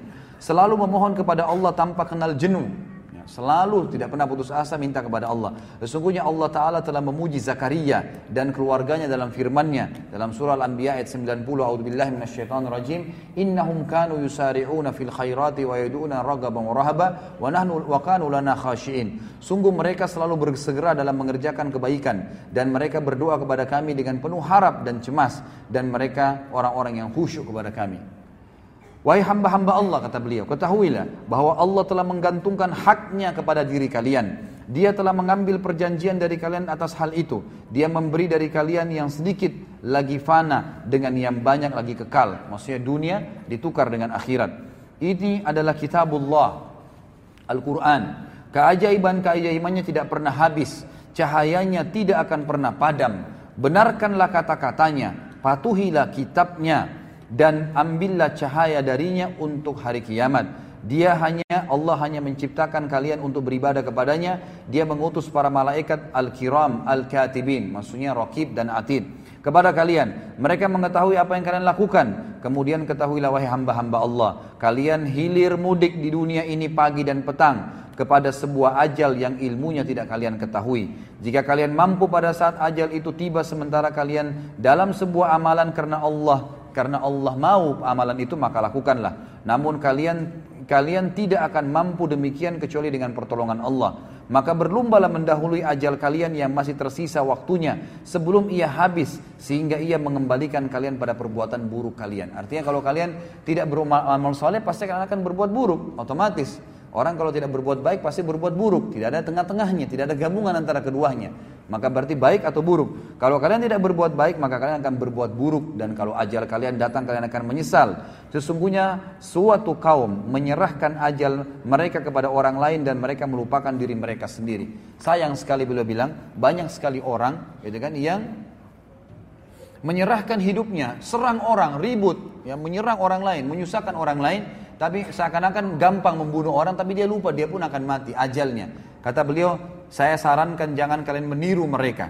bersegerahlah, bersegerahlah, selamatkan diri kalian karena di belakang kalian ada pemburu para malaikat yang bergerak gesit dan urusannya pun sangat cepat pada saat mencabut ruh gitu kan.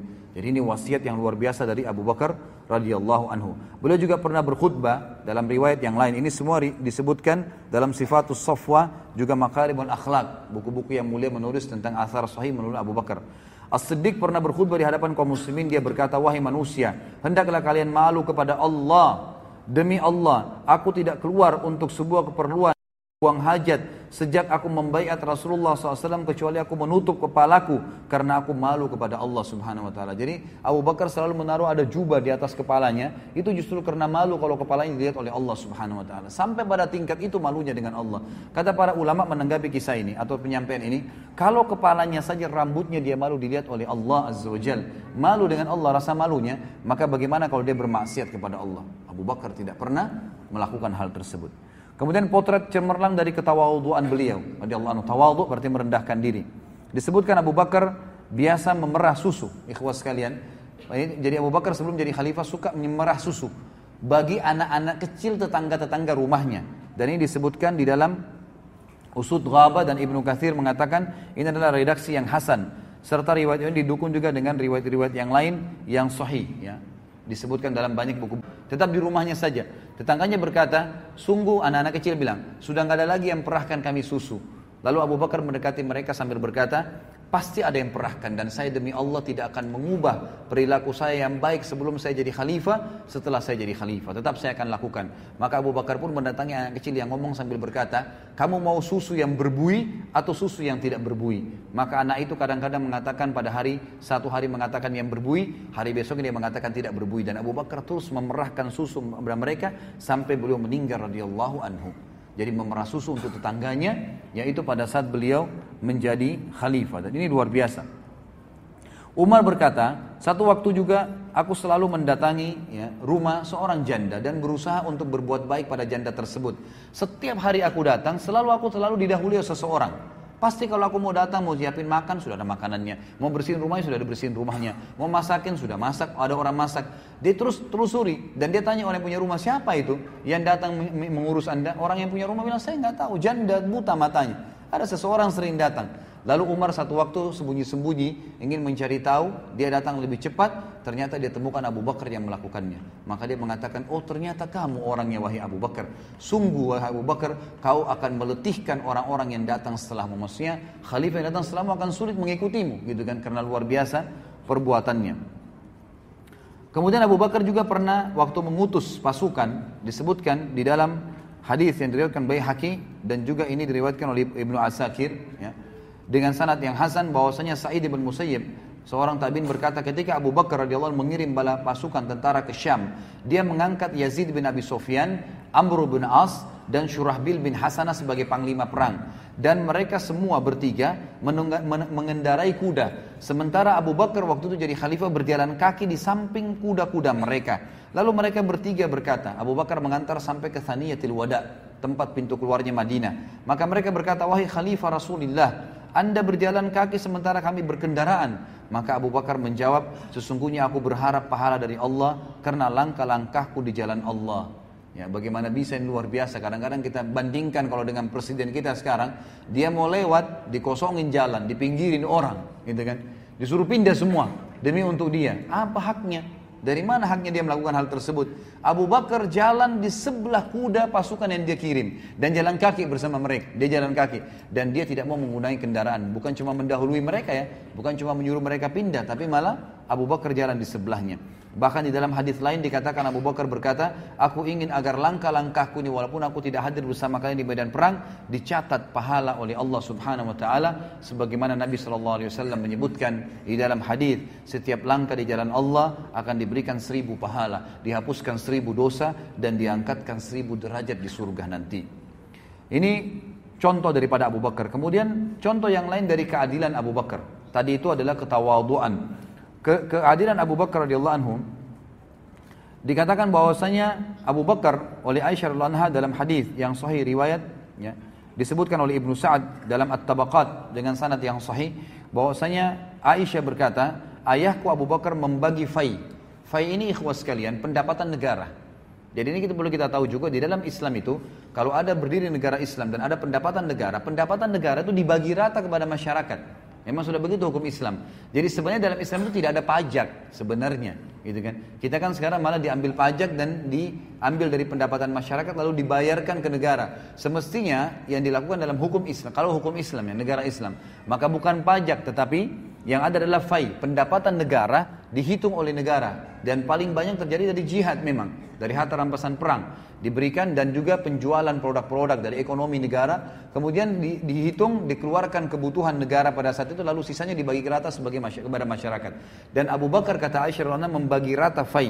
Di, kalau di, eh, di tahun pertama beliau memberikan kepada setiap hamba sahaya 10 bagian Ya, di sini tidak disebutkan 10 dirham atau 10 dinar, intinya dibagi 10 dan diberikan juga kepada orang yang bebas 10, wanita 10, laki-laki 10 dan di tahun kedua beliau memberikan masing-masing 20 tanpa membedakan satu sama yang lainnya. Jadi Abu Bakar di sini membagi rata dengan keadilannya. Ya. Kemudian juga sifat wara, ini saya cuplik satu-satu saja ikhwan. Sifat wara ini artinya wara itu begini. Wara itu adalah sifat di mana seseorang lebih peka hati-hati menjaga pelanggaran oleh Allah di jalan Allah SWT. Seperti pernah kalau Anda pernah ikutin ceramah saya, pernah saya sampaikan kisah Imam Nawawi. Imam Nawawi itu pernah menjaga waraknya pada saat tetangganya kehilangan kambing, kehilangan kambing, Imam Nawawi tidak membeli kambing sebulan, baik kambing hidup atau beli daging kambing. Karena khawatir jangan sampai kambing yang dia beli di pasar, daging atau masih itu adalah kambing tetangganya yang dicuri. Tidak mau makan kambing gara-gara khawatir itu namanya warak. Hati-hati sekali, jangan sampai makan yang haram. Ada kisah berhubungan dengan Abu Bakar disebutkan dalam dengan asar yang sahih disebutkan dalam e, Tartibul Afwah salah satu karya ditulis oleh Dr. Said Hussein dan juga ada riwayat sahih yang menukil masalah ini dalam riwayat Bukhari ini hadis sahih sebenarnya. Bahwasanya Abu Bakar pernah memiliki seorang hamba sahaya yang bekerja untuknya. Lalu Abu Bakar kebetulan waktu siang hari ketemu dengan hamba sahaya itu lagi bawa makanan. Abu Bakar lalu memakan, tiba-tiba makanan yang dibawa. Memang biasanya dia hidangkan dari hasil kerjanya dikasih. Lalu hamba saya tersebut berkata, tahukah anda dari mana ya makanan yang saya kasih ini? Kata Abu Bakar, tidak. Kata budaknya, biasanya anda bertanya kepada saya, kenapa sekarang anda nggak tanya? Kata Abu Bakar, saya lapar dan saya percaya dengan kamu. Baiklah, dari mana kau dapat makanan ini? Kata dia, tadi waktu saya lagi melewati satu kaum, ada satu kaum, kaum ini jahiliyah, bukan orang Islam. Lalu saya berpura-pura menjadi dukun. Ya. Saya pura-pura tahu sesuatu, lalu mereka saya terka-terka dan saya berbohong. Kemudian mereka memberikan imbalan, maka inilah yang anda makan. Dalam hadis ini dalam riwayat ini dikatakan Abu Bakar lalu mengorek mulutnya dan mengeluarkan makanan tersebut sampai tidak tersisa. Dalam riwayat lain dikatakan ada seseorang melihat Abu Bakar itu mengorek mulutnya dan tidak keluar. Orang itu mengatakan tidak bisa keluar kecuali Anda masukkan di dalam mulutnya, gitu kan? E, di dalam mulut anda air maka Abu Bakar meminum air lalu kemudian mengorek dan memaksanya keluar dan ini ulama memasukkan dalam sifat warak Abu Bakar radhiyallahu anhu yang luar biasa Kemudian contoh kelembutan hati dan tangisan Abu Bakar radhiyallahu anhu. Kata Nabi eh, disebutkan dalam riwayat pada saat Nabi SAW meninggal, hadis ini sahih diriwayatkan oleh Imam Muslim. Abu Bakar berkata kepada Umar, ayo kita kunjungin Ummu Aiman. Ummu Aiman salah satu sahabat yang sangat tua dan Nabi SAW sering berkunjung ke rumahnya. gitu kan. Lalu Abu Bakar dan Umar pun mengunjungi Ummu Aiman. Lalu Ummu Aiman menangis tiba-tiba waktu lihat Abu Bakar dan Umar. Kata Abu Bakar dan Umar, kenapa anda menangis Ummu Aiman? Bukankah dengan matinya Rasulullah SAW berarti Allah memilihkan yang terbaik untuk beliau? Kata Ummu Aiman, saya tidak menangis karena Rasulullah SAW telah meninggal. Karena itu memang pasti yang terbaik dari Allah untuk beliau. Tapi saya menangis karena sekarang wahyu telah terputus dari langit. Jadi kita sudah tidak tahu lagi apa yang akan terjadi. Memang agama ini sudah sempurna tapi sudah terputus wahyu. Maka Ummu Aiman menangis dan Abu Bakar serta Umar pun menangis seketika pada saat itu. Seketika pada saat itu. Kemudian contoh zuhud ya Abu Bakar radhiyallahu anhu. Abu Bakar terkenal dengan kezuhudannya. Disebutkan di dalam riwayat Al-Hakim dan Bazzar bahwasanya Zaid bin Arkam berkata bahwasanya Abu Bakar meminta air lalu seseorang datang membawa bejana berisi air dan madu. Ketika mendekatkan di mulutnya, dia menangis dan membuat orang-orang di sekitarnya menangis. Kemudian dia diam. Jadi Abu Bakar waktu mau minum, minta jadi khalifah, didatangkan sealas air dan ada madunya dicampur madu. Waktu beliau mau minum, beliau menangis, gitu kan. Ini kan minuman yang enak sekali, air sama madu gitu kan. Beliau menangis. Lalu beliau diam. Sedangkan yang lain tetap menangis karena melihat kadang-kadang ada orang yang tiba-tiba mau minum terus nangis terisak-isak karena sedih. Kita mungkin bisa ikut nangis ya karena sedihnya orang tersebut. Maka orang sekitarnya menangis melihat Abu Bakar menangis. Lalu Abu Bakar pun kemudian dia kembali ya mau meminum pada saat mau masuk di mulutnya menangis lagi. Begitu terus dua kali sampai tiga kali. Lalu Abu Bakar, ya, lalu mereka bertanya, apa yang membuatmu menangis wahai Amir Mukminin? Abu Bakar berkata, aku pernah bersama Nabi Shallallahu Alaihi Wasallam. Aku melihat beliau mendorong sesuatu, ada minuman dikasih, beliau mendorongnya tiba-tiba dan aku melihatnya. Lalu beliau berkata, menjauhlah dariku, menjauhlah dariku. Padahal aku tidak melihat apapun. Maka aku bertanya kepada Nabi Shallallahu Alaihi Wasallam, ya Rasulullah, aku melihat mendorong minuman tersebut, padahal aku tidak melihat siapapun. Kamu tidak mau meminum itu. Untuk apa kamu menolaknya? Maka kata Nabi Shallallahu Alaihi Wasallam, tadi dunia menampakkan diri dengan apa yang ada padanya. Maka aku berkata kepadanya, menjauhlah dariku. Maka ia pun menjauh. Dia dunia berkata demi Allah, jika engkau bisa luput dariku, maka orang yang datang sepeninggalmu tidak akan sanggup menghindariku.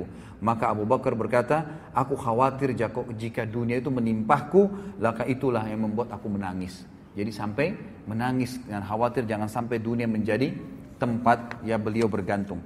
Kemudian kita sudah tahu juga tadi pasukan Usama sudah saya jelaskan, ya ini juga ada disebutkan oleh penulis. Kemudian sikap sedik dalam perkara memerangi orang-orang murtad, ya. Di sini Nabi Shallallahu Alaihi Wasallam juga atau Abu Bakar sudah saya jelaskan tadi bagaimana ya menitik beratkan akan memerangi orang-orang yang murtad dan akhirnya berhasil memerangi orang-orang yang murtad. Kemudian ada juga Siddiq adalah orang yang paling pertama mengumpulkan Al-Quran.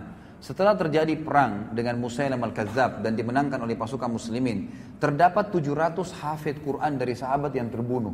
Maka Abu Bakar dan Umar pun khawatir, 700 orang bukan jumlah yang sedikit.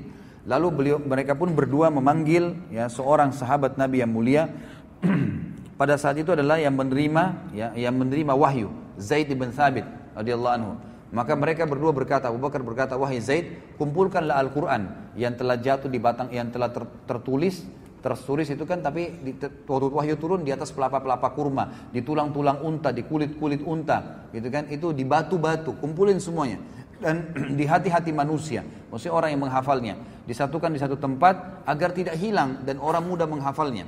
Maka Zaid sempat berkata, tapi saya ragu, bukankah Rasulullah tidak pernah mengumpulkannya? Abu Bakar mengatakan, Zaid mengatakan Abu Bakar terus meyakinkan saya sampai saya yakin itu adalah sebuah perbuatan yang baik. Lalu Abu Bakar pun mengumpulkan Al-Quran. Dan kata para ulama, kalau seandainya Abu Bakar tidak mengumpulkan Al-Quran pada saat itu, maka bisa jadi Al-Quran tetap Allah jaga tapi hanya dari lisan penjaga atau penghafal-penghafal saja. Dan itu bisa saja terjadi kesalahan. Tapi dengan izin Allah, Allah memudahkan Abu Bakar mengumpulkan Al-Quran dan akhirnya terjaga sampai kepada kita pada hari ini. Kemudian yang paling besar dalam hidupnya Abu Bakar radhiyallahu anhu yang beliau panen pahala yang luar biasa adalah beliau mengangkat Umar bin Khattab sebagai khalifah. Umar bin Khattab sebagai khalifah. Beliau menulis wasiat pada saat itu. Pada saat beliau akan meninggal dunia, beliau sempat mengatakan atau menulis memanggil Uthman bin Affan. Ya, pada saat itu Uthman bin Affan ini sebagai katibnya, sekretarisnya gitu ya. Katanya Umar mengatakan Abu Bakar mengatakan wahai Utsman tulislah dengan menyebut nama Allah yang Maha Pengasih lagi Maha Penyayang Bismillahirrahmanirrahim.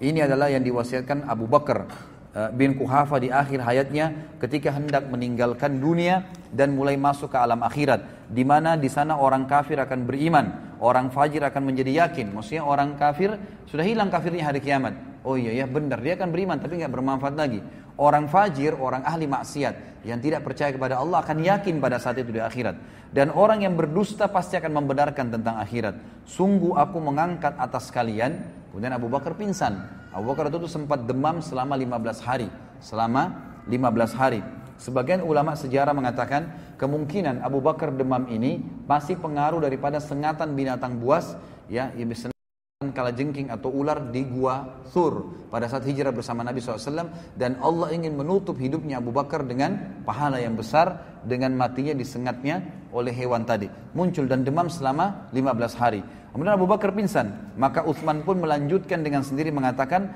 aku mengangkat atas kalian Umar bin Khattab lalu ketika Abu Bakar siuman bangun dia berkata bacakanlah kepadaku wahai Utsman. Utsman membacakan kepadanya kemudian dia bertakbir dan berkata, aku melihatmu khawatir orang-orang akan berselisih jika aku wafat dengan pinsanku ini. Utsman berkata benar. Abu Bakar berkata semoga Allah membalasmu dengan kebaikan atas jasa baikmu kepada Islam dan kaum muslimin. Artinya apa yang kau tulis tadi, aku mewasiatkan untuk Umar bin Khattab memang itu yang saya mau tulis tapi saya pingsan. Kamu menulisnya dan semoga Allah membalasmu dengan kebaikan pada saat itu. Maka kata para ulama, semua ya pembebasan wilayah-wilayah Persia, Romawi, biliaran orang yang sampai Islam sekarang di Asia, semuanya di seluruh dunia ini itu sebab ekspansi yang dilakukan oleh Umar bin Khattab dan Umar bin Khattab diangkat oleh khalifah ya oleh Abu Bakar radhiyallahu anhu dan itu disetujui oleh kaum muslimin, maka ini berarti jelas Abu Bakar mendapatkan pahalanya. Kemudian kita bicara masalah kematian Abu Bakar radhiyallahu anhu. Dan kita tutup dengan ini ikhwas sekalian. Saatnya berpisah dengan beliau radhiyallahu anhu. Aisyah berkata, ya, pada saat Abu Bakar radhiyallahu anhu ya, mau meninggal beliau sempat sakit selama 15 hari dan tidak menghadiri sholat serta meminta agar Umar menggantikannya. Serta yang paling sering didampingi mendampingi Abu Bakar adalah Uthman bin Affan. Lalu disebutkan juga bahwasanya Abu Bakar pada saat meninggal akan meninggal beliau berkata kepada Aisyah di dalam hadis yang sahih, "Wahai Aisyah, Sesungguhnya engkau adalah orang yang paling aku cintai dari keluargaku. Sebelum ini aku telah memberimu sebuah kebun, sebuah kebun. Dan aku ragu dalam hatiku masih ada ganjalan. Kayaknya ini nggak bisa aku berikan kepada kamu sendiri. Maka aku wasiatkan kepadamu agar engkau kembalikan kepada ahli waris. Kalau aku meninggal bagi rata. Kata Aisyah, baiklah, aku akan jalankan wahai ayahku. Lalu Abu Bakar berkata juga dalam riwayat yang lain, pada saat ya dia akan meninggal, dia mengatakan, sejak kami memegang urusan kaum muslimin, kami tidak pernah makan satu dinar atau satu dirham pun milik mereka. Tidak pernah ambil dari muslimin, satu dinar dan satu dinar, tidak pernah. Tetapi kami tidak, telah makan makanan mereka yang telah dibuang kulitnya dalam pelut kami. Maksudnya yang mereka hidangkan buat kami, ya udah. Tapi kalau khusus menetapkan bayaran muslimin bayar, nggak pernah sekali satu dinar ataupun satu dinar yang diambil. Kami memakai pakaian kasar mereka di tubuh kami kami tidak mempunyai sedikit maupun banyak dari harta fai rampasan perang kaum muslimin kecuali hamba sahaya Habasya dan seekor unta penyiram serta sepotong kain saja. Jadi Abu Bakar cuma mengambil dari harta rampasan perang pun. Jadi beliau hidup dari harta kerjanya sendiri ya, kebun-kebun kurmanya sendiri. Itu beliau tidak miliki kecuali seorang hamba sahaya. Itu pun hamba sahaya setelah beliau meninggal beliau wasiatkan kembalikan kepada khalifah selaku Umar bin Khattab. Juga seekor unta dipakai menyiram ya, ditaruh di atas punggungnya itu dua gentong besar untuk menyiram pohon-pohon kurma juga diberikan kepada Umar setelahku dan bebaskanlah aku darinya serta ini sepotong kain yang sempat aku diberikan pada saat aku jadi khalifah kembalikan aku tidak ingin sama sekali maka pada saat Umar dengar Umar pun menangis sambil berkata sungguh Abu Bakar telah membuat orang yang datang setelahnya lelah tidak bisa mengikutinya dan Abu Bakar ingin melepaskan dirinya dari masalah-masalah yang memberatkannya pada hari kiamat Akhirnya pada saat dia meninggal ikhwas kalian radhiyallahu anhu kita dengarkan bagaimana statement yang mulia disampaikan oleh Ali. Mohon maaf ini agak panjang saya bacain sedikit, mungkin sekitar selembar setengah ya. Tapi ini riwayat yang luar biasa dan ini sekaligus meluruskan pemahaman orang-orang Syiah yang banyak menganggap bahwasanya Ali membenci Abu Bakar atau sebaliknya. Kita bisa lihat bagaimana Ali menamakan anaknya yang meninggal yang banyak terbunuh di Karbala pun bernama Abu Bakar dan Umar. Ya, bagaimana bernama Abu Bakar dan Umar dan juga Hasan dan Husain memberikan nama anak-anak mereka dengan Abu Bakar dan Umar. Di sini dulu saya penulis kalimat abadi dari Ali pasca Abu Bakar wafat radhiyallahu anhu. Abu Bakar wafat umur 63 tahun ya, dan itu tepatnya pada malam hari Senin ya. Hari Senin belum meninggal malam Selasa 22 Jumadil Akhir tahun 13 Hijriah. Ya. Aisyah sempat berkata pada saat akan meninggal dunia Abu Bakar, Abu Bakar sempat berkata, malam apa Rasulullah SAW meninggal? Aisyah berkata, hari Senin malam Selasa. Maka kata Abu Bakar, aku berharap meninggal malam ini agar aku bisa meninggal bersama dengan hari meninggalnya Nabi Shallallahu Alaihi Wasallam. Maka Abu Bakar pun meninggal pada saat itu dan sebelum meninggal dia juga sempat mengatakan, dengan apa kalian membungkus dan mengkafani Nabi Shallallahu Alaihi Wasallam? Maka kata Aisyah, tiga helai kain suhulia dari Yaman, jadi kain putih dari negeri Yaman. Maka kata Abu Bakar, aku memiliki baju gamis ini, ada baju panjang beliau. Kalau aku meninggal, cucilah Kemudian guntinglah dia, potonglah dia, jadikan dia sebagai kain kafan dan tambahlah dua kain lagi yang biasa. Lalu kata Aisyah, ya hai ayahku, ini kan sudah usang, baju ini sudah usang, nggak bisa, kami ganti yang baru. Kata Abu Bakar, ya, orang hidup lebih pantas mendapatkan yang baru. Ini hanya untuk menunggu di alam kubur, nggak perlu yang baru. Jadi pakai baju yang tua, ya di, pada saat beliau dikafani radhiyallahu anhu. Beliau meninggal umur 63 tahun ya sebagaimana meninggalnya Nabi sallallahu alaihi wasallam dan beliau meninggalkan istri dan anak-anak semuanya dalam keadaan beriman kepada Allah termasuk kedua orang tuanya dan beliau pada saat meninggal dimandikan oleh Asma binti Umais istri beliau yang terakhir ya radhiyallahu anhum ajmain dan ini juga diambil hukum bahwasanya bolehnya laki-laki dimandikan jenazahnya oleh istrinya dan sebaliknya istri memandikan suaminya dan juga dalam hadis Bukhari dikatakan kata Nabi SAW pada saat menjelang meninggal wahai Aisyah aku pusing kepalaku sakit Aisyah mengatakan ya Rasulullah aku juga sakit kepala kata Nabi SAW tidak usah khawatir wahai Aisyah kalau kau meninggal sebelum saya saya akan kafani kamu saya akan mandimu, mandikan kamu dan saya akan kafani kamu kalau aku meninggal lebih dulu kaulah yang memandikan dan mengkafani aku sebagaimana disebutkan dalam hadis Bukhari kalimat Ali yang mulia adalah dari Usaid bin Safwan, ia berkata ketika Abu Bakar wafat, jasadnya ditutup dengan kain. Madinah berguncang dengan isak tangis mirip pada saat wafatnya Nabi Shallallahu Alaihi Wasallam. Dia berkata, Ali bin Abi Thalib pun datang, lalu berdiri di atas ya, tempat ya, tempat diletakkannya jenazah Abu Bakar di mana Abu Bakar wafat dia berkata semoga Allah merahmatimu wahai Abu Bakar engkau adalah orang yang paling dekat dengan Rasulullah SAW ini perkataan Ali radhiyallahu anhu teman akrab beliau, tempat beliau berkeluh kesah, orang kepercayaan beliau, pemegang rahasia beliau, dan penasehat beliau. Engkau adalah orang pertama yang masuk Islam orang yang paling ikhlas imannya, orang yang paling kokoh keyakinannya, orang yang paling takut kepada Allah, orang yang paling berjasa dalam agama Allah, orang yang paling menjaga Rasulullah SAW, orang yang paling peduli kepada Islam, orang yang paling baik persahabatannya, orang yang paling banyak keunggulannya, orang yang paling utama kepulauannya, orang yang paling tinggi derajatnya, orang yang paling dekat wasilahnya. Maksudnya pendekatannya kepada Allah SWT. Orang yang paling mirip dengan Rasulullah SAW pada akhlak dan perilakunya, orang yang paling mulia kedudukannya, paling tinggi di sisi beliau, paling mulia di sisi beliau. Semoga Allah membalasmu atas kebaikanmu kepada Rasulullah sallallahu alaihi wasallam dan kepada Islam dengan balasan yang terbaik. Kalau kita tahu ikhwah, pada saat jenazah Abu Bakar diletakkan ini, orang-orang pada kumpul semua nih dengan Ali lagi berbicara, ini berbicara di depan jenazahnya Abu Bakar dan orang semua dengar. Jadi orang semua terdiam mengikutinya engkau membenarkan Rasulullah SAW pada saat orang-orang mendustakan beliau.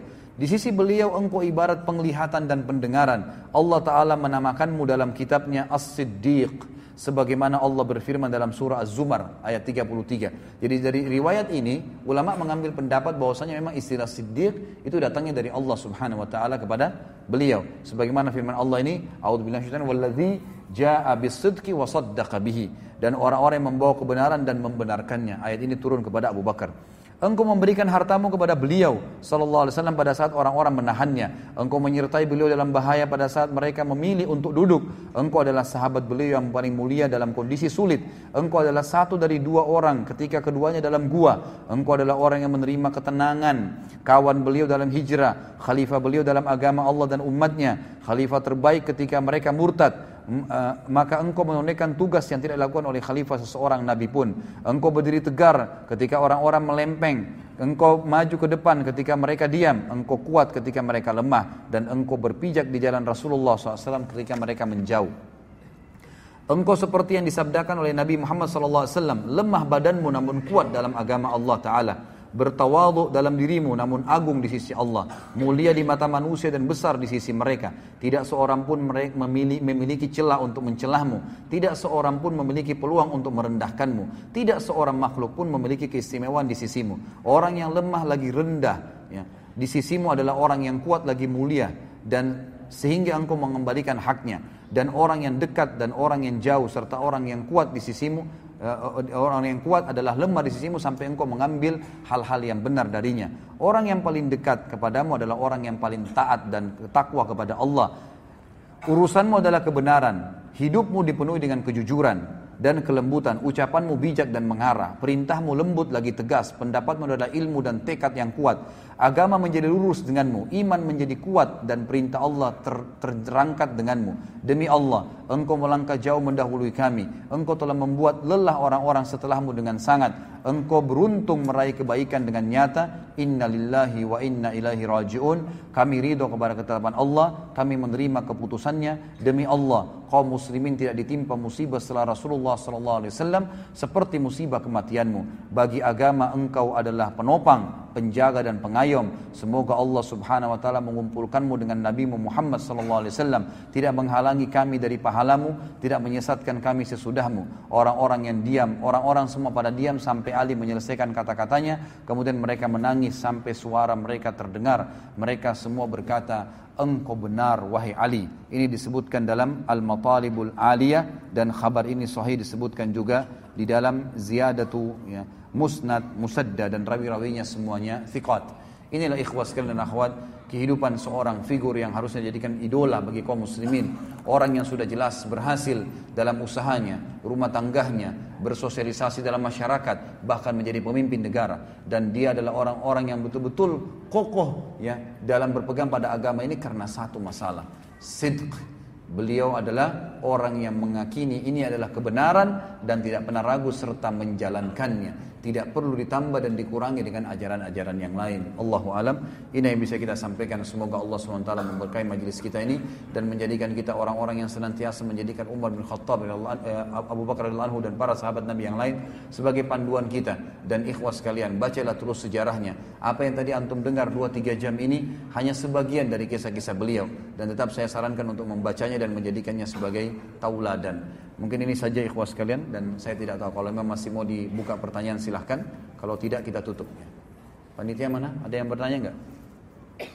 Ada pertanyaan ditulis di kertasnya?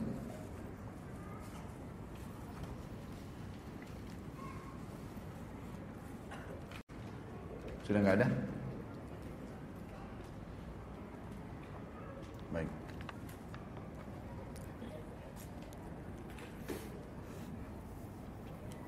Assalamualaikum Pak Ustaz. Saya Rafa, anak kelas 2 di Bogor.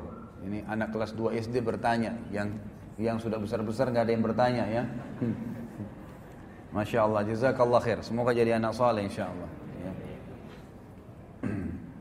Saya bertanya, siapa yang membangun Masjidil Haram dan Masjidil Aqsa? Kalau Masjidil Haram, ya, Masjidil, Masjidil Haram sendiri, ya, Ka'bahnya kalau Ka'bah itu dibangun oleh Adam dan Syith dan ini sudah saya jelaskan riwayatnya pada saat saya bahas sirah Nabawi bisa dilihat di YouTube atau di web saya www.khalidbasalama.com ambil sirah jilid 1. Ada penjelasan tentang eh, pembangunan Ka'bah. Kemudian runtuh pada saat terjadi banjir Nabi Nuh alaihissalam lalu dibangun kembali oleh Ibrahim alaihissalam, gitu kan?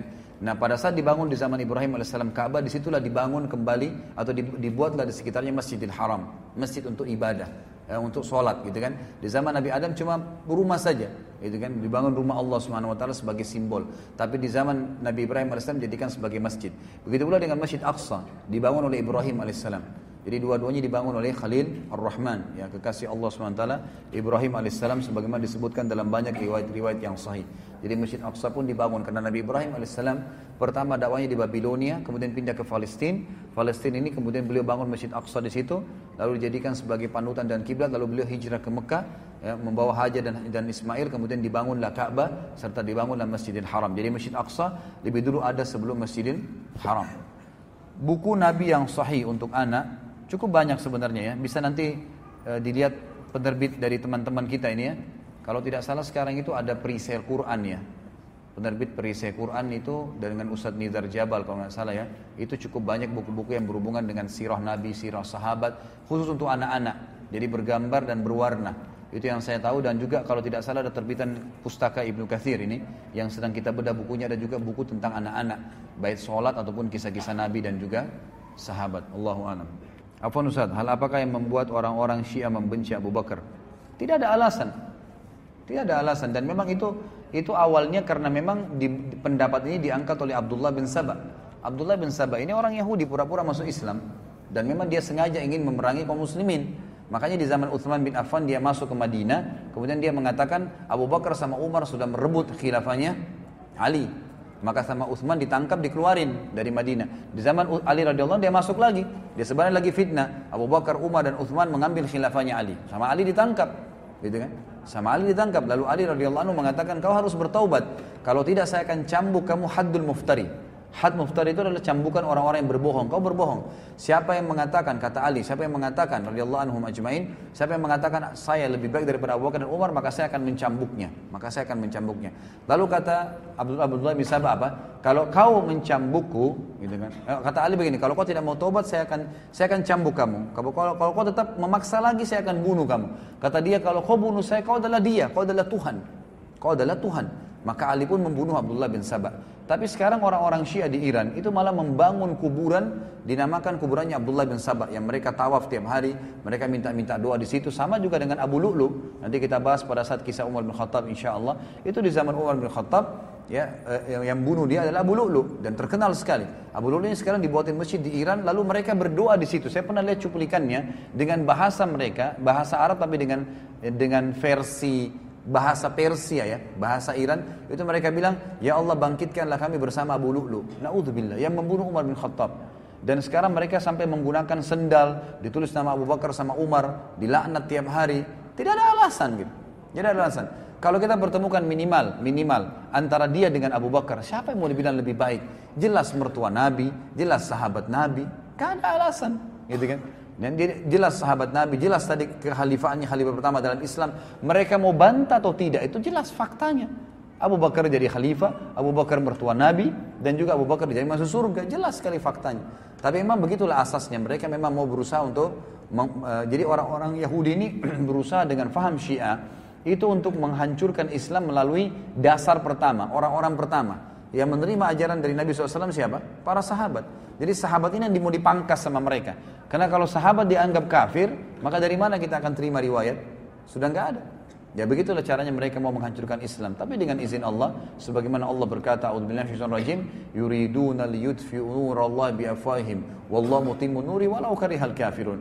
Mereka mau memadamkan agama-agama Allah ini dengan mulut-mulut mereka, dengan upaya mereka, tapi Allah pasti akan sempurnakan agamanya. Cahayanya akan sampai kemana-mana walaupun orang-orang kafir itu menolaknya. Walaupun orang kafir itu menolaknya. Dan kata Aisyah waktu ditanya, Kenapa ada orang yang mencaci maki Abu Bakar, Umar, dan beberapa sahabat Nabi setelah mereka meninggal. Apa kira-kira hikmahnya gitu? Kata Aisyah, sungguh Allah Subhanahu wa taala menyuruh nabinya dan menurunkan dalam kitab Al-Qur'an agar mereka muslimin memuji para sahabat Nabi sambil seraya berfirman radhiyallahu anhu wa radu anhu Allah ridho kepada mereka dan mereka ridho kepada Allah lalu mereka mencaci makinya Demi Allah kata Aisyah, ini hanya Allah karena ingin memberikan pahala yang besar kepada Abu Bakar dan Umar serta sahabat tabayan setelah mereka meninggal. Karena dengan dia caci maki maka secara otomatis ya apa namanya akan eh, otomatis akan mendapatkan pahala dan semua hadis Nabi yang sahih jelas tadi tidak sempat kita sebutkan waktu ada orang-orang mencaci maki sebagian sahabat maka kata Nabi, sahabat mencaci sahabat. Ada orang baru masuk Islam, lalu mereka menyalahkan sahabat-sahabat muhajirin dan ansor yang lama masuk Islam. Apa kata Nabi SAW? La tasubbu ashabi. Jangan coba-coba caci maki sahabatku. Ini sabda Nabi SAW. Ya. Lau anfaqa ahadukum mithlu uhudin zahaba ma, ma, ma balaga buddi ahadihim. Kalau salah seorang dari kalian berinfak emas semua seperti gunung Uhud besarnya, maka tidak akan pernah bisa mencapai pahala sedekah mereka walaupun satu mud. Satu mut itu cuma seperti satu genggam ya, telapak tangan. Itu tidak akan bisa dijangkau karena luar biasanya mereka telah hidup bersama Nabi sallallahu alaihi wasallam. Dan cukuplah Imam Syafi'i berkata, mungkin kita lihat waktu kita tutup dengan ini, Imam Syafi'i waktu ditanya, "Apa pendapat Anda wahai Imam?" Imam Syafi'i turunan Hasan Turunan Nabi SAW yang mulia, terkenal Imam Madhab. Beliau mengatakan, itu ditanya oleh murid-muridnya, apa pendapat anda tentang yang terjadi di antara sahabat? Muawiyah sempat berperang sama Ali di Sifain. Kemudian nanti kita bahas di masa kejayaannya Ali.